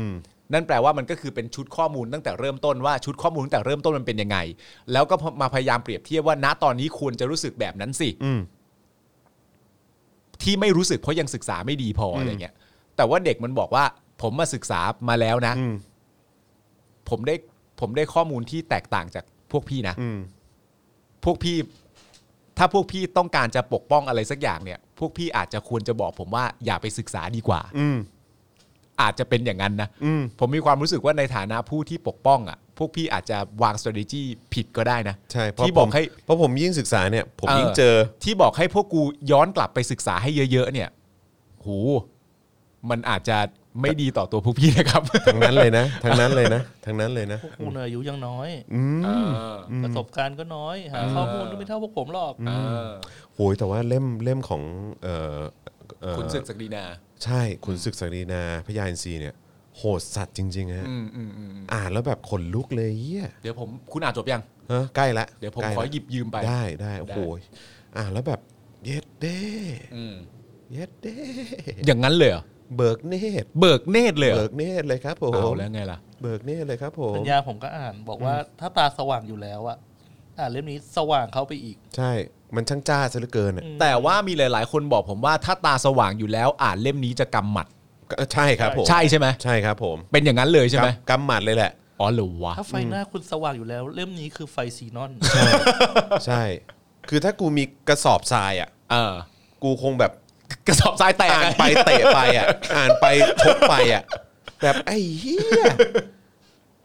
คือแบบโอกาส เออ ใช่ไหมโอกาสในชีวิตของกู อ่า โอกาสในชีวิตของพ่อแม่กู เออ เออ คือหรือว่าคนไทยทั้งชาติอ่ะ อืม แม่งสูญเสียไปเยอะแยะมากมายอะ เออ กับการที่คนแค่บางกลุ่มแม่งได้ประโยชน์ เอ อ่ะ อ โอ้ย คือถ้าสมมติว่าคุณจะเตือนผมก็คือว่าผมไม่ควรจะอ่านหนังสือเล่มนี้ในระหว่างที่ไทนี่กำลังกล่อมลูกใช่ไหม มาเบอร์คุณควรจะลงมาอ่านข้างล่าง เราข้างล่างคนเดียว ใช่ ในห้องโล่ง ใช่ใช่ใช่แล้วคุณควรจะอ่านตอนกลางวันนะ ๆ เพราะว่า เพราะถ้าคุณอ่านก่อนนอนหรืออะไรคุณจะนอนไม่หลับ อ๋ออย่างนั้นเลย ครับผม โอเค คุณจะแบบ what the fuck อ่ะ เออเดี๋ยวสมมติว่าคุณผู้ชมคนไหนอ่านแล้วเข้ามาแชร์ด้วยกันแล้วว่ามีความรู้สึกคล้ายๆกับคุณจรหรือเปล่า ใช่ นะ ครับผมนะฮะอ่านเรื่องขุนศึกศักดินา พญาอินทรี เอินทรีครับผมหาซื้อได้ที่ไหน ไปสั่งได้เลยฮะ ที่เอ่อสำนักพิมพ์ฟ้าเดียวกัน ครับ พิมพ์เข้าไปใน Google นะฮะเออพิมพ์ว่าฟ้าเดียวกันนะครับ แล้วมันก็จะขึ้นมา รู้สึกว่าจะชื่ออะไรเซมสกายอะไรสักอย่างนะฮะเออก็สั่งได้เลยครับผม อ่านแล้วแบบเยสเด้ อ๋อโอเค อืม ดี๋ว สุดๆเลย ไป ฮะ หาหาอ่าน ซื้อ กัน ได้เลยฮะซื้อเลยแนะนำให้ซื้อเลย อืม นะฮะหรือว่าถ้าอยากจะถ้าถ้าอ่านถ้าถ้ารู้สึกว่าตัวเองอาจจะอ่านไม่ไหวเนี่ย มันมีคนทำสรุปแบบสั้นๆด้วยนะฮะ อืม สรุปมาให้เป็นบทๆเลยนะฮะ เออ เอ่อแต่ว่าอันนี้อาจจะต้องรบกวนไปหาใน Facebook มันจะมีคนที่เขาสรุปให้เป็นบทๆเลย อืม แล้วก็บอกว่าบทเนี้ยพูดถึงเรื่องนี้เรื่องนี้ เออ แล้วแบบว่าพูดถึงตัวละครที่อยู่ในประวัติศาสตร์ด้วย เออ แต่ว่าอ่านเต็มก็น่าจะครบถ้วนกว่า อ่านเต็มก็ครบถ้วนกว่าอยู่แล้ว อ่า เออนะครับคือลองอ่านลองอ่านไอ้นี่ก่อนก็ได้ฮะลองไปอ่านแบบ อ่านอันสรุป อ่านอ่านอันสรุปก่อน อ่า แล้วหลังจากนั้นก็อ่านตัวเล่ม อ่า เออนะฮะระหว่างที่สั่งหนังสือหนังสือยังไม่มาไปอ่านสรุปก่อน อ๋อโอเค พอไปอ่านตัวเล่มปุ๊บเนี่ยมันจะยิ่งแบบว่าเยส อืมมีคนบอกในช้อปปีก็มีนะ ช้อปปี้ก็มีใช่ไหมฮะ เออครับผมลองไปหาดูฮะ เนี่ยคุณพันธ์บอกของมันต้องอ่าน ของมันต้องอ่านจริ ง ๆ ของขมันองมันต้ ต้ออง ง อ่า อ่าน น จ จริ ริง ง ๆ เพราะว่าแบบอื้อหือจริง ๆ ฮะ เบิกเนตรสุด ๆ นะฮะ อย่างที่อย่างที่อาจารย์แบงค์บอกอะ เออ นะฮะไฟสูงอยู่แล้วอะ เออ เจอเนี้ยไฟ ซี ซีน น อ อน น เลยเนี่ยแม่งเอ้ย นะครับ คุณ vivo fc เป็น fc จากเมียนมาสวัสดีนะ สวัสดีครับ เออสวัสดีครับผมนะฮะเอออ่าใช่คุณ read the r y ใช่ไหมฮะ podcast คุณคุณหุยหรือว่าคุณหุย บอกว่าเขาเพิ่งรีวิวมาแบบเต็มๆนะครับผม มีเป็น PDF ก็มี หรือว่าผมคิดว่ามันน่าจะมีเป็นแบบเป็น e-book ไหมไม่แน่ใจว่ามี e-book หรือเปล่า แต่ผมว่าคือมีเก็บไว้ก็ดีฮะ เออ ให้ลูกหลานอ่านฮะ ครับ ครับผม หรือว่าวางทิ้ง ๆ ไว้เผื่อแบบพ่อแม่ที่ยังยังตาไม่สว่างอะ เออ ไปอ่านซะ อ่าน จะได้เบิกเนตรเท่าไหร่อย ก็ลองไปแบบอาจจะไปแบบหลอกเขาว่า หนังสือนี้มันเกี่ยวกับอะไรก็ได้อะ เอออะไรอย่างเงี้ย หาไปเรื่อยๆ ดู เอออะไรอย่างเงี้ยนะฮะแล้วก็จะเห็นว่าไอ้สิ่งที่เราโดนล้างสมองมาเนี่ย ครับ ตอนแหลทั้งนั้น เออ ครับผมนะฮะอ่ะโอเค คราวนี้มาที่ข้อมูลที่ทีมงานของเราไปรวบรวมมาดีกว่า ครับ สองเรื่องด้วยกันครับหนึ่ง ฮะ ก็คือสรุปดราม่าประชุมสภา ครับ ที่บอกว่ามีไอ้เคี้ยหรือว่าไอ้หมาตัวหนึ่งเนี่ยฮะ อ่า บอกว่าอย่าไปแก้เลยรัฐธรรมนูญเนี่ยนะครับผม อืม แล้วก็อีกประเด็นหนึ่งที่จะมาพูดถึงเนี่ยก็คือประเด็นเรื่องของยาเสพติด อืม คือวันก่อนเราก็คุยกันไปเกี่ยวกับเรื่องของยาเคใช่ไหม ยาเคล็อตใหญ่สุด ล็อต ใน ใหญ่สุด ประวัติศาสตร์ชาติไทย แล้วท้ายที่สุดแล้วอ้าวสรุปว่ามันไม่ใช่เหรอเออ เออ มีเห็นบอกว่าบางอันก็ไม่ใช่ มันนะมันไม่ใช่ เออ ทั้งหมด บาบางกระสอบก็ไม่ใช่ อ่า อะไรเงี้ยเออเอ๊ะมันยังไงกันแน่ อืม ใช่ไหมฮะแล้วก็มีประเด็นเกี่ยวกับเรื่องของล่าสุดเนี่ยรู้สึกว่าจะมีทางฮ่องกง อ่า ก็เพิ่งจับยาที่ขนส่งมาจากไทยล็อตใหญ่ได้ด้วยเหมือนกัน อ่า ซึ่งก็เป็นเรื่องที่น่าแปลกใจมากก็แบบว่าในยุคของประยุทธ์จันทร์โอชาเนี่ยมัน เออ มันมันควรจะปราศจากยาเสพติดได้แล้วไม่ใช่เหรอฮะ มันเป็นยุคของทหารเชียว เอ นะ อมันเป็นยุคของความแบบว่าเถนตรง ยุคไร้ไร้ปราบปรามยาเสพติดอย่าง เออ แข็งขัน คือถ้าจะทำอะไรขึ้นมาเนี่ยคิดเลยว่าถ้าออกมาจากทหารเนี่ยมันควรจะต้องประสบความสำเร็จ นั่นน่ะสิ ไม่ว่าจะเรื่องใด ๆ ก็ตาม เพราะท นะ หารไทยเก่งนะ เก่งและเป็นคนดี โอ้ยเก่งแล้วเป็นคนดี รัก ขนด ชาติ เนี้ย ศาสนาและสถาบันพระมหากษัตริย์ ใช่ทำอะไรจะไม่สำเร็จเป็นไปได้ยังไง มันเป็นไปไม่ได้ ไม่ นะ มี ฮะ ทางหรอก เออ ใช่ไหมครับนะฮะ ครับ เพราะฉะนั้นคือมันน่าแปลกใจครับที่กลายเป็นว่าเฮ้ยทำไมยุคนี้เนี่ยเหมือนมีราชาเออเขาเรียกว่าอะไรนะราชา king king of drug เหรอ อ๋อ ราชายาเสพติดนะฮะเออ เจ้าพ่อ เออเจ้าพ่อ เจ้าพ่อยาเสพติด ออเจ้าพ่อยาเสพติดใช่ไหมเออเขา drug lord ใช่ไหม drug lord drug lord เออนะฮะเออแบบว่าอยู่ในประเทศหรืออย่างไร ซึ่ง ทำไม จริงๆ ยามันเยอะเหลือเกิน ซึ่งจริง ๆ ไม่ควรมี ไม่ควรมีเป็นป ไม่ ด้ยังง ควรมี เออ ประเทศไทยณในช่วง 6 ปีที่ผ่านมาเนี่ย เอางี้ดีกว่า ถ้าเป็นผมอ่ะผมมีความรู้สึกว่าตั้งแต่ปีแรกที่ประยุทธ์เข้ามา ยาเสพติดควรจะหมดเลยด้วยซ้ำ ใช่ ก็เก่งอ่ะ เออ ก็เก่งซะขนาดนั้นน่ะ ใช่ แล้วพักพวกทุกคนก็มีความสามารถศักยภาพสูงกันทุกผู้ทุกคนอยู่แล้ว มันยังจะเหลือตกค้างมาถึง 6 ปีนี้ได้ยังไง นั่นน่ะสิ น่าแปลกใจ น่าแปลก นะ ใจครับน่าแปลกใจครับนะอ่าโอเค เดี๋ยวยาเสพติดเราจะมาคุยกัน เออเอาเรื่องหมาก่อน เอาเรื่องหมาก่อนละกัน เอาหมา นะ มา ค ก่ รั อบ น นะฮะก็เอ่อเมื่อวานนี้นะครับมีการประชุมสภาผู้แทนราษฎรนะครับโดยมีนายสุภชัยโพสุนะ ครั ฮะ บ รองประธานสภาผู้แทนราษฎรคนที่ 2 เป็นประธานนะครับ ก่อนเข้าวาระพิจารณาเรื่องที่ค้างอยู่เนี่ยก็คือรายงานของคณะกรรมาธิการวิสามันพิจารณาศึกษาหาแนวทาง การแก้ไขปัญหาเกี่ยวกับการใช้กัญชากัญชง และกระท่อมอย่างเป็นระบบ ซึ่งกมทได้พิจารณาเสร็จแล้วนะครับนายวิสารเตชะธีราวัฒน์นะครับสสพักเพื่อไทย ครับ ก็ได้เสนอยติด่วนด้วยปากเปล่า เพื่อให้ที่ประชุมช่วยกันหาทางออก และแนวทางป้องกันเหตุการณ์ความรุนแรง ที่เกิดจากการชุมนุมของกลุ่มราษฎร ครับ นะครับทำให้กลายเป็นประเด็นโต้แย้งจากสสพักร่วมรัฐบาล ครับ นะครับ ผม เนื่องจากการนำยติแทรกเรื่องที่อยู่ระหว่างการพิจารณาเนี่ยอาจขัดข้อบังคับ และอาจทำให้เรื่องที่ค้างพิจารณาเนี่ยตกไป ขอประท้วงนะครับ ขอประท้วง ขอ นะครับ ขอประท้วง เออ ไม่ได้ ข นะ อประท้วงครับ ไม่ได้เดี๋ยวเดี๋ยวเรื่องที่เราคุยกันอยู่เดี๋ยวมันจะตกไปนะค มัน รับ จะตกไปนะครับ ครับผมนะฮะโดยนายชัยวุฒินะฮะคนเดิมนะฮะ อ่า เอ่อธนาเอ่ออะไรธนามานุสรณ์เนี่ยนะฮะสสพลังประชารัฐบอกว่ายติที่นายวิสารเสนอเนี่ยก็จำเป็น เพียงแต่มียติสำคัญรออยู่นะฮะก็คือการใช้กัญชากัญชง แล้วก็กระท่อมอย่างเป็นระบบ เรื่องนี้สำคัญกว่า สำคัญ ใช่ไหม สำคัญกว่าที่ว่า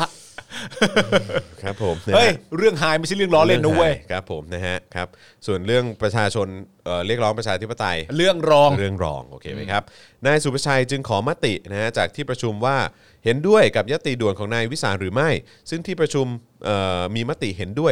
ย 126 ไม่เห็นด้วย 219 งดออกเสียง2นะฮะไม่ลงคะแนน 1 ก็เลยสรุปว่าที่ประชุมมีมติให้พิจารณาการประชุมตามวาระเดิม ก็คือเรื่องการใช้กัญชากัญชง และกระท่อมอย่างเป็นระบบนะฮะ ไม่แทรกยัตติเข้ามา ใช่นะฮะทำให้ในายแพทย์ชลนานสีแก้ว สสพักเพื่อไทยเนี่ยลุกขึ้นมาเสนอ ให้ตรวจสอบองค์ประชุม โดยการขานชื่อทีละคน เนื่องจากคะแนนที่ฝ่ายรัฐบาลได้เนี่ยไม่สอดคล้องกับจำนวนที่ ของคนที่อยู่ในห้องประชุม ระหว่างการเสนอนับองค์ประชุมเนี่ยนายสุประชัยที่ทำหน้าที่ประธานสภาพยายามอธิบายขั้นตอนการลงคะแนนเสียงทำให้นายพิเชษฐ์เชื้อเมืองเชื้อเมืองผ่านนะฮะสสพักเพื่อไทย ลุกขึ้นประท้วงว่าประธานไม่มีสิทธิพูด ต้องทำตามผู้เสนอยติ ต้องมีความเป็นกลางทำให้นายสุประชัยชี้แจงว่า ตนไม่เป็นกลางตรงไหน และขอให้นายพิเชษฐ์ถอนคำพูด โดยใช้คำว่า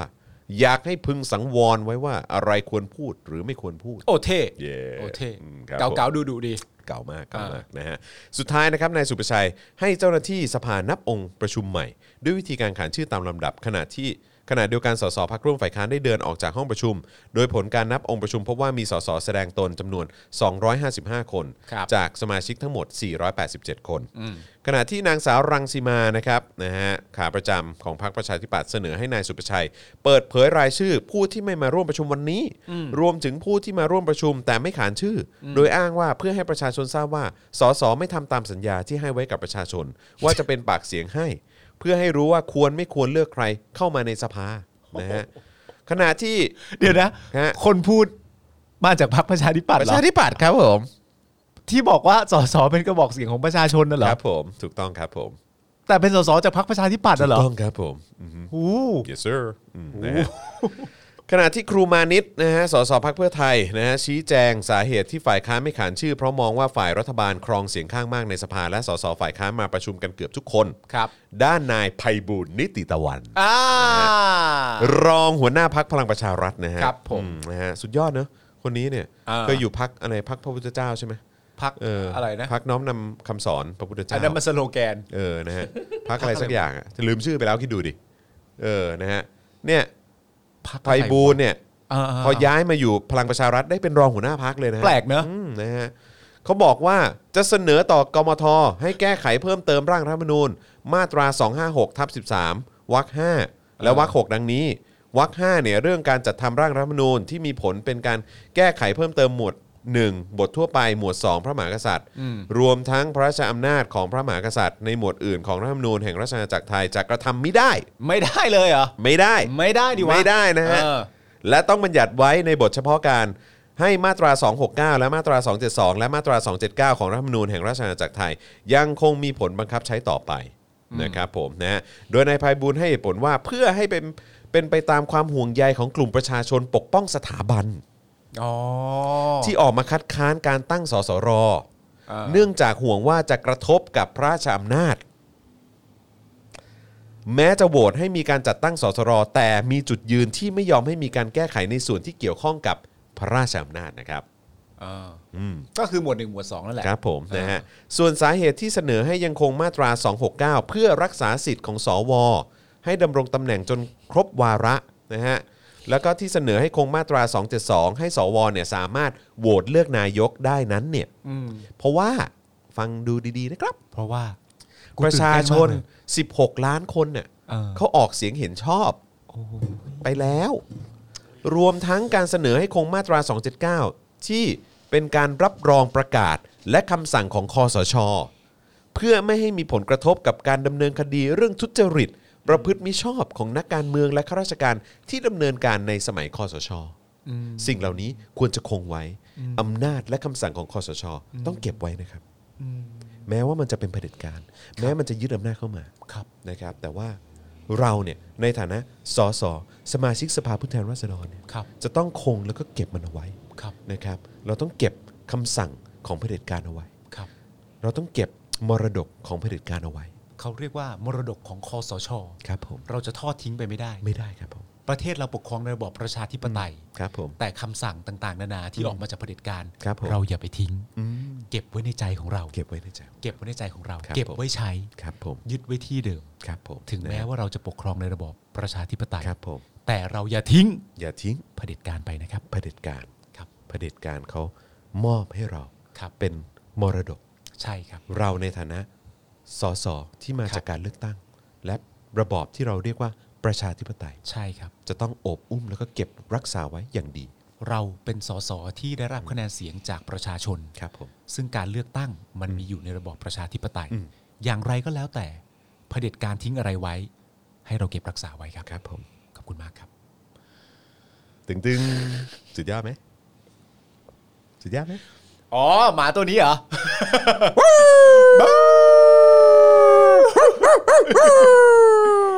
โอ้ โห เมื่อกี้เมื่อกี้พี่ปาบอกว่า อะไรฮะ การเลือกตั้งมีอยู่ในระบอบประชาธิปไตยเหรอ่ะ ครับ เกาหลีเหนือก็มีเรื่องนะ เออ อะไรนะ เกาหลีเหนือก็มีเรื่อง อ๋อ นะ เผด็จการก็มีเลือกใช่ไหม บริการก็มีเรื่อง เออ ก็เราบอกว่าเราเป็นประชาธิปไตยไง แต่เราก็บอกอยู่แล้วว่าเราไม่ใช่เกาหลีเหนือก็พูดกันอยู่ แต่เราใช้นั่นต้องเก็บของประเด็นการเอาไว้อะ ครับผม ซึ่งเลยนั่งหนาวอะ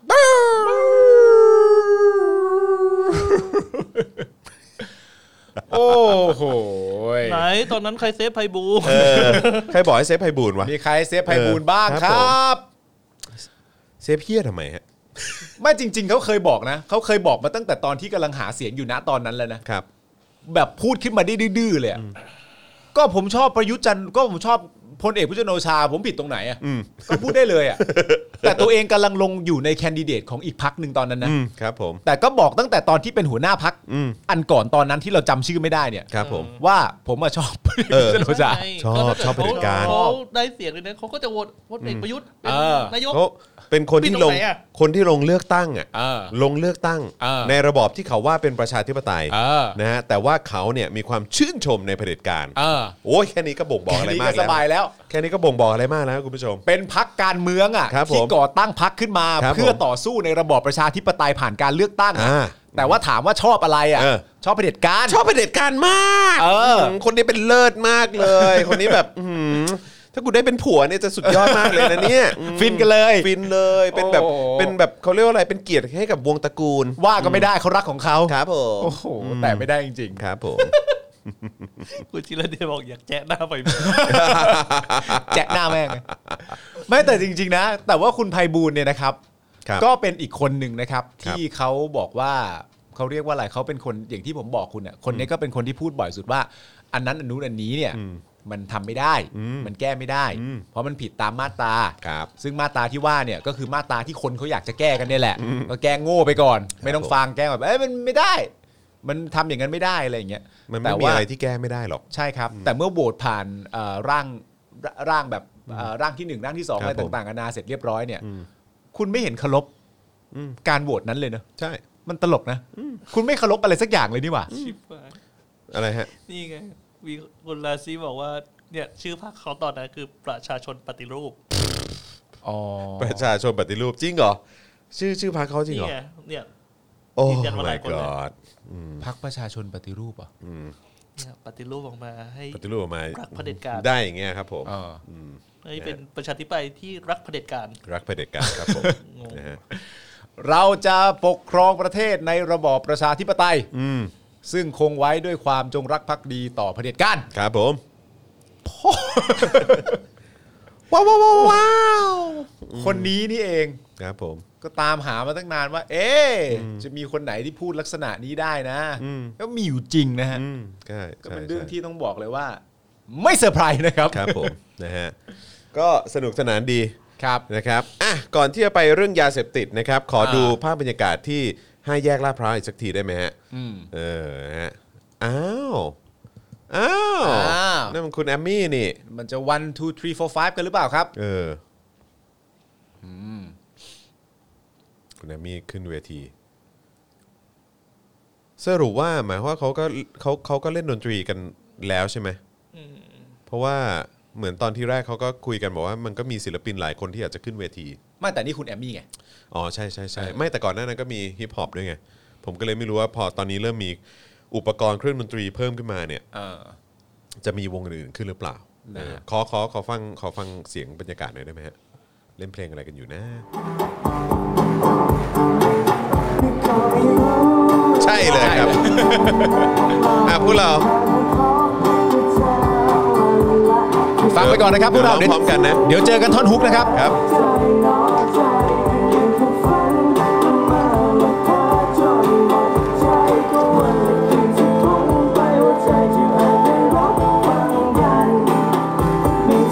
เพลงน่ารักเลย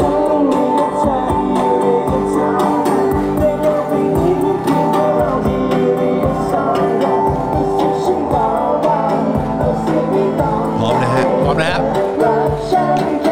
Gõ Để không bỏ lỡ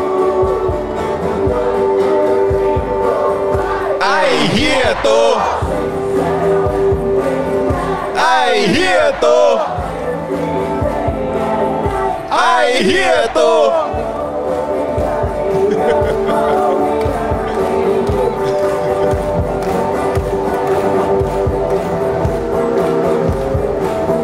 โอ้โหพิมพ์กันเข้ามาใหญ่โต โอ้โห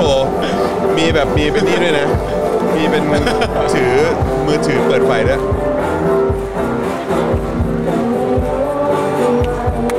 เพลงน่ารักเนอะน่ารักเนอะน่ารักมาก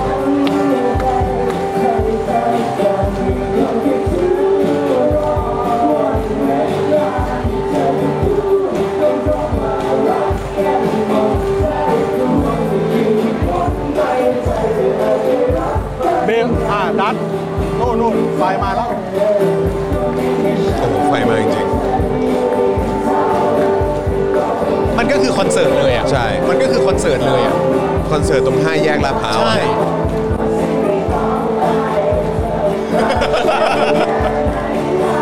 ก็ฟังเพลงอ่ะ ไอเฮียตูไอเฮียตูไอเฮียตู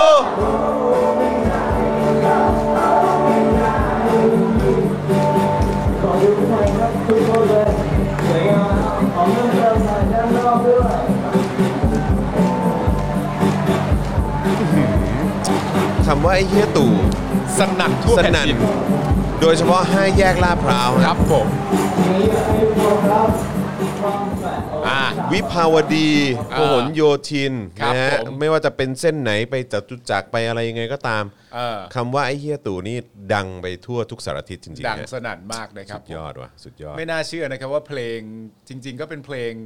เพลงมันน่ารักเนอะ เพลงน่ารักอ่ะเพลงบอกรักผู้หญิงแบบน่ารักน่ารัก สิบปีแล้ว เออ ใช่ไหมสิบปีแล้ว เป็นสิเนอะ บปีแล้ว เออ นะครับ ครับ ผ ผม มตอนนี้ก็กลับมาฮอตฮิตอีกครั้งหนึ่ง ฮอตฮิตอีก นะครับ ครั้ง ผม ครับ ในบรรยากาศของการเรียกร้องประชาธิปไตยนะครับ ใช่ใช่ใช่ พร้อมกับการเปลี่ยนคำง่ายๆ เช่นคำบอกรักว่า I love you ครับผม กลายเป็นคำที่เกลียดชังแต่ตรงใจมากก็คือ ไอ้เฮียตู่นั่นเอง ผม ครับ ถูกต้องครับผม ผมสังเกตว่า คนที่ใส่เสื้อสีขาวเส้นขีดๆเมื่อกี้เนี่ย น่าจะเป็นพี่โรซี่นะฮะ เนี่ยเนี่ยเนี่ยเดี๋ยวแพนไปอีกครั้งถ้าเกิดเห็นแขนเห็นแขนน่ะอันนั้น เออ น่าจะแขนคุณโรซี่อะฮะครับผมเนี่ยซึ่ฮะงอ่า น่าจะใช่แล้วแหละ ซึ่งไม่ต้องถามนะครับว่าพี่โรซี่จะตะโกนไหมตะโกนดังสุดอยู่แล้ โอ้ วฮะ ชัดชัดมากฮะชัดมากฮะครับผม อันนี้ก็คืออ่า โอ้บรรยากาศแม่งอลัง บรรยากาศนะครับผม บรรยากาศอลังการจริงๆสุดยอด เนอะจะไปตาม เขาเรียกว่าอะไรวะ จะไปตามครีเอทีฟไอเดียของคนเหล่านี้เขาทันได้ยังไงอะยังยัดเยียดให้กูกลับไปที่เดิม กลับไปเมื่อก่อนนู้น กลับไปเมื่อก่อนนี้อยู่เลย ครับ อะไรเงี้ย ผมอืม แล้วคุณจะตามพวกเขาทันได้ยังไง ชอบจังเลย นะครับ ผม ชอบให้กูย้อนยุคเหลือเกิน อื ม เออเนอะช ช อ อ บบ ให้ ให้ กู กู ย้ ย้อ อน นยุยุค ค กูจะกว่ากูจะอยู่ตรงนี้อืมย้อนไปก่อน ย้อนไปก่อนอืมครับผมไม่เอานะ แล้วแม่งแบบว่า คนรุ่นต่อไปนะ อืม ที่เขาเติบโตมาในปัจจุบันนี้แล้วเขาต้องเป็นเหมือนเหมือนอนาคตของชาติของประเทศต่อไปอะ อืม เพราะนี่คือตามหลักฟิสิกส์ง่ายๆเลยนะ ตามหลักชีวภาพเลยนะคือพวกมึงตายก่อนอะ อืม อันเนี้ยคือเบสิกมาก ใช่ แล้วเขาจะขึ้นต่อไปอ่ะ แล้วมึงกดเขาไว้ให้มันได้ อืม อะไรขึ้นมาวะมึงก็ตายก่อนอยู่ดี ใช่ ไอ้เหี้ย มันเป็นอะไร เป็นอะไรกันนักกันนะ มึงยอมรับความเป็นจริงกันหน่อยสินะครับอ่ะมาที่อีกหนึ่งเรื่องไหมเรื่องยาเสพติดอย่างที่บอกไปนะครับวันนี้ก็มีรายงานนะครับว่าทางศุลกากรฮ่องกง อ่า ตรวจยึดสารเมทแอมเฟตามีนนะครับซึ่งเป็นสารตั้งต้นยาบ้า ครับ น้ำหนักกว่า 20 กิโลกรัม มูลค่า 13 ล้านดอลลาร์สหรัฐนะครับ หรือ 393 ล้านบาท ครับ นะฮะยึดไว้ได้นะที่สนามบินนานาชาติฮ่องกงนะครับเมื่อวันที่ 20 ที่ผ่านมานะครับ โดยเจ้าหน้าที่ศุลกากรเข้าตรวจหีบห่อพบว่าถูกส่งมาจากประเทศไทยนะครับ อ้าวเหรอฮะ ใช่ครับผม โดยหีบห่อต้องสงสัยเนี่ยที่บรรจุเมทแอมเฟตามีนเนี่ยนะครับถูกซุกซ่อนไว้ในไส้กรองน้ำ10 ชุดนะครับโดยเวลานี้เนี่ยเจ้าหน้าที่อยู่ระหว่างการสืบสวนขยายผลต่อไป โดยก่อนหน้านี้เนี่ยเมื่อวันที่ 12 ที่ผ่านมาเนี่ยก็มีรายงานนะครับว่าเจ้าหน้าที่ป้องกันและปราบปรามยาเสพติด แล้วก็ตำรวจท้องที่เข้าตรวจยึดสารเสพติดจำนวน 11.5 ตัน มูลค่า 28,750 ล้านบาท อู้ ซึ่งถือว่าเป็นจำนวนที่มากที่สุดเท่าที่เคยจับมาในประเทศไทย ใช่ไหมฮะที่ตอนนั้น ใช่ เรารายงานข่าวกันไปนะครับ เป็นประวัติศาสตร์ของ เป็น ประ ป เท ระ ศ วั ไท ติ ย ศาสตร์เลย ของประเทศ นคบ ไทย ภายในโกดังแห่งหนึ่งในอำเภอบางปะกงจังหวัดฉะเชิงเซานะครับ ครับ สืบเนื่องจากมีการขยายผลสืบสวนจากทางการไต้หวันนะครับนะฮะที่จับกลุ่มขบวนการส่งออกสารเสพติดเคตามีนกว่า 300 กิโลกรัมจากประเทศไทยนะฮะแต่ทว่าเมื่อวันที่ 21 ที่ผ่านมา หรือว่า 12 วันหลังจากการตรวจยึดของกลางในครั้งนั้นเนี่ยนะครับเลขาธิการปปสเปิดเผยว่า จากการตรวจสอบจากห้องวิทยาศาสตร์ ในตัวอย่างที่สุ่มตรวจกว่า 60 กระสอบนะครับ จาก 475 กระสอบ พบว่าสารที่พบเนี่ยเป็นสารไตรโซเดียมฟอสเฟตนะฮะ ครับ ไม่ใช่สารเคตามีนตามที่ผลตรวจสอบเบื้องต้นบ่งชี้นะฮะ อ๋อครับ อืมครับผม ผลตรวจสอบเบื้องต้นมันผิดนะเออ ครับผมนะฮะอันนี้คือสุ่มนะ อ่า 60 กระสอบจาก 475 กระสอบ ครับ นะครับท่ามกลางความสงสัยว่าเคตามีนหายไปไหนอ่ะนะฮะเพราะผลการตรวจสอบทางแลบครั้งแรกเนี่ยเป็นสีม่วง อืม นั่นหมายความว่าเป็นสารเสพติด ครับ นะฮะ โดยยังมีสารอีกจำนวน 406 กระสอบที่ยังไม่ได้ตรวจสอบว่าเป็นสารอะไร ซึ่งขณะนี้เนี่ยของกลางถูกจัดเก็บที่สำนักงานป้องกันและปราบปรามยาเสพติดภาคหนึ่ง และยังไม่มีความคืบหน้าใด ๆ ออกมานะครับ เอ้าเหรอครับ ครับผม ด้านเลขาธิการปปสระบุว่าการสืบสวนขณะนี้เนี่ยพบในเบื้องต้นนะฮะแล้วว่าใครเนี่ยเป็นผู้นำสารเสพติดออกจากไทยไปสู่ไต้หวัน อ่ะ โดยมีพยานหลักฐานเป็นเอกสารครับ โทษครับนะฮะรวมถึงผู้ต้องสงสัยเชื่อมโยงกับขบวนการนอกประเทศ อืม ทั้งนี้ไต้หวันเนี่ยยืนยันชัดเจนว่าสารที่จับกลุ่มได้ 300 กิโลเนี่ย ครับ เป็นสารเคตามีน อืม นะฮะซึ่งทางการไทยกำลังอยู่ระหว่างการดำเนินเอ่อกำการดำเนินการขอหลักฐานพิสูจน์ทางวิทยาศาสตร์ เพื่อยืนยันอีกครั้ง อืม โดยคาดว่าต้องใช้เวลาประมาณ 2 สัปดาห์ในการตรวจสอบ อ่า นะฮะก็คือทางการไทยต้องการจะแบบเช็คให้แน่นอนนะ ให้มันเคลียร์ที่สุด ว่าที่ไต้หวันที่จับได้อะ อ่า เคตามีนจริง ๆ นะ อ่า 300 โลนะเคตามีนจริง ๆ นะ อ่า ขอ 2 สัปดาห์นะ ขอสองสัปดาห์ เออครับผม ขอไปเช็คก่อน อืมครับผม อ่า สำหรับสารไตรโซเดียมฟอสเฟตเนี่ยนะฮะเรียกอีกอย่างว่าเกลือโซเดียมออโตฟอสเฟตนะ ครั ฮะ บ หรือโซเดียมฟอสเฟตนะฮะใช้ในโรงงานอุตสาหกรรมผลิตผงซักฟอกเป็นส่วนใหญ่ อืม โดยนำมาผสมในน้ำยาทำความสะอาด หรือน้ำยาขจัดคราบต่างๆ ไม่ถือเป็นสารเสพติด จึง อ่า ไม่มีความผิดทางกฎหมายนะครับโดยเมื่อ 3พฤศจิกเนี่ยมีรายงานเกี่ยวกับงบประมาณ ปราบปรามยาเสพติดนะครับโดยระบุว่าคณะรัฐมนตรีเห็นชอบแผนปฏิบัติการด้านการป้องกันและปราบปรามยาเสพติด ปี 63 ถึงปี 65 อืม งบประมาณเท่าไหร่รู้ไหม เท่าไหร่ครับ 15,957 ล้านบาทครับ ว้าว เฮ้ย ก็งบก็ถูกส่งมาเยอะพอสมควรเลยนะ ครับผม เพื่อปราบนะ เพื่อปราบครับผม เฮ้ย นะฮะ แสดงว่าเขาจริงจัง เฮ้ย ปราบมาแล้วศึกจับผงซักฟอกได้ โอ้โห นั่นสิ เสียดายแทน เสียดายแทน เสียดาย นะครับ แทน ก็หมื่นห้าพันเก้าหมื่นหกพันแล้วกันหมื่นหกพันล้านบาทเนี่ย อืม นะฮะแยกเป็นด้านการป้องกันยาเสพติดจำนวน 5,608 ล้านบาท อืม ด้านการปราบปรามยาเสพติดจำนวน 5,897 ล้านบาทนะครับ ด้านการบำบัดรักษายาเสพติดอีก 4,451 ล้านบาท ครับ งบดังกล่าวเนี่ยมีวัตถุประสงค์เพื่อเป็นแผนชี้นำการขับเคลื่อน การแก้ไขปัญหายาเสพติด และลดระดับปัญหาได้อย่างน้อยร้อยละ 50 นะฮะ ครับ คือต้องลดปัญหาอะไรต่างๆ เกี่ยวกับยาเสพติดได้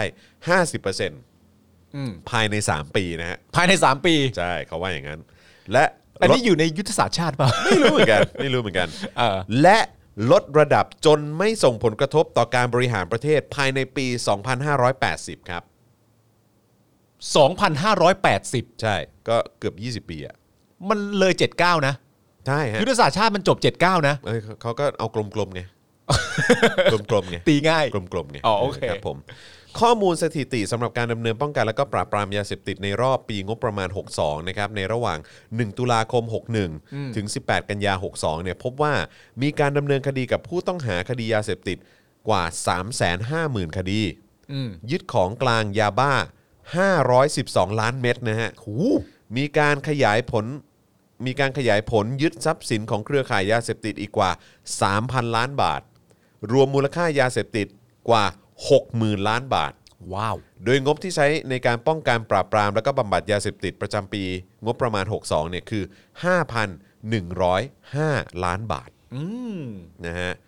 เพราะฉะนั้นเนี่ยอันนี้คือปี 62เขาได้ได้ 5,000 ล้านใช่ไหมล่ะ แล้วเขาบอกว่าระหว่างปี 63ถึง65เนี่ยก็เอาไปอีกหมื่นหมื่นหก อ่า เออนะครับผม ส่วนสถิติปี 63 นะครับ มีรายงานเบื้องต้นว่าสามารถจับกลุ่มผู้กระทำความผิดเกี่ยวกับยาเสพติด 4,688 ราย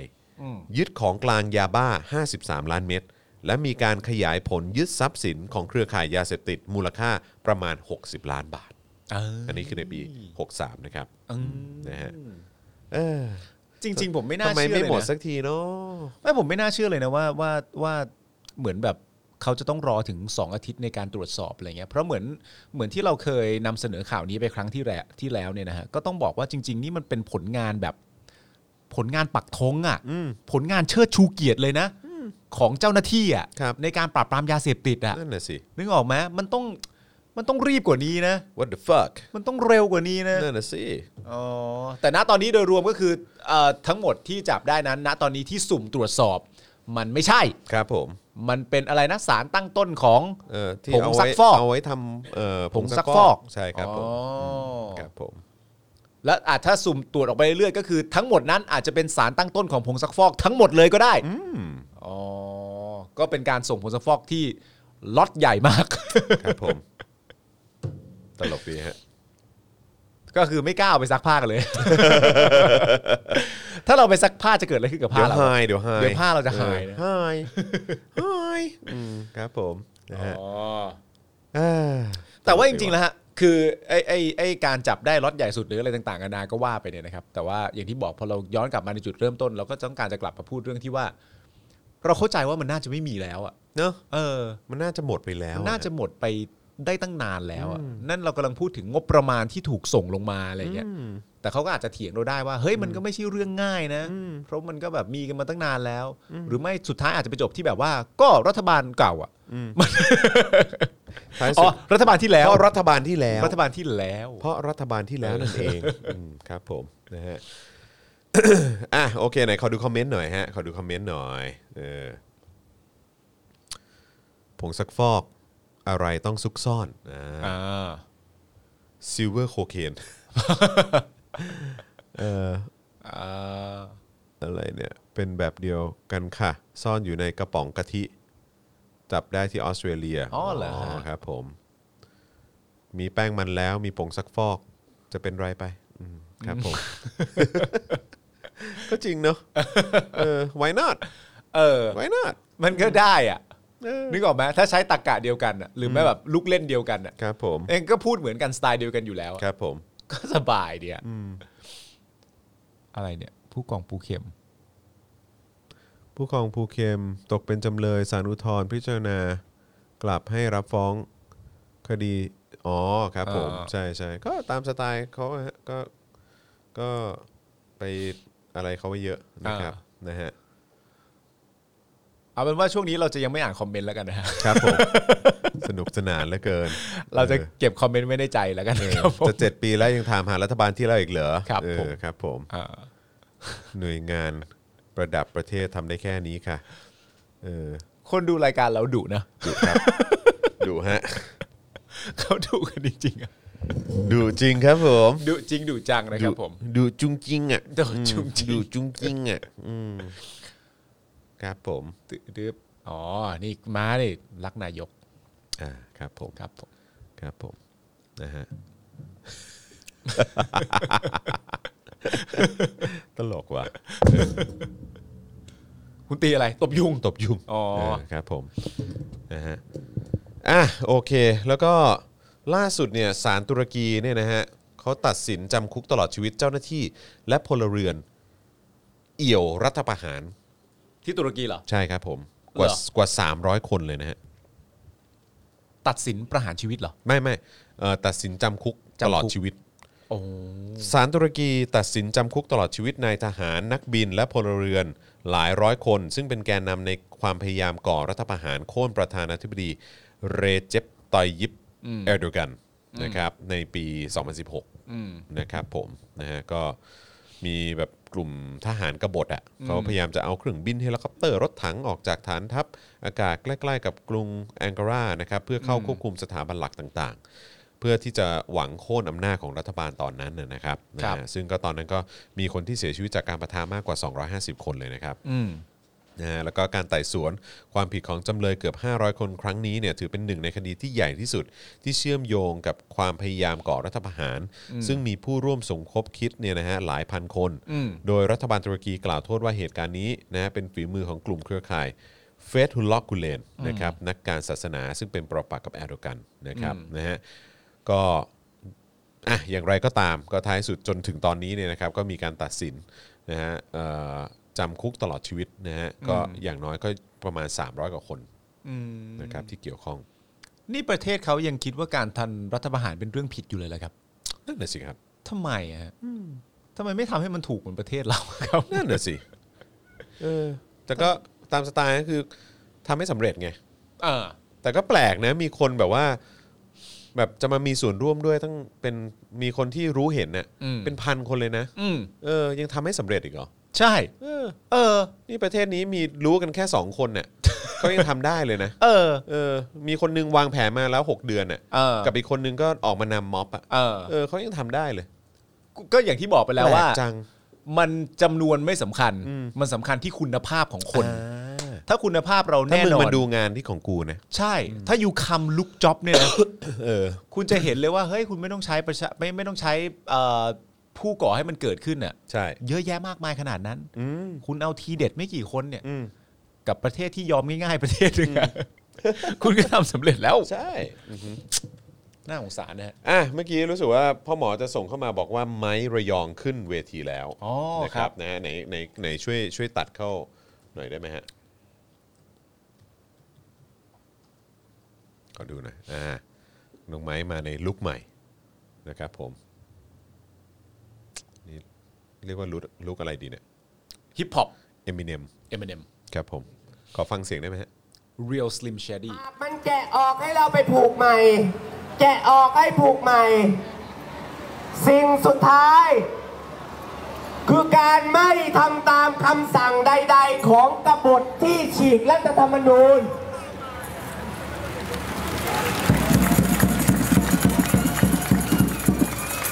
พี่น้องที่เคารพรักครับ ถ้าวันถึงวันนั้นจริงๆคำว่า กฎหมายหรือการติดคุกของพวกเราจะไม่มีเด็ดขาดถ้าพวกเราชนะกบฏ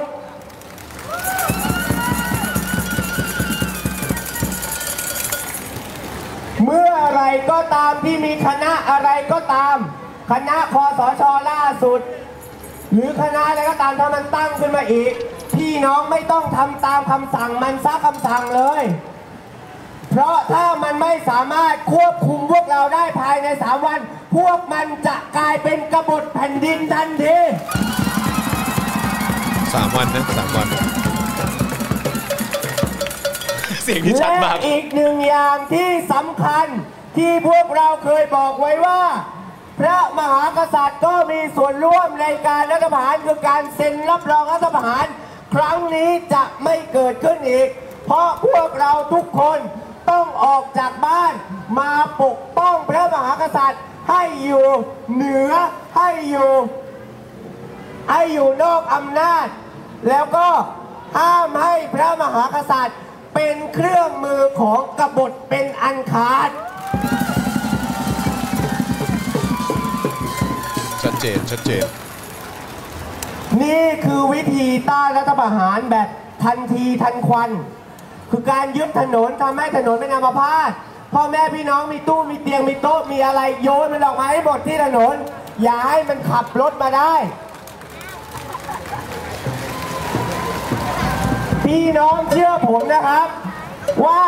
ไม่ว่ารถใครถ้ามันมีรอยขีดข่วน หรือไม่ว่ารถใครที่มันเสียหาย เดี๋ยวพวกเราชาวไทยทุกคนจะช่วยกันซ่อม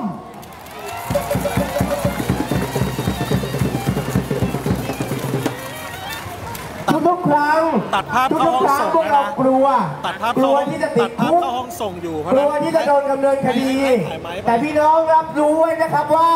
เมื่ออะไรก็ตามที่เกิดคณะรัฐประหารขึ้นมานะครับ เมื่อนั้นกฎหมายจะไม่สามารถใช้ได้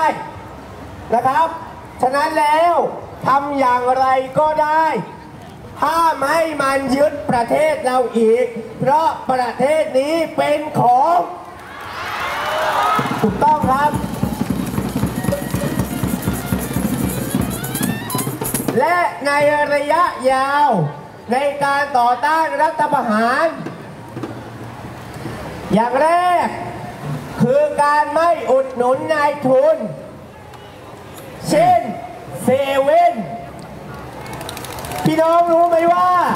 เวลาพี่น้องเดินเข้าเซเว่นไม่ว่าจะซื้อของอะไรก็ตามพี่น้องเสียแล้วแหวกเจ็ดเปอร์เซ็นนั่นคือภาษีมูลค่าเพิ่มที่เราเสียโดยไม่รู้ตัว เพราะฉะนั้นแล้ว ให้ไปซื้อของโชว์หวยเท่านั้น อย่าซื้อของห้างอย่าซื้อของเซเว่นอย่าซื้อของที่มันผูกขาดในทุนอยู่ มันจะไม่สามารถ ซัพพอร์ตรัฐบาลหรือคณะรัฐประหารชุดนั้นได้อีก พี่น้องทำได้หรือไม่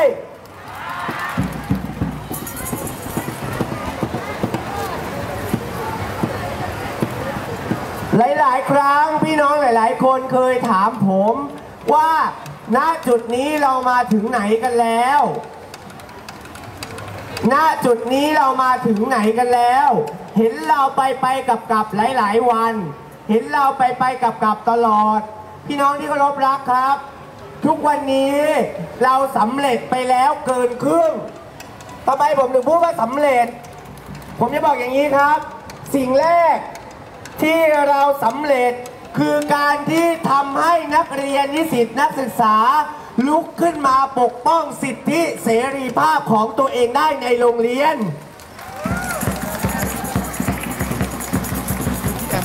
ความสำเร็จอย่างที่สองที่เราสามารถทำได้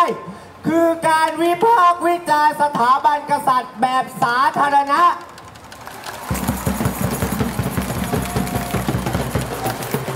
เมื่อวานถ้าใครได้ดู สื่อหลาย ๆ ช่อง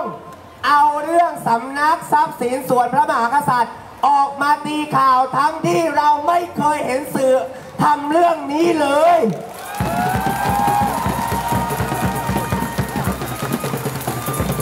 นี่คือความสำเร็จที่ผมบอกว่ามันเกินครึ่งไปแล้ว ส่วนข้อเรียกร้องสามข้อ มันคือน้ำมันที่ทำให้ขบวนการเราขับเคลื่อนไปได้ พี่น้องที่เคารพรัก วิวัฒนาการเดินไปข้างหน้า ไม่มีวิวัฒนาการไหนที่ถอยหลัง แต่ตอนนี้ประยุทธ์จันทร์โอชากำลังทำวิวัฒนาการให้ถอยหลัง โดยใช้สถาบันพระมหากษัตริย์เป็นเครื่องมือ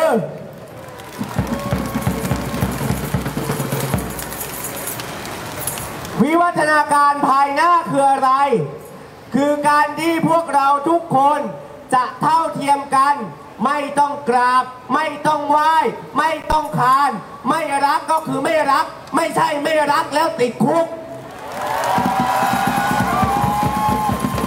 อ่ะโอเคนะครับผม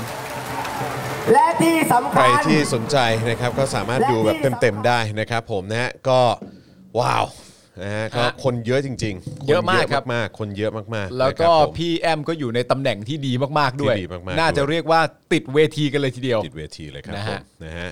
ก็เดี๋ยวติดตามกันนะครับว่าจะเป็นอย่างไรนะ แต่ว่าวันนี้ก็คนเยอะจริงๆเนาะ เยอะมาก คนเยอะ ฮะ มากคนเยอะมาก ผมว่า คน จ เยอะ ริง ก ๆ ก็คงจะเอ่อเหมือนเราก็ตั้งคำถามกันว่าณตอนนั้นที่แบบว่าจะไปอีกที่หนึ่งแต่ คสุรับ ดท้ายมาจบที่ SCB เนี่ยเราก็ตั้งคำถามกันว่า เอ้ย มันจะเยอะไหมนะก็เต็ม ก็เต็มฮะ ผมว่าผมว่าณตั้งแต่นี้เป็นต้นไปเนี่ยประกาศออกมาเมื่อไหร่เนี่ย ก็คงจะไม่มีคำว่าน้อยอีกต่อไปแล้วแหละครับ ทุกครั้งก็น่าจะเป็นจำนวนคนที่เยอะอยู่เสมอๆแล้วก็ดูท่าทีของรัฐบาลไปในตัวด้วย แผ่วไหม หมายถึงใคร ไม่รู้ คือที่ที่เขาชอบบอกว่าม็อบแผ่วอ่ะ ก็ถ้าบอกว่าม็อบแผ่วก็ ผมว่าผมว่าวันที่ 18อ่ะ อืม เป็นวันที่แสดงได้ชัดเจนที่สุดอะ อืม ว่ามันแผ่วหรือไม่แผ่วอะ อืมอืม แล้วก็ต้องดูการกระทำของพวกคุณเองด้วยในวันที่ อืม 17นึกออกไหม ใช่ เพราะว่า ใช่ เอ่อคนที่ออกมาร่วมชุมนุมเนี่ย ไม่ได้แปลว่ามีเท่านั้นที่เห็นด้วย นึกออกไหมอย่างเช่นอ่ะนับง่ายๆ เราสามคนก็จัดรายการอยู่ ณตอนนี้มันก็มีวันที่เราไป มันก็มีวันที่เราเลือกที่จะรายงานข่าว แต่วันไหนถ้าคุณทำร้ายประชาชนเมื่อไหร่เนี่ยเขาจะวางทุกอย่าง และออกไปต่อสู้กับพวกคุณทันที ใช่ นะฮะมันจะเป็นลักษณะแบบนี้นะครับ แล้วก็ดีมากเลยนะคือสิ่งที่น้องไม้เขาพูดก็คือแบบว่าเหมือนแบบเป็นการเอ่อเหมือนคล้ายๆ เป็นคู่มือต้านรัฐประหารเนอะ ใช่ เออเอ๊ะจริง ๆ มันมีอยู่ปะมันมีเป็นคู่มือต้านรัฐประหารของทางไอรอปะถ้าเกิดผมจำไม่ผิด เหร ร อ บกวนรบกวนเสิร์ชเสิร์ชหน่อยได้ไหมฮะมันมีเป็นคู่มือรัฐประหารเผื่อเราจะเอามา ขึ้น เออนะฮะคู่มือต้านรัฐประหารอ่าครับผมอ่า เนี่ยเลยเหรอ เออ นะฮะ แต่ว่าเดี๋ยวเดี๋ยวลองดูว่ามันมีเป็นแบบของของของใครบ้างอะเปิดคู่มือต้านรัฐประหาร อ่ะเดี๋ยวเดี๋ยวลงลงมาด้านล่างนิดนึง ตรงที่มันเป็นแฮชแท็กก็ได้ฮะนั่นนั่นนั่นอันนั้นอันนั้นอันนั้นเอออันนั้นเออแฮชแท็ก on Twitter มันจะมีเป็นเหมือนเป็นภาพนิ่งด้วยนะฮะ เออ อ๋อ นี่ก็คือดาวน์โหลดได้เลย อ๋อ สแกน QR code ดาวน์โหลดได้เลย ใช่ใช่ใช่คู่มือต้านรัฐประหาร เนี่ย มันมันจะมีเป็นรายเป็นรายละเอียดอยู่อะเป็นบัญญัติแต่ละข้อเลย อ่า เปิดเราเราเราเราเราดาวน์โหลดมาได้ไหมฮะ เราแบบเผื่อจะลองเอาขึ้นจอ เออ นะฮะ เป็นคร่าวๆนะ เป็นคร่าวๆ เขามีเป็นคู่มือนะ เอออครับผม อ่านี่ไงคู่มือต้านรัฐประหาร อ๋อ เพราะเพราะว่าวันนี้เหมือนสโลแกนมันคือออกมาเพื่อซ้อม ซ้อม ซ้อ ต้าน มต้านรัฐ รัฐ ป ประระ หา หาร รอยู่แล้ว ใช่ครับผม เออ นะฮะก็ดีนะ คือแบบว่าคือซ้อมต้านรัฐประหารด้วยด้วยการเอ่อด้วยการเล่นคอนเสิร์ตด้วยการเอารถออกมาขวาง ด้วยการเอาตู้โต๊ะเตียงอะไรมาขวางทาง เออ ไอ้แบบยังไงก็ได้คือแบบว่าอย่าให้อย่าให้รถ เขาเคลื่อน ผ่ มาได้ ผ่านได้ เออ เอออะไรอย่างเงี้ยนะฮะอ่ะไหนขอลองเลื่อนเลื่อนเลื่อนลงไปหน่อยได้ไหมฮะปึ๊บคู่มือต้านรัฐประหาร against the coup อ่าโอเค มีโอ้โหนี่เขาพิมพ์แบบจริงจังเลยนะ อืม อ่ะไปต่อไปต่อไปต่อ เอาสารบัญ เอ้ยเอ้ยผมขอดูสารบัญหน่อยได้ไหมสารบัญคู่มือต้านรัฐประหาร พื้นฐานของการป้องกันอย่างมีประสิทธิภาพ ภัยจากรัฐประหาร การต้านรัฐประหารอย่างกระทันหัน เออ เอานี่ไหมหน้าก้าวไหม เออเออขอดูหน้าก้าวหน่อยได้ไหมฮะ การต้านรัฐประหารอย่างกระทันหัน หน้าก้าวหน้าก้าวอ่ะไปอีกไปอีกไปอีกอันนี้ก้าวเหรอ เออว่ะมันก้าวแล้วนี่ว่ะ ไม่ใช่ไม่ใช่ไม่ใช่ อันนี้อันนี้ยังเป็นคำนำคำนำอยู่มั้งเออไปอีกไปอีกไปอีกเออครับผมใช้เวลาโหลดนิดนึงโอ้โหเห็นหน้าประยุทธ์แล้วไม่อยากอยากเอา แจะหน้าเหรอ อยากเอาอยากแจะหน้าแม่ง แจะหน้าแม่ง เอออ่าสามหกเจ็ดเก้าอ่านี่ นี่ ไง ไง เราทุ่มเททั้งแรงกายและแรงใจเพื่อเตรียมการต่อต้านการรุกรานจากต่างชาติ แต่เรากลับไม่เคยเตรียมความพร้อม เพื่อป้องกันการเกิดรัฐประหาร ทั้งที่สิ่งนี้เนี่ยนับว่าเกิดขึ้นบ่อยมากเอ่อบ่อยครั้งมากในการเมืองโลก จึงถึงเวลาที่เราควรจะคิดหาวิธีการต่อต้านรัฐประหารอย่างจริงจังอ่าโอเคนะครับอ่ะขอขอเลื่อนลงมาหน่อยได้ไหมฮะอืม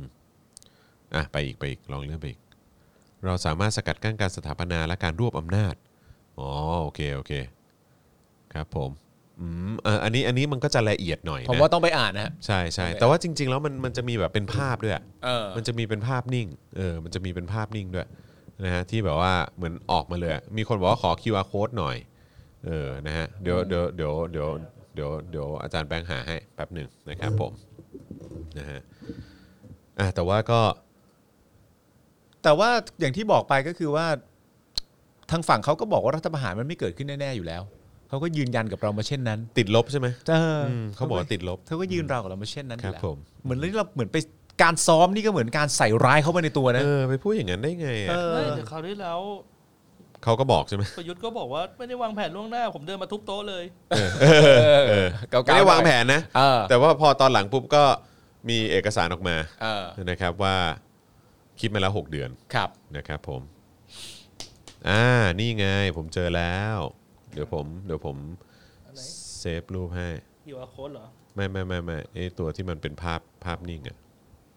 อ่ะ อันนี้ผมผม อ่ะขึ้นขึ้น คิวอาร์โค้ด อ่า PDF นะฮะ ของอันนี้ สามารถโหลดไปอ่านกันได้นะครับ โหลดได้ครับผม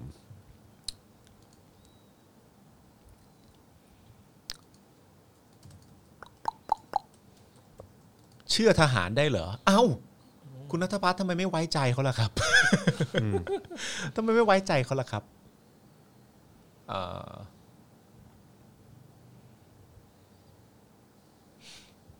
อ๋อมีคุณจิรพัฒน์มาบอกว่าจะต่อต้านได้เนี่ยต้องกล้ายอมรับที่จะมีการสูญเสีย เพราะว่าถ้าล้มเหลวเนี่ยโทษจะหนัก อืม อืม อ่ะผมส่งเข้าไปในกลุ่มแล้วนะฮะ ไหนดูสิอ๋ออันนี้เป็นขั้นตอนเลยเนี่ย ใช่ อ่ะ เดี๋ยว เดี๋ยวเราจะเอาภาพขึ้นให้นะฮะ อืม เป็นภาพของเอ่อเรื่องของคำแนะนำในการต่อต้านรัฐประหารนะฮะ อืม ก็คือเขาบอกการป้องกัน การป้องกันก็มีการแจกจ่ายส่งต่อเอกสารนี้เพื่อให้ความรู้วิธีการต่อต้านรัฐประหารแก่คนใกล้ชิด ผลักดันให้ข้อเสนอในเอกสารนี้ได้ออกสื่อ ให้ได้ออกสู่ชุเอ่อออกสื่อแล้วก็ชุมชน ครับ นะครับนะฮะเผยแพร่อุดมการณ์ประชาธิปไตยและก็ข้อเสียของการรัฐประหารนะครับเขาบอกว่าทันทีที่เกิดการรัฐประหารเนี่ยให้ปฏิบัติตามขั้นตอนดังนี้นะครับนำรถมาจอดขวาง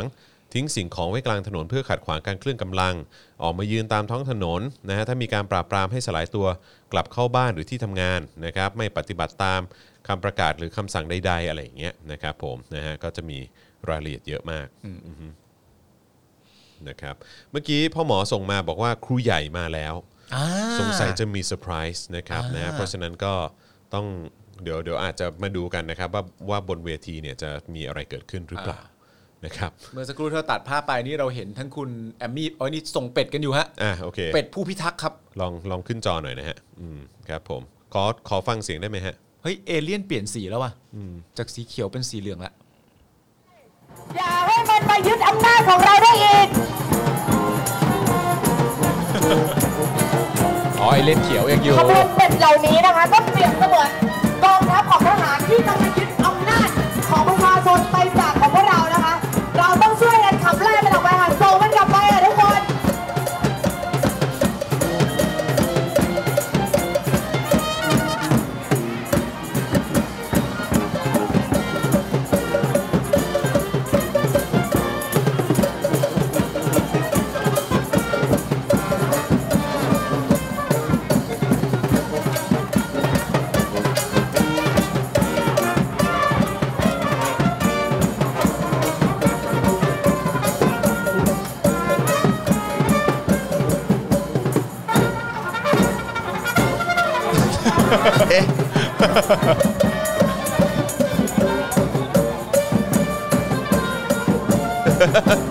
โอ้เล่นอะไรกันเนี่ย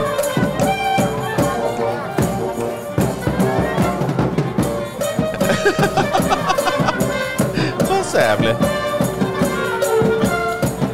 นี่คือม็อบเหรอวะเนี่ยส่งเป็ดไป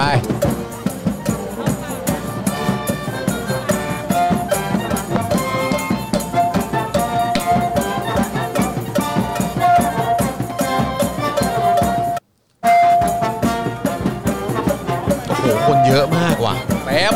คนเต็มเลยว่ะ เต็มทุกวัน อ๋อ นี่ไงนักดนตรี โอ้ยมาเป็นวงเลย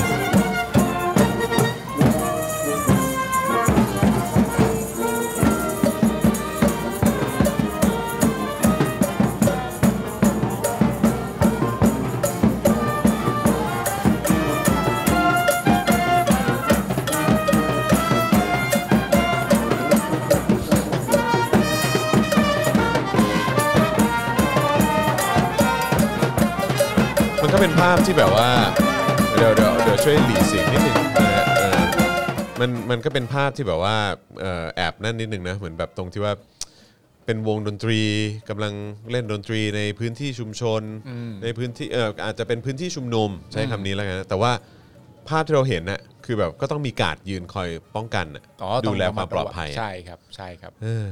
แม่งโคตรขัดเลยนะ แต่ก็อย่างที่บอกไปฮะด้วยครีเอทีฟไอเดียอะไรต่างๆกันานาเราก็คงไม่เคยเห็นการชุมนุมที่ไหน หรือม็อบครั้งไหนมีการส่งเป็ดไปทางด้านหลังเรื่อยๆ ผ่านไปทีละคนทีละคนทีละคนเหมือนกัน ใช่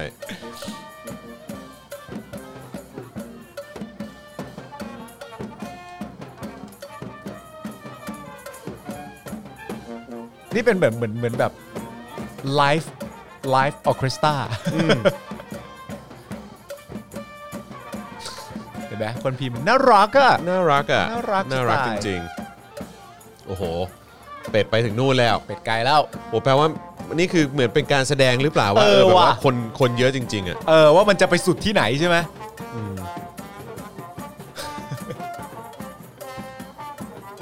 ช่วงพักผ่อนช่วงพักผ่อน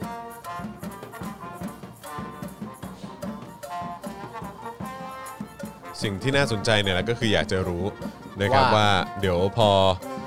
เอ่อครูใหญ่ขึ้นมาเนี่ยจะพูดว่าอะไร อืม นะครับ หรือว่าจะมีจะมี ข้อมูลอะไร จะมีข้อมูลอะไรหรือว่าจะมี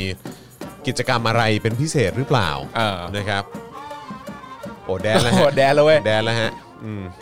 นี่30 ยังแจ๋วเว้ย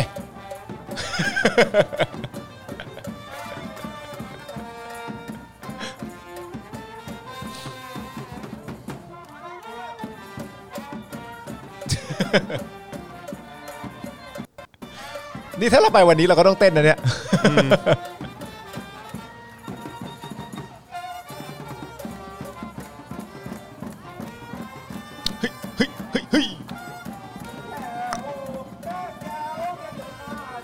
ตึงตึงตรึงตึงตึง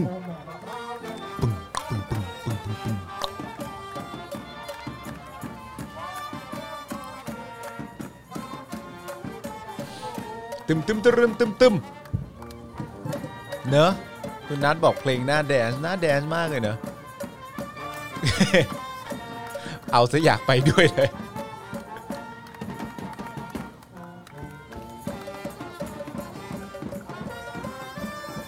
วันนี้ฮีโร่แสดงละครสมมุติให้มวลชน อะไรฮะลุกเต้นหน้าคอมแล้ว เออ ดีมาก เออ ผมว่าหลังจากเนี้ยแหละ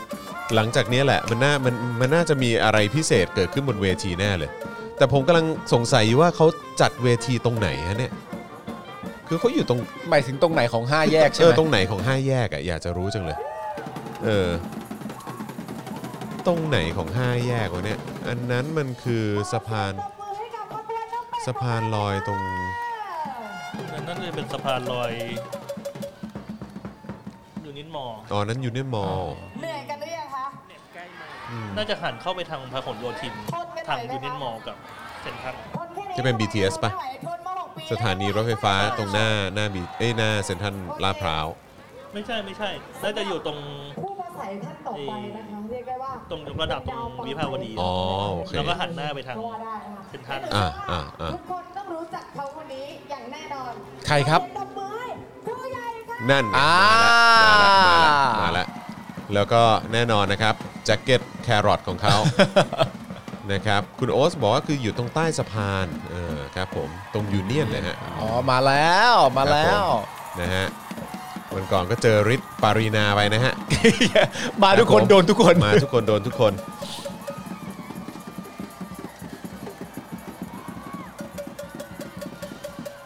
พรุ่งนี้ยังไม่ได้ประกาศเลยใช่ปะ อืม ว่าจะไปที่ไหนอะไรยังไงไม่มีนะ พรุ่งนี้รู้สึกว่าจะมีรายละเอียดเหมือนกันนะฮะ เอาเหรอ ใช่แต่ว่าน่าจะเป็นแบบแถวรู้สึกว่าบางนา กับสมุทรปราการมั้งถ้าเกิดผมจำไม่ผิด อ๋อเหรอ เออใช่ครับผม เมื่อวานนี้ อ่ะไหนลองฟังครูใหญ่หน่อยสิ เมื่อไหร่วันก่อนสิ วันก่อนวันก่อน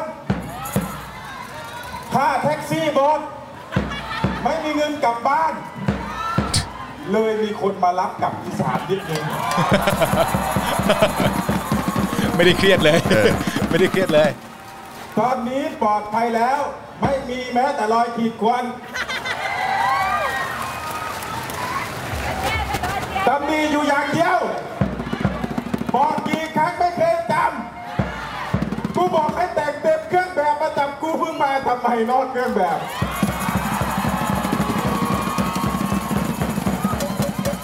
แต่ดีแต่ดี ทุกวันนี้เขาพัฒนา พวกสายสืบ มันไม่ตักหัวเกียนแล้วนะ โอ้ไม่หัวเกียร์แล้วเหรอ ไม่เป็นไรครับ ไม่เป็นไร ก็ถือว่าเป็นประสบการณ์ครั้งหนึ่งในชีวิต ที่ได้ไปนอนในห้องขังของเจ้าหน้าที่ตำรวจ แล้วก็ประทับใจอย่างหนึ่งเมื่อวานนี้ตอนจะไปเข้าห้องน้ำ ในห้องขังใต้ถุนศาลผมจะไปเข้าห้องน้ำแล้วก็บอกกับพี่น้องนักโทษนะครับ ว่าจะไปเข้าห้องน้ำได้รับเกียรติเป็นอย่างมากพี่น้องนักโทษบอกว่าครูใหญ่อย่าเพิ่งเข้า ผมขอเข้าไปล้างห้องน้ำให้ก่อน โอ้โหโอ้โอ้โห ปรบมือให้พี่น้องผู้ตั้งขังจังหวัดอุดรหน่อย ว้าว มีน้ำใจกว่าเจ้าหน้าที่ตำรวจเยอะ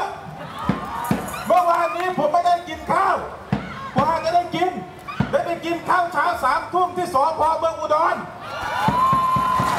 โอ้สพมักกะสันกับสเอ้ยสนมักกะสันกับสนพญาไท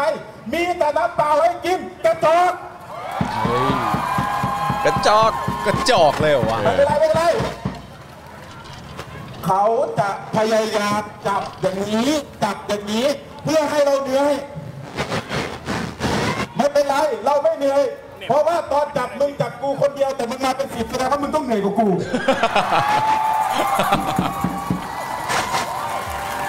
ถือว่าได้ใช้ภาษีประชาชน ในการเดินทางไปอุดรนะครับ นั่งเครื่องบินไป ทีแรกเขาจะเอาให้ให้ผมนั่งรถตู้ไปผมบอกว่า ไม่ได้ไม่ได้ไม่ได้ ถ้าจะเอารถไป สีครีมมีไหม ถ้าไม่ใช่รถคันสีครีม กูจะโวยวายสุดท้ายก็พาไปขึ้นเครื่องบินที่ดอนเมือง อ๋อ เป็ดเป็ดเป็ดเป็ดเอาไปไว้ฝั่งนู้นเอาเป็ดไปไว้ฝั่งนู้นนะฮะเป็ดเหล่านี้ได้รับการสถาปนายศแล้ว มียศสูงยศใหญ่ควรเป็นเจ้าฟ้าเจ้าแผ่นดิน เพราะเป็ดเหล่านี้ทำหน้าที่ปกป้องประชาชน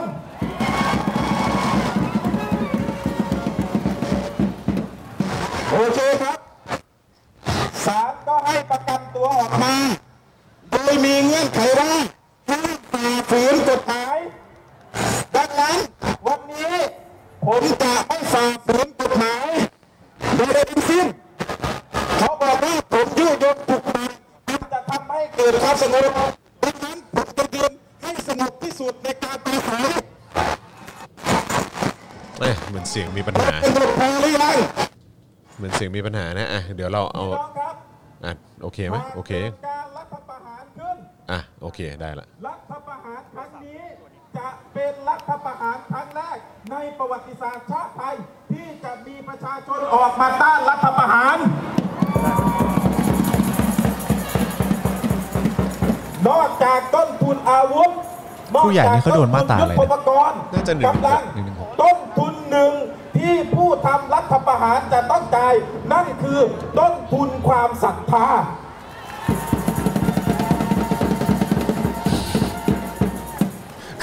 เห็นเป็ดลอย ศรัทธาที่เหลืออยู่ไม่มาก มันจะหมดไป ถ้ารัฐประหารเกิดขึ้น ทั้งคนสั่งคนเซ็น คนกระทำจะต้องไม่มีแผ่นดินอยู่ หากมีการรัฐประหาร มันไม่ควรมีแผ่นดินอยู่อยู่แล้วอ่ะ คนทำรัฐประหารและคนสนับสนุนรัฐประหารนะ ก็ถึงก็ถึงบอกกันที่เราเคยคุยกันนะตอนแรกว่าแบบ ดิ้น ประยุทธ์ลาออกแล้ว แล้วถือว่ามากหรือยังอะไรอย่างเงี้ยไม่พอ ที่ไม่ได้ทำรัฐประหาร และได้รับรองรัฐประหาร ทั้งอดีต ปัจจุบันและอนาคต ขอให้มันตกตะลกบกไป ชั่วกับชั่วกัน ชั่วโคตรลูกหลานอย่าได้เจริญ คนเยอะชิบหาย เยอะ เยอะมาก อีกเรื่องหนึ่งที่ผมจะบอกกับพี่น้อง วันนี้ผมไม่ได้มาอย่างเดียวได้ ผมมากับแก๊งของผม อะไรวะ อะไรวะ ขอเสียงปรบมือต้อนรับพี่น้องแก๊งแครอทหน่อย แค่แค่หลอดโอ้โห มาแล้วครับ โอ้โห ทหารประเด็นด้านทุก โอ้โห พูดมามากแล้ว วันนี้สิ่งหนึ่งที่เราจะต้องพูด นอกจากการปฏิรูปกองทัพปฏิรูปการศึกษา ปฏิรูปสถาบันกษัตริย์ อีกสิ่งหนึ่งที่เราจะต้องทำนั่นคือปฏิรูปศาสนา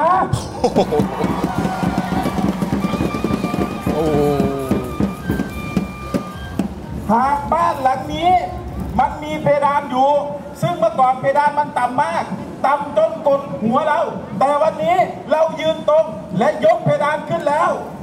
แต่มันจะมีสิ่งที่ค้ำยันเพดานนั่นก็คือเสาและโครงสร้าง ไม่ว่าจะเป็น พระ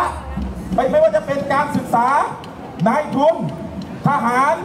และผู้มีอำนาจจากระบบประถมภ์สิ่งหนึ่งที่ค้ำยันเพดานอยู่ นั่นก็คือศาสนาทุกศาสนาไม่ใช่แต่เพียงพระพุทธศาสนา ผมเปรียบเทียบว่าในโครงสร้างของการก่อสร้างนี้ มันมีปูน มันมีอิฐ มันมีหิน มันมีทราย แต่สิ่งหนึ่งที่มันทำให้ทุกอย่างนี้รวมอยู่ด้วยกัน แล้วเรามองไม่เห็นมันเลย เมื่อมันสร้างบ้านหลังนี้เสร็จแล้ว นั่นก็คือน้ำศาสนาเปรียบเสมือนน้ำที่ได้เป็นตัวทำปริยา ให้ปูนหินอิฐทรายหลอมกันเป็นอันเดียว เมื่อไหร่ก็ตามที่เราดึงศาสนาออกจากอำนาจรัฐได้ เราจะสามารถปฏิรูปประเทศนี้ได้อย่างแท้จริง เพราะศาสนาแทรกซึมอยู่ในระบบการศึกษา ซื้อ การเรียนการสอนและการเมือง เพราะศาสนานี่แหละ ที่เป็นตัวบอกให้เราต้องจำยอมต่ออำนาจ ที่เป็นตัวบอกให้เราต้องบอกว่าเขาเกิดมามีบุญ เราเกิดมาบาปเราจึงได้เป็นไพร่เขาจึงเป็นเจ้า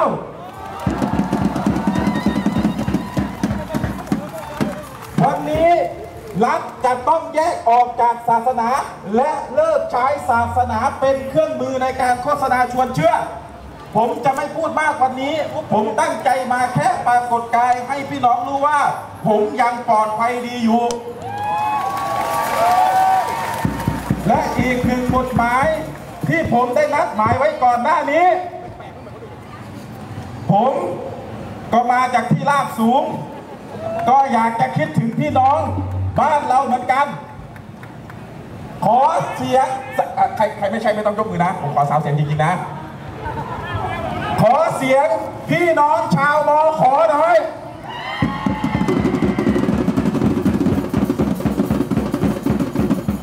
เตรียมพร้อมหรือยัง ไอยุทธวิธีที่เราซ้อมและส่งต่อกันมาจากรุ่นสู่รุ่นนะเตรียมพร้อมหรือยัง ถ้าพร้อมแล้ว อย่าเพิ่งรีบกลับ หลังเลิกม็อบเราจะเต้นทุ่งลุยลายให้ประเผด็จการมาสะเทือนกันไปเลย เขาบอกว่าเราเป็นพวกรุนแรงม็อบนี้มันม็อบรุนแรง เดี๋ยวพวกกูจะเด้าอย่างรุนแรงให้พวกมึงด้วย อะไรนะ เราจะเดาอย่าง เดาอย่างรุนแรงให้ดู มึงรู้จักเพลงนี้ปะ ไม่รู้จัคุกยลายมาจากอีสานบ้านนามาอยู่กรุงอะ เออไม่ไม่รู้จัก แล้วมันแบบตึงตึงตึงตึงตึงตึงตึงตึงตึงอะ อ๋อเหรอ การงัดกฎหมายอาญามาตรา112 ออกมาใช้ นี่หมายความว่าไอ้รัฐบาลมันเอาสถาบันพระมหากษัตริย์มาเป็นเกราะป้องกันตัวเอง และมันกำลังดึงฟ้าลงมาต่ำกำลังบอกว่ามันและสถาบันพระมหากษัตริย์เป็นสิ่งเดียวกัน ขอโทษมึงเป็นพ่อกษัตริย์เหรอ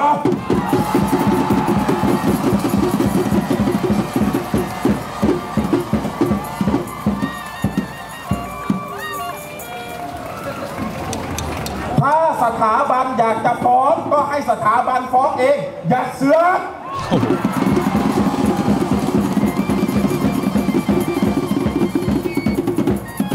อย่าดึงสถาบันมาเป็นคู่ขัดแย้ง และล่าสุดสำหรับกรณีของผม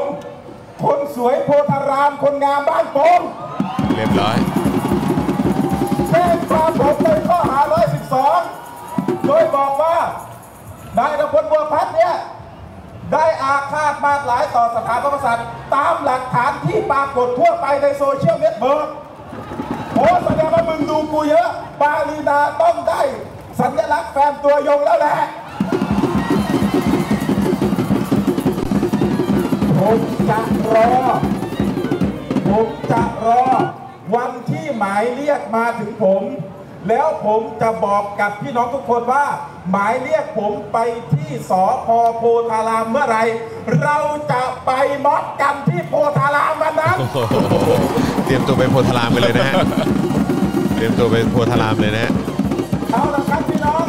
ทักทายพอเป็นกระใสไม่ได้มีประเด็นอะไรมากมาย ประเด็นที่ผมอยากจะพูดวันนี้ ผมอยากให้ผู้ที่ได้รับผลกระทบจริง ๆ ได้พูดขอเสียงสาธุให้กับสมาชิกแก๊งแครอทนะครับ สาธุ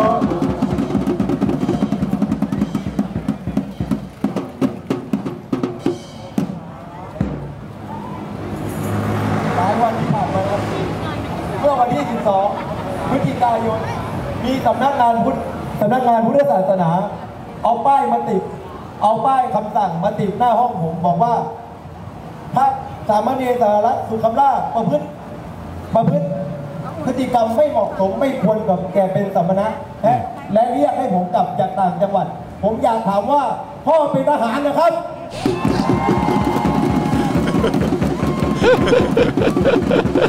แต่อาจจะใช่ก็ได้ไง เออครับผม จะใช่ก็ได้ ครับผม ปกครองไม่คอมบันและอยากจะบอกว่า สิ่งที่คุณเรียกผมกลับไปนั้นน่ะ มีบัญญัติในพระธรรมวินัยหรือไม่สำนักงานพุทธศาสนา คุณดูเครียดๆนะ ไปเต้นกับลุงพลก่อนไหม เฮ้ย โอ้โหโคตรเอา และผมจะบอกว่าสำนักงานพุทธศาสนา ถ้าอยากจะจับผมก็มาจับพี่มดไม่ต้องเอาใบสั่งมาแปะหน้าห้องผม ฉีกด้วยว่ะ และอยากฝากอีกประเด็นสุดท้ายว่า มีข่าวการรัฐประหารเกิดขึ้น ถ้าถ้าเกิดรัฐประหาร เราจะเจอกับใครครับ ถ้ารัฐประถ้าเกิดการรัฐประหาร มันต้องเจอกูใช่ไหมครับ เอาใหม่เอาใหม่เมื่อเกิดรัฐเมื่อเกิดรัฐประหาร เขาจะเจอกับใครครับ ผมเชื่ออย่างแน่นอนว่าถ้าเกิดการรัฐประหารเกิดขึ้น รูปธนบัตรของประเทศไทยจะเป็นเจ้าคุณเป็ดอย่างแน่นอนขอบคุณครับอ่ะขอดูสามนิ้วสวยๆหน่อยแล้วประเด็นการมวยมอด แกงแครอทจงเจริญ ฟ้าเปิด ว่ะ เบิกเนตรแล้วอ่ะ สามนิ้ว หยุดไม่อยู่แล้วอะ เมื่สักครู่นี้สำนักพุทธ ถ้าท่านบอกว่ามันไม่สมควร ท่านก็คงจะหลับตาพูดอยู่ เพราะว่าสามนิ้วที่ชูขึ้นไปเป็นสัญลักษณ์ของการเรียกร้อง เสรีภาพพาราดอนภาพและความเสมอภาค คือสิทธิประขั้นพื้นฐานของประชาชน แต่ในวันนี้ศักดินามันปล้นไป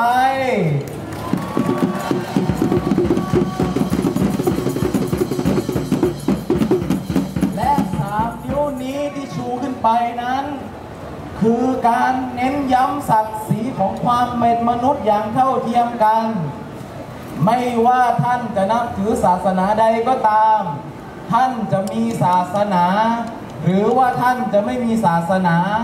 ท่านจะได้รับความเป็นมนุษย์อย่างเท่าเทียมกัน จะไม่มีใครถูกดูหมิน่นถูกทำร้ายร่างกาย โดยเพียงเพราะท่านต่างศาสนา หรือว่าท่านไม่ได้นับถือศาสนา หรือรวมไปถึงจะไม่มีใครชูกรอบรูปเพิ่มความชอบธรรมแล้วไปทุ่มลำโพงใส่คนอื่น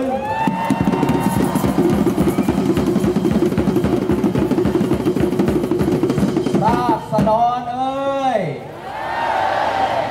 ราษฎรเอ้ย ต้องขออภัยด้วยที่วันนี้เสียงแหบ หลังจากวันที่ 17 มีการใช้แก๊สน้ำตา มีการฉีดน้ำผสมสารเคมี มีการใช้ความรุนแรงตัวก็ได้เป็นหวัดมาจนถึงวันนี้ แต่ยังคงสงสัย พระผู้ใหญ่พระศักดินาท่านทำอะไรอยู่นอกจากพ่นน้ำลายสลิมออกมา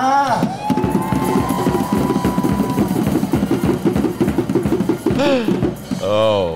ก็เพราะเยี่ยงนี้ไง เอาไม่หยุด เพ ฉุด ราะ ไม่อยู่ ศาสนาพุทธมันเป็นเครื่องมือของรัฐ เพราะศาสนาพุทธเนี่ยถูกเพิ่มความชอบธรรมให้รัฐอย่างมาก พระที่ออกมาสวดมนต์อ่าเฉลิมพระเกียรตินะแต่งบทแต่งกลอน แต่งบทพระธรรมเทศนาให้รักชาติศาสนา พระมหากษัตริย์เหล่านี้คือ คือการเพิ่มความชอบธรรมให้รัฐโดยทั้งสิ้น แต่มาวันนี้ หลังจากที่อาตมาได้รายงานตัวต่อเจ้าอาวาสไป ก็ได้รับการตักเตือนนะทีหลัง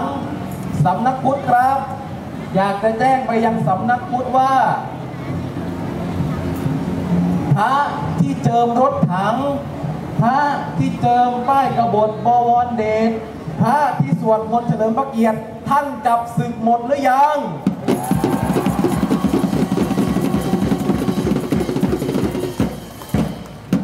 มาวันนี้ ถ้าท่านจะจับศึกผม ก็ให้มาจับศึกที่ม็อบนี้ เพราะเราคือพระของราษฎร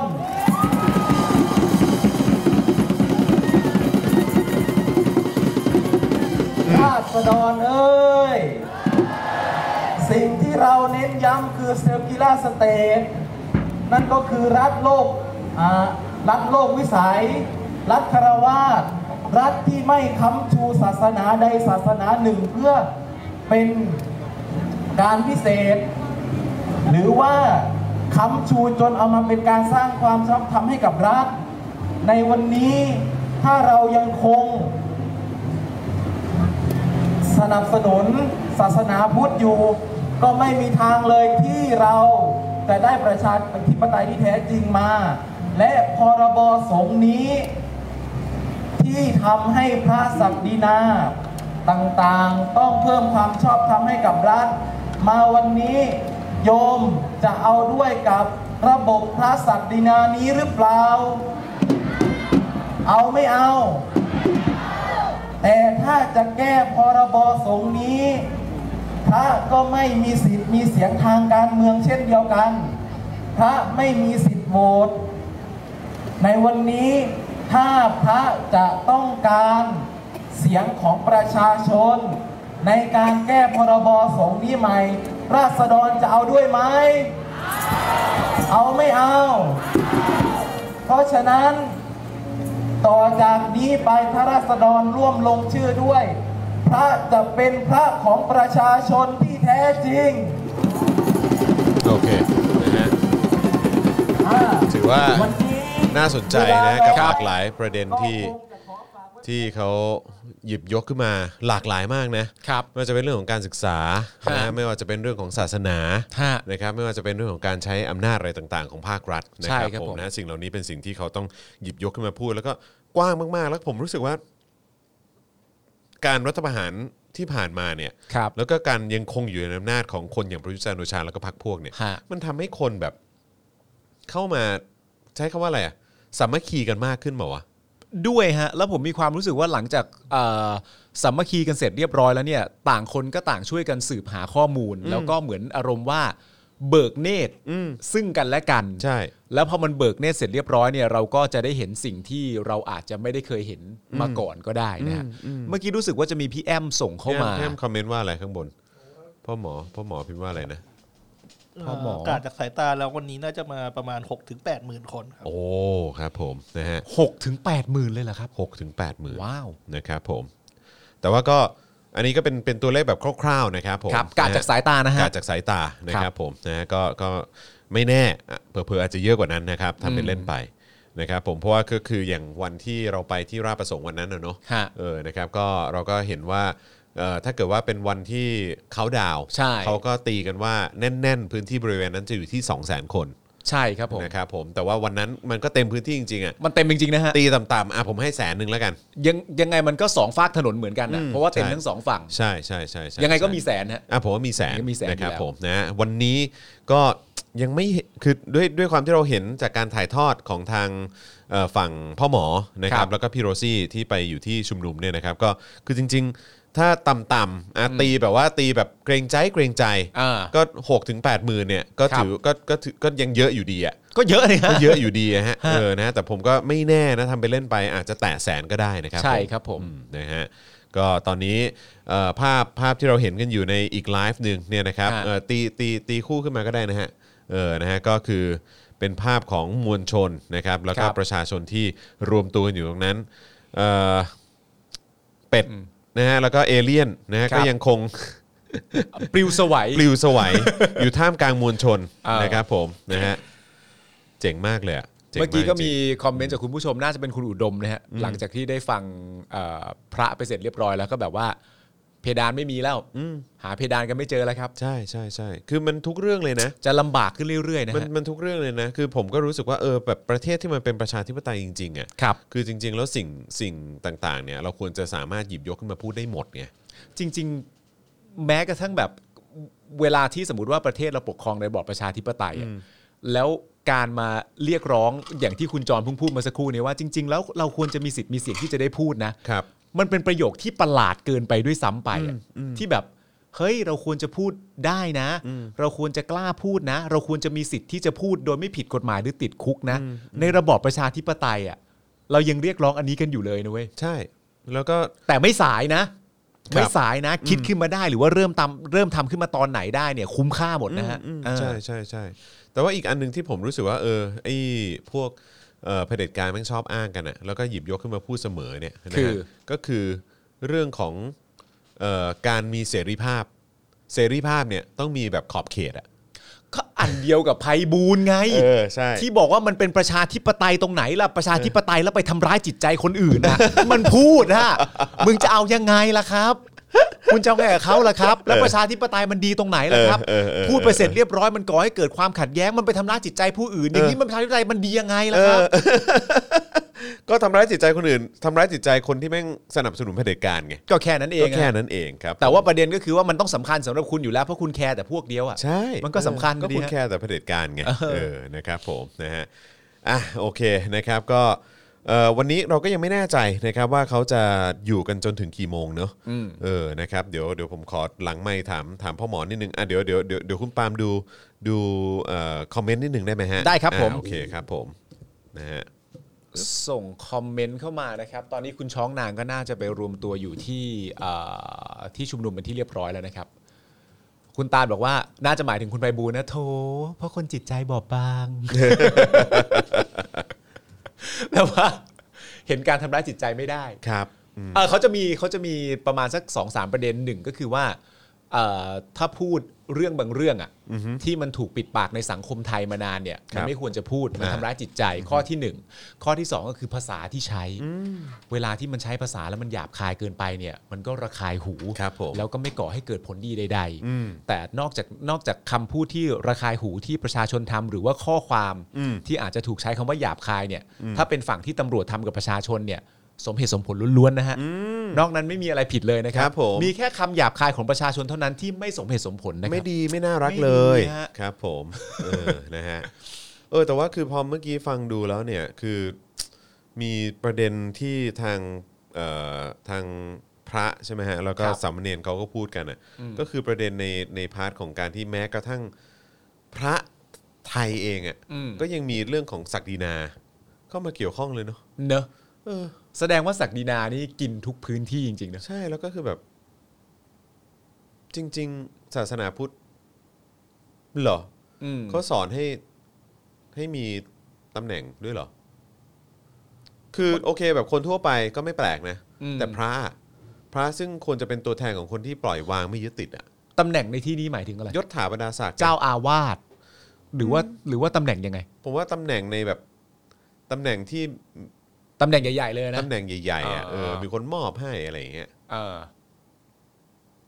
น ไม่ โอเค ไม่รู้สิ วะ ไม่รู้สิไม่ เออ ไม่ไม่รู้ ผม ว่า แค่รู้สึกว่า อันเนี้ยมันก็เป็นอย่างหนึ่งที่มันดูขัดแย้งไง เออ มันเหมือนกับแบบเวลาพูดว่าเออเสรีภาพแต่ว่าต้องมีขอบเขตนะ อะไรเงี้ยเออต้องเสรีภาพต้องไม่ออกนอกกรอบนะ อะไรเงี้ยปเข้ใจ ระชาธิปไตยแต่พูดไปอย่าไปให้คนอื่นเขาเจ็บนะ เอออะไรอย่างเงี้ยเข้าใจป่ะมันมันมันดูมันดูขัดแย้งอ่ะ เออ ในความรู้สึกผมนะเออผมรู้สึกว่ามันแบบ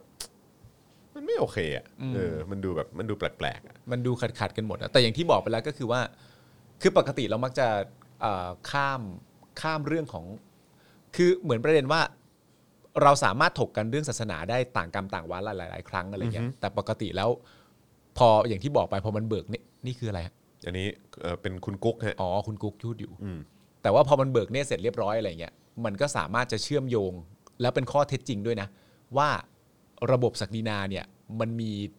กลุ่มอะไรที่เกี่ยวข้องกับเรื่องเหล่านี้บ้าง แล้วเป็นแล้วเป็น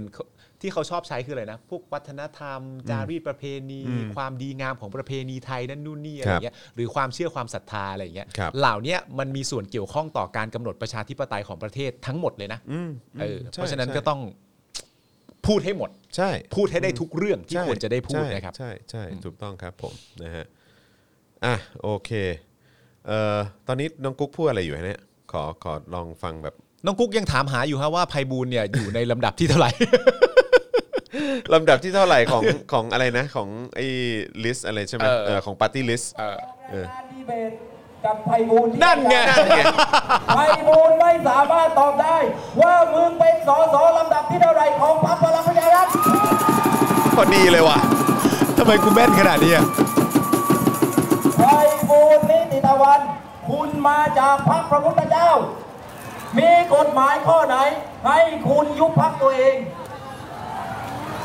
สิ่งสำคัญ คุณคือสสคนเดียวใน 500 คน ที่ไม่รู้ว่าตัวเองอยู่ลำดับที่เท่าไหร่ ในสสบัญชีรายชื่อ นี่คือความอัปยศของรัฐธรรมนูญฉบับนี้ ถ้ารัฐธรรมนูญมันเป็นประชาธิปไตย เราจะไม่มีสอเราจะไม่มีสอสออย่างไอเต้พระรามเจ็ด เอาโอ้เขาอุตส่าห์แบบออกจากนี่แล้วนะ เขาไม่ยุ่งแล้วนะครับคุณกุ๊กครับ ฐธรรมนูญฉบับนี้มันเป็นประชาธิปเป็นประชาธิปไตย เราจะไม่มีสอสอหูเฮาอย่างสีนวล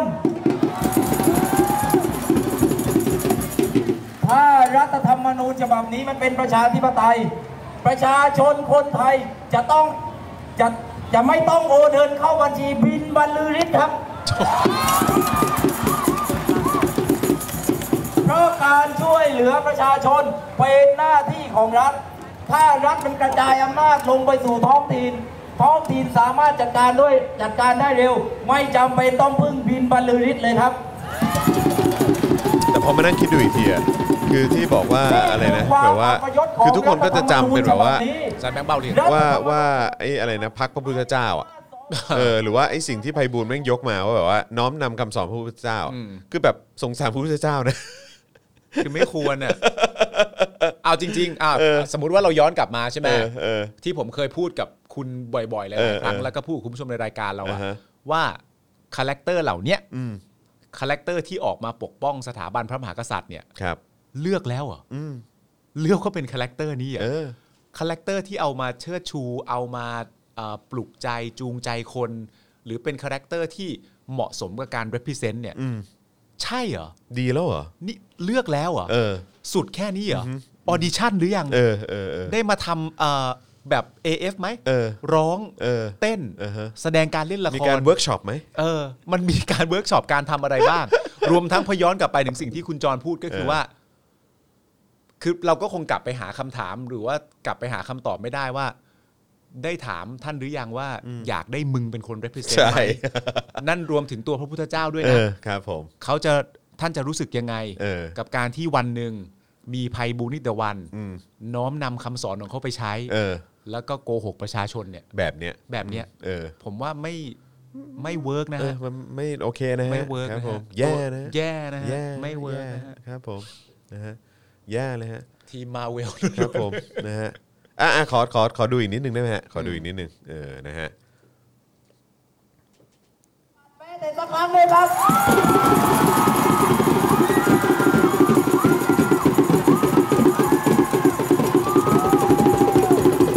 ผมเป็นคนจังหวัดนครศรีธรรมราช โอ้คนใต้ ผม นี่ ตั้งแต่เกิดมา พูดอย่างตรงไปตรง คุ มา ณโจรหรือเปล่า ผม คุณ ไม่ โจร เคย คุณ เลือก โจร พรรคประชาธิปัตย์และจะไม่มีวันเลือกมัน เป็นคนใต้ที่ไม่เลือกพรรคประชา เป็ ธิ นค ปัต น ย์นะ ใต้ที่ไม่เลือกประชาธิปัตย์ฮะ พรรคประชาธิปัตย์คือพรรคที่สนับสนุนการรัฐประรัฐประหารมาโดยตลอด นี่คือสิ่งสำคัญที่เราต้องจำไว้ครับทุกท่าน เอ้าเหรอ และ ครับ เราจะไม่มีวันเลือกที่มันสนับไม่มีวันเลือกพรรคที่มันสนับสนุนเผด็จการครับ คือต้องเอาให้แม่งแบบ ข้อที่ สู สา ญ ม พันธุ์อะ เป็นข้อ ใช่ ที่สำคัญ มึงว่าเขาจะมีความรู้สึกไหมว่า เราต้องการปฏิรูปสถา เหมื บั อน น พระมหากษัตริย์ เหมือนต่อให้เขา ภาย ต่อให้การการที่ประชาชนออกมาแล้วต้องการจะปฏิรูปหลาย ๆ เรื่องรวมทั้งเผด็จการเนี่ยเขาจะมีความรู้สึกไหมว่าเอ้ยกูอาจจะมีสิทธิ์ลอยตัวอยู่เหนือปัญหาได้เหมือนที่ผ่านมา เพราะว่ากูเป็นแค่พักร่วม อ๋อ ถ้าด่าคงจะไม่ตกมาถึงกูมากจนเจ็บปวดหรอกมั้งอะไรอย่างเงี้ยก็ก็เข้าใจผิดนะ โลกมึงโลกสวยมากอะ มึงโลกสวยเกินไป มาก โลกสวยเกินไปแต่ว่าเขาก็ต้องรู้ตัวไม่งั้นถาวรไม่ออกมา ใช่ ดิ้นขนาดนี้หรอก ใช่ เออ ดินและโหนขนาดนั้น อ่ะฟังกันต่อ สิทธัตถะหรือพระพุทธเจ้า อยู่มาเกือบอยู่มา 2,000 กว่าปี ไม่เห็นจำเป็นต้องมี 112 คุ้มครอง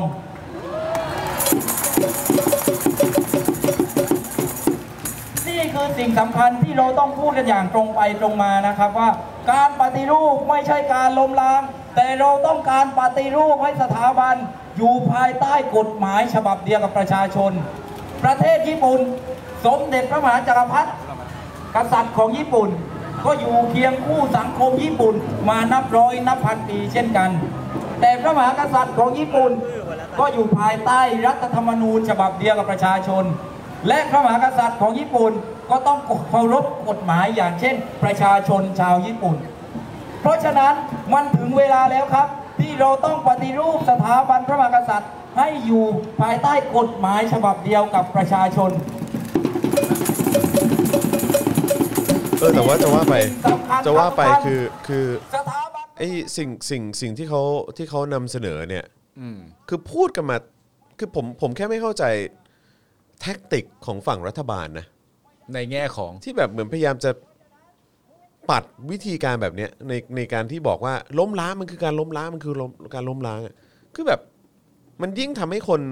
ไปดูกันมากขึ้นลงลึกกันไปมากขึ้นไหมว่าไอ้สิ่งที่เด็กพูดอะมันล้มล้างจริงหรือเปล่า แต่กูว่าอย่างนี้ไว้ยเพื่อน กูว่าเขามีความรู้สึกว่ายังไงกลุ่ม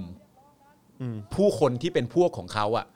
เขารู้เนเจอร์ของกลุ่มคนที่เชียร์เขา ก็คือว่าคงจะไม่ไปหาข้อมูล แน่นอนร้อยเปอร์เซ็นเพราะว่า หรือไม่ก็คือตั้งอกตั้งใจหาข้อมูล เพียงเพราะว่าจะเอามาต้าน อืม คือหาแค่เอาให้มันที่เจอว่าจะต้านยังไง อืมอะ่ะแล้วก็สิ้นสุดแค่นั้น จบแค่นั้น เขารู้เนเจอร์ของคนที่เชียร์เขา อืม ซึ่งก็เป็นความฉลาดของฝั่งเขาที่ศึกษาเนเจอร์ของคนที่เชียร์เขามาอย่างชัดเจน และสามารถจะเอ่อรู้ว่าพูดอย่างไร แล้วฝั่งที่เชียร์กูเนี่ยจะขึ้น อืม ก็ทำแค่นั้นพอ เอาแค่นั้นพอ แต่ว่ามันไม่มีทางสำเร็จกับกับน้องๆเหล่านี้ หรือว่าคนที่ถูกตาสว่างไปแล้วเนี่ยไม่สำเร็จแน่นอน แต่ว่าจริง ๆ เหมือนที่เราถามกันในรายการใช่ไหมว่า ผ่านมาตั้งนานแล้ว กูก็เห็นแบบนอกจากอภิปรายในสภาหรือการลงเสียงอะไรต่างๆนานาประชาธิปัตย์ก็ไม่เห็นพูดเที่ยอะไรเลย จนกระทั่งล่าสุดที่ถาวรก็ออกมา ประชาธิปัตย์เนี่ยเป็นคนที่จับประเด็นเรื่องพวกตัวเองอะเก่งที่สุดแหละ อืม ว่าแบบกูรู้ว่าพูดยังไงได้อะไร กูรู้ว่าคนที่เชียร์กูกูต้องพูดแบบไหนเขาเขาเขาถนัดด้านนี้อยู่แล้วอะ หรือคนหรือคนที่กูยังพอจะดึงกลับมาให้เป็นแบบเขาเรียกว่าอะไรเผื่อว่าเป็นฐานเสียฐานเสียงในอนาคต ที่จะดึงกลับมาได้บ้าง อันนั้นก็โลกสวยอีก เออก็โลกสวย อันนั้นก็โลกสวยเกินไป อีก ไม่ไม่หมดแล้วจ้ะ เออ หมดแล้วจะอยู่ เออใช่ใช่ใช่อืมอ่ะโทษครับอ่ะเดี๋ยวเดี๋ยวเดี๋ยวฟังฟังต่ออีกนิดนึง ประยุทธ์จันทร์โอชา คุณได้ยินเสียงประชาชนไหม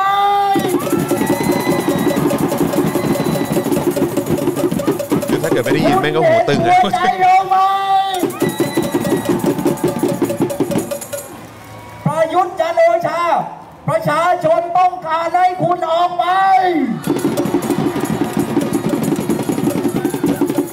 ประยุทธ์จันทร์โอชา เราต้องการรัฐธรรมนูญฉบับใหม่ แต่จุดนี้คือแบบ คือไม่ควรไป ประยุทธ์จันทร์โอชา ประชาชนต้องการปฏิรูปสถาบันพระมหากษัตริย์ คือแบบ นี่คือสามข้อเรียกร้องของเราครับทุกท่าน และเราจะไม่มีวันยอมลดเพดานเด็ดขาด ถ้าทุกท่านจำได้ วันก่อนเราไปหน้าไทยพาณิชย์สำนักงานใหญ่ เราไปเพื่อทวงคืนสมบัติของแผ่นดิน สมบัติที่เป็นของแผ่นดินคนไทยทุกคนสำนักงานทรัพย์สำนักงานทรัพย์สินส่วนพระมหากษัตริย์ เป็นของคนไทยทุกคน ไม่ใช่ของใครคนใดคนหนึ่งครับ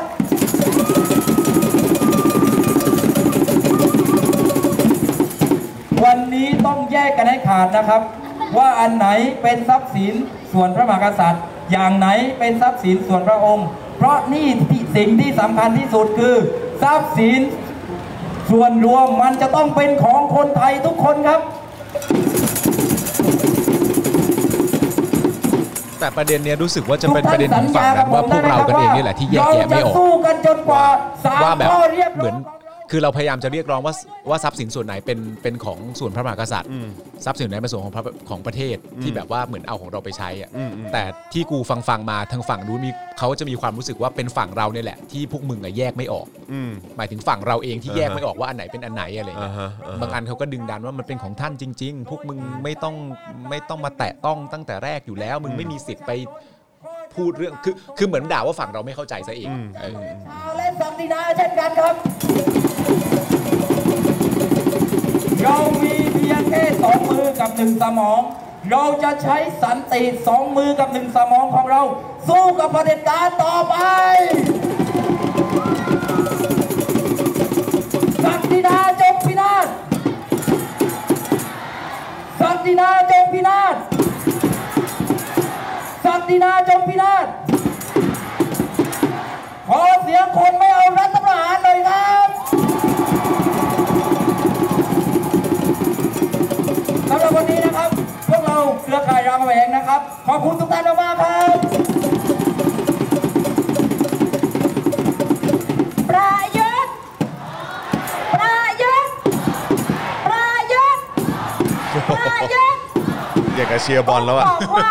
ความยุติธรรมไม่มีสามัคคีไม่เกิด ชักจะไม่ค่อยเชื่อ ในยุคนี้ ความยุติธรรมไม่มีแต่สามัคคีมันเกิดกับอาที่ว่าเทคนิคเทคโนใช่ไม่ใช่ รัฐประหารรุ่นนี้มันไม่ง่าย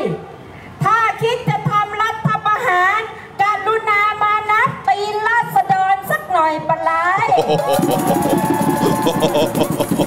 ดุจัง อย่าอย่าอย่าที่ข่าวอ ดุ อกมา จัง ดุจังเลย ดุจัง พว เล ก ย นี้ยุยงปลุกปั่นให้เกิดความไม่มั่นคงภายในประเทศ กูเรื่องรัฐประหาร เออ กูบอกมึงไว้เฉยๆ ถ้ามีรัฐประหารเมื่อไหรเจอตีนราษฎรแน่นอน ถ้ารัฐประหารมา เราอยู่บ้านหรืออยู่บนถนน อยู่บ้านหรืออยู่ถนน อยู่บ้านหรืออยู่ถนน อยู่ถนนหรืออยู่บ้าน อยู่บ้านหรืออยู่ค่ายทหาร เข้าได้ไหมล่ะ แหมสนุกกันจังอ่ะหลังจากที่ประกาศไป ว่าให้มิจฉาชีพเอากระเป๋าไปเอาสตังค์มาคืน ปรากฏว่ามีเพื่อนเก็บกระเป๋าสตังค์ได้นะคะ ของคุณทศวรรษจันเทพานะคะ กระเป๋าสตังค์ของท่านนะคะคุณทศวรรษจันเทพา โอเค ให้ไปรับกระ นะ เป๋า ฮะ อ่ะ โอเค ดู ดู ดู ดูเดือดเดือด ใช่ฮะ มีคุณ คุณซุสหรือเปล่าบอกว่า กูชอบจนเถื่อนอย่างเงี้ยแหละ เอ อ ชอบชอบเออ มีคุณอิสุกะ คมารับผม ใช้คำพูดเหมือนเราตอนที่เด็กๆอ่ะ เออ เวลาเรามีเรื่องชกต่อยอ่ะ เออ กี่ตีนนับด้วย นับด้วยนับด้วยกี่ตีนนับด้วย อย่านะ อย่าอย่า มีเยอะกว่าชัดเจนนะ เออ เทียบยังไงกูก็เยอะกว่านะ ใช่ ก็ประชาชนก็เยอะกว่าจริงๆ มัน อะ เยอะกว่าจริง ๆ นะครับผม ผมชอบผมชอบความตื่นตัวนะ ตรงที่ว่าเออแบบเฮ้ยมันไม่ได้นะ อย่างน้อยก็คือแบบว่าเฮ้ยถ้าเกิดว่ามันเกิดรัฐประหารนะเราต้องออกมากันว่ะ เราต้องออกมากันจริง ๆ ซึ่ง ใช่ ซึ่ง ครับ ซึ่งซึ่งในครั้งครั้งก่อนเนี่ยคือมันก็เป็นอย่างที่เราคุยกับไผ่เมื่อวานเนี่ย เออ ก็คือคนแบบโอเค ยอม อืม ก็ได้คือกูคิดว่ากูสู้ไม่ได้ แต่ เออ ในระยะเวลา 6 ปีที่ผ่านมา อืม มันเป็นกระบวนการเรียนรู้ของทั้งสังคมอะ เออ เริ่มจากเหตุการณ์หลาย ๆ เหตุการณ์มีอย่างของไผ่ที่ไปชู 3 นิ้ว อืม เรื่องของการต่อสู้เอ่อต่อต้านรัฐเอ่อคอสชอะไรต่าง ๆ จนคนแบบก็ต้องไปขึ้นศาลทหาร หรือว่าโดนคุกคามถึงบ้านหรืออะไรก็ตามจนคนออกมารวมตัวกันเรื่อย อืม ๆ รวมตัวกันจากการเสวนารวมตัวกันในโซเชียลมีเดีย อืม จนท้ายที่สุดแล้วเนี่ยรวมตัวกันบนท้องถนน แล้วตอนนี้ก็คือเหมือนมามาทำความเข้าใจร่วมกันว่าเฮ้ยพวกเราถ้าแม่งเกิดรัฐประหารน่ะเราออกมาได้เว้ย เออ เราออกกันมาเลย เราทำ เออ ได้ เราคือเราไม่ใช่แค่คนแค่ไม่กี่กลุ่มเท่านั้นน่ะ เออ คือคนเรามากันเป็นหมื่นเป็นแสนเลยนะเว้ย เออเอ้ยน่าสนใจนะ คือปกติเนี่ยมันคือการต่อสู้แล้วแบบว่าเหมือนอารมณ์มันเหมือนมันเหมือนขั้นตอนสุดท้ายคือว่าต่อสู้อย่างไรก็ได้ แต่ถ้ารัฐประหารขึ้นมาเมื่อไหร่เนี่ย จบ อืม ถือว่าฝั่งประชาชนแพ้ อืม อ่ะกปปสอาจจะไม่แพ้เพราะชื่นชอบอยู่แล้ว อ่ะใช่ แต่ฝั่งประชาชนที่รักประชาธิปไตยจริงๆเนี่ยแพ้ อืม แต่ณตอนนี้ในความตื่นตัวมันกลายเป็นว่า ถึงแม้กระทั่งออกมาแล้วจะทำรัฐประหารเนี่ย ณตอนที่ออกอยู่เนี่ย กูยังไม่คิดว่ากูแพ้เลยนะ อืม กูออกนะ อืม นึกออกไหม อืมอืม งานของคุณก็จะยากมากขึ้นเรื่อยๆเพราะ ใช่ใช่ การตื่นตัวของคนในสังคมมันสำคัญมากนะ และการตื่นตัวในสังคมเนี่ยมันเป็นภัยต่อความคิดอำนาจนิยมของพวกคุณมากจริงๆอะ อืมใช่ใช่ใช่ใช่เพราะฉะนั้นคือไอ้คำที่พูดว่ามันเปลี่ยนไปแล้วครับ ครับ ผมว่าแม่งจริงว่ะ ครับ แม่งจริง มันเปลี่ยนไปแล้วครับ ถูกต้องครับผม เออ นะฮะ เนี่ยมากันใหญ่เลยนับตีนกูด้วย เออนับตีนกูด้วย เยอะนะ บตีกูด้วยใช่ครับผมนะฮะอ่ะโอเคนะครับ ก็ทิ้งท้ายกันอีกสักนิดนึงนะครับ ใครที่อยากจะร่วมสนับสนุนให้เรามีกำลังในการผลิตรายการต่อไปได้นะครับ ทางบัญชีกสิกรไทยนี่เลย 0698975539 หรือสแกน QR code กันได้นะครับ อยากจะสนับสนุนแบบรายเดือนก็สนับสนุนผ่านทาง YouTube Membership ได้เลยนะครับ กดปุ่มจอย หรือสมัครข้างปุ่ม subscribe นะครับ ทาง Facebook ก็กดปุ่ม Become a supporter ได้ด้วยเหมือนกันนะครับ ครับผม นะฮะ นะแล้วก็อยากจะช้อปปิ้งกันก็ช้อปปิ้งกันได้ที่ Spoke Dark Store นะครับแล้วก็ส่งดาวเข้ามาได้ทาง Facebook นั่นเองนะครับผมนะฮะใครที่เอ่อประทับใจนะฮะแล้วก็รู้สึก เฮ้ยแหมเอ่อช่องนี้เขานำเสนอได้รอบด้าน นะฮะทั้งในสตูดิโอ ครับ และเอ่อในเขาเรียกว่าอะไรในที่ชุมนุม วันนี้เรา ในเหตุการณ์จริง ไลฟ์สองไลฟ์พร้อมกันนะ สองไลฟ์พร้อมกัน อ่าน นะครับแล้วก็มีการเชื่อมโยงไปโยงมากันด้วยนะค ครั รับบ ผมนะฮะก็ใครที่อยากจะสนับสนุนเราให้ให้ดำเนินการต่อไปได้ แล้วก็ เออ เอ่อมีคอนเทนต์แบบนี้ให้ติดตามกันอยู่เรื่อยๆ ก็สนับสนุนเข้ามาแล้วกันนะคครัรับ บ ผ ผม ม นะฮะเอ่อแล้วก็ที่หยอดกันเอาไว้อะที่บอกว่าเทปราษฎรอ่ะ ครับ น่า น่าจะได้ติดตามกันสัปดาห์หน้าเนอะคิดว่า คิดว่า คิดว่าน่าจะสัปดาห์หน้า แล้วก็ยังจะมีประเด็นอื่นด้วยนะครับ เรื่องของ ครับ เอ่อสิทธิสตรีอะไรต่างๆ ในการ อ่า เลือกตั้งอะไรแบบเนี้ยเขาต่อสู้กันมานานแค่ไหน แล้ว ค ก็ รับ เขาได้กันเมื่อไหร่ อ่าน นะครับ เดี๋ยวก็จะมาพูดด้วยเหมือนกันนะครับผมนะฮะ มีคุณนรงค์พรส่งเข้ามาว่า ถ้าสมมติว่าปั่นแฮชแท็กนี้ได้จริง ๆ นี่สนุกเลยนะฮะแฮชแท็กนับตีนกูด้วย เออก็ดี นะ ไอ้สนุกนะ เออ สม ลอ มุ ง ติ ลองไหม เออลองปั่น เออก็ลองไป ขึ้มา ปั่นกันได้นะ เออ เออ ลองเอาไปปั่นดูฮะ จะรัฐประหารน่ะ เออ พิมพ์ว่าจะรัฐประหารน่ะ แล้วก็เว้นวรรคแฮชแท็ก hashtag นับ นับตี ตีน นกู กู ด้ ด้ว วย ย เอออ่ะเดี๋ยวผม เดี๋ยวผมไปพิมพ์ก่อน เออ อ่ะเดี๋ยวผมไปพิมพ์ก่อน ไอตัวนี้มันรวดเร็วจริง เออเดี๋ยวผมพิมพ์ก่อน จะรัฐประหาร ๆเหรอ เหรอ อ่า อ่า question mark ไปด้วย แล้วก็แฮชแท็ก นับตีนกูด้วย นับตีน กูด้วยหรือพวกกูด้วย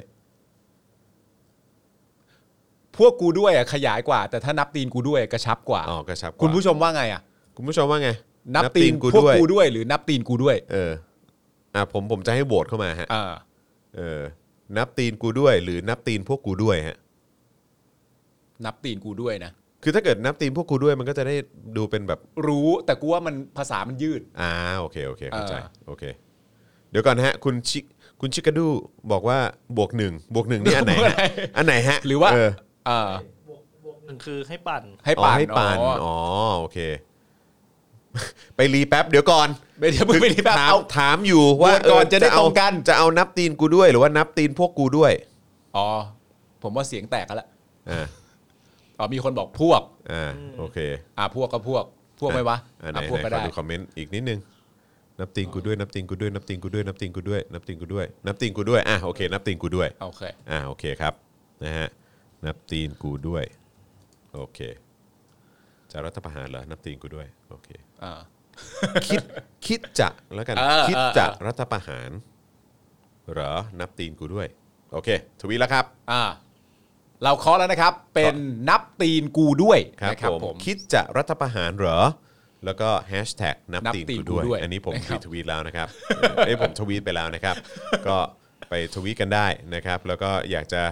อยากจะปั่นทวีตนี้ก็ เอ่อ ไม่มีปัญหาเลยครั คุณมี follow ใน Twitter เท่าไหร่ เดี๋ยวขอดู เยอะแยะมากมาย ล้านหก ล้านหกเลยเหรอ ตอนนี้มีล้านหก Shadow คุณไอโอร้านหนึ่ง ใช่ อ่า เป็น IO ประมาณล้านห้าล้านล้านห้าแสนเก้าหมื่นคน เอ้าทำไมอยู่ดีดึงกระจ อกอะฮะ ไม่ดึงกระจอกทำไมอะครับ ครับผมนะฮะ อ่า อ่ะโอเคนะครับ ก็วันนี้หมดเวลาแล้วนะครับเอ่อผมคิดว่าใครที่เอ่ออยากจะเอ้ออ๋อโอเค ใครที่อยากจะติดตามต่อนะครับ ผมผมไม่แน่ใจว่าเดี๋ยวทางทางพี่แอมจะจะปิดไลฟ์หรือเปล่านะคครับรับ ผมยังไม่ชัวร์เหมือนกันนะครับ แต่ว่าก็เอ่อสำหรับเอ่อไลฟ์ ของเรา 3 คน ครับ นะนะฮะเอ่อจอห์นจอห์นป้ายหน้าปาล์มคนคุกนะ ครั ฮะ บ แล้วก็แบงค์พลาสมานีออนนะครับนะฮะเดี๋ยวคงจะต้องปิดกันอยู่เท่านี้ละกันนะครับ จบจบเพียงเท่านี้ละกันนะครับ เดี๋ยวกลับมาอีกทีก็วันจันทร์นะครับเอ๊ะวันจันทร์เป็นใครอ่ะขอเช็คก่อน วันจันทร์เลยครับ เดี๋ยวผมเดี๋ยวผมดูฮะวันจันทร์วันจันทร์ ส่วนฉัน วันจันทร์ วันจันทร์วันจันทร์ วันจันทร์ ฉันเป็นจอห์นปาล์มอีกแล้ว โอ้จอห์นปา ล์มเอ๊ะครับผมใช่ไหมวันจันทร์ เบื่อไห วันจันทร์เป็น โอ้ยสนุก วันจันทร์เป็นจอห์นปาล์ม สนุก เอ่ออ๋อ เฮ้ย อะไรฮะ วันนี้หนึ่งนี่เรื่องจริงเหรอเนี่ย ทำไมอ่ะ ใช่ครับผม ว้าวว้าวว้าวว้าว อ่า อ่าไม่บอกไม่บอก อ่า ไม่บอกด้วย เราบอกได้ปะวะ อย่าเพิ่งบอก อย่าเพิ่งดิยังไม่ได้เคาะ อย่เพิ่งอ่ เรายังไม่บอกแล้วกันเนาะ อืม เออนะครับ วันที่หนึ่งก็จะมีเป็นเอ่อ daily topics exclusive อืม กับแขกของเราอีกท่านหนึ่ง ครับ ซึ่งคนนี้ก็ทีเด็ดนะ ตอนกี่โมง ใช้ได้อยู่ เฮ้ย แต่ว่าจะเป็นช่วงบ่าย ใช่ไหมเป็นช่วงบ่ายปะ ใช่ เป็นช่วงบ่าย อ่า เออนะครับผมนะก็ติดตามแล้วกันนะครับ ซึ่งก็น่าสนใจเพราะว่าถ้าเป็นวันที่หนึ่งเนี่ยก็คือเป็นวันอังคารใช่ไหมเพราะฉะนั้นเช้าเนี่ยก็จะมีอาจารย์วิโรธ อ่า อาจารย์วิโรธอาลี อ่าน นะครับแล้วก็พอตอนบ่ายก็มี Daily Topic Exclusive กับ ครับ แขกคนเนี้ย อ่า ที่เรายังไม่ประกาศชื่ออา แต่รับรองคนฟังนี่น่าจะซีดแน่นอน อ่า นะครับคุณผู้ชมน่าจะซีดแน่นอนนะครับแล้วก็พอตอนเย็นก็เป็น อ่า Daily Topics แล้วผมต้องมาเดลี่เลยไหม หรือผมต้องมาอันบ่ายก่อน แล้วแต่คุณ แล้วแต่คุณเออว่าคุณอยากร่วมหรือเปล่า เดี๋ยวผมไปดูรายชื่อก่อน อ่าได้ได้ได้ อ่า ได้ ผมไปดูเบื้องหลังก่อน นะครับอันนั่นแน่มีคนมาใครอ่ะเอ้ยไม่ให้นอนอีกแล้วเหรอเออครับผม เออ เออ ไหนมึงยื่นมาให้กูดู เปลี่ย เล่นๆสิ เปลี่ยนชื่อช่องเลยแล้วอ่ะ ว่า เป็นมาราธอนท็อปิกเหอะ มาราธอนท็อปิกนะฮะ คุณยื่นชื่อให้ผมดูสิ คนนี้ อ๋อเหรอ เออครับผม อ๋อเหรอครับ ครับผม ว้าว โอเคไหม โอเคดิ เออถ้า เออ ถ้าถ้าถ้าไหวนะเออ เออ ถ้าคุณไหวถ้าคุณแบบว่าไม่ติดอะไร อ่า อยากจะเรียนเชิญด้วยเหมือนกัน เฮ้ยผมมาเดี๋ยวผมมา เดี๋ยวเดี๋ยวมา ผ นะ มมาเดี๋ยวผมมาเดี๋ยวผมโอเคมา ครับผม แล้วพอจบรายการปั๊บเสร็จเรียบร้อยเราก็เดลี่ท็อปิกกันต่อเลย ครับผม โอเค ได้ครับผมะ เอ้ ฮะ ยน่าสนใจ อ่ามีคนอยากรู้กันละมีคนอยากรู้กันละ มีคน นะ เนี่ ครั ย บ ใช่ครับเชอรี่สามโคกใช่ครับผม เชอรี่สามโคกเขาเคยมาแล้วไง มาหาเรื่องไปแล้ว เขามาใช่ไหมตอนนั้นตอนนั้นหาเรื่องปะ หาเรื่อง ตอนนั้นหาเรื่องเออ หาเรื่อง ครับผมนะฮะอ่ะโอเคนะครับก็เดี๋ยวติดตามแล้วกันนะครับว่าจะเป็นใครนะครับวันจันทร์น่ะเจอเจอพวกเราก่อน อ่า นะครับแล้ววันอังคารเนี่ยก็มาราธอน ครับ นะครับผมนะ เฮ้ย ฮะ วันวันวันอังคารนี่คิวผมปะ วันอังคาร ยังไม่ลงนะ อ๋อยังไม่ลงเหรอ ยังไม่ลงแต่ว่า โอเค แต่ว่าปกติแล้วอ่ะแบบยืนอ่ะคุณอาจจะมาอังคารพฤหัสเนี่ย ใช่ แบบโดยตามคิวปกติ ช่วงสองอาทิตย์ที่ผ่านมากูลืมอังคารพฤหัสไป ค นะ รับผมกูลากยาวกูลาลายกาก ว มาเลยทีเดียว ครับผมนะฮะมีคนบอกว่าปาล์มต้องมา อ่ามาก็มา เออครับผมนะฮะอ่ะโอเคนะครับ มีคนถามว่าชายหรือหญิงอันน่ะ เดี๋ยวเดี๋ยวเดี๋ยวบอกเดี๋ยวบอกเดี๋ยวบอก เป็นบุคคลดิเราอยู่ในยุคสมัยนี้แล้วเราไม่แบ่งแยกเพศแล้ว นี่ นี่ เขาไม่ได้พูดเฮี้ยอะไรเรื่องนั้นเลยเขาไม่ได้ไปไกลเฮี้ยอะไรเรื่องนั้นเลย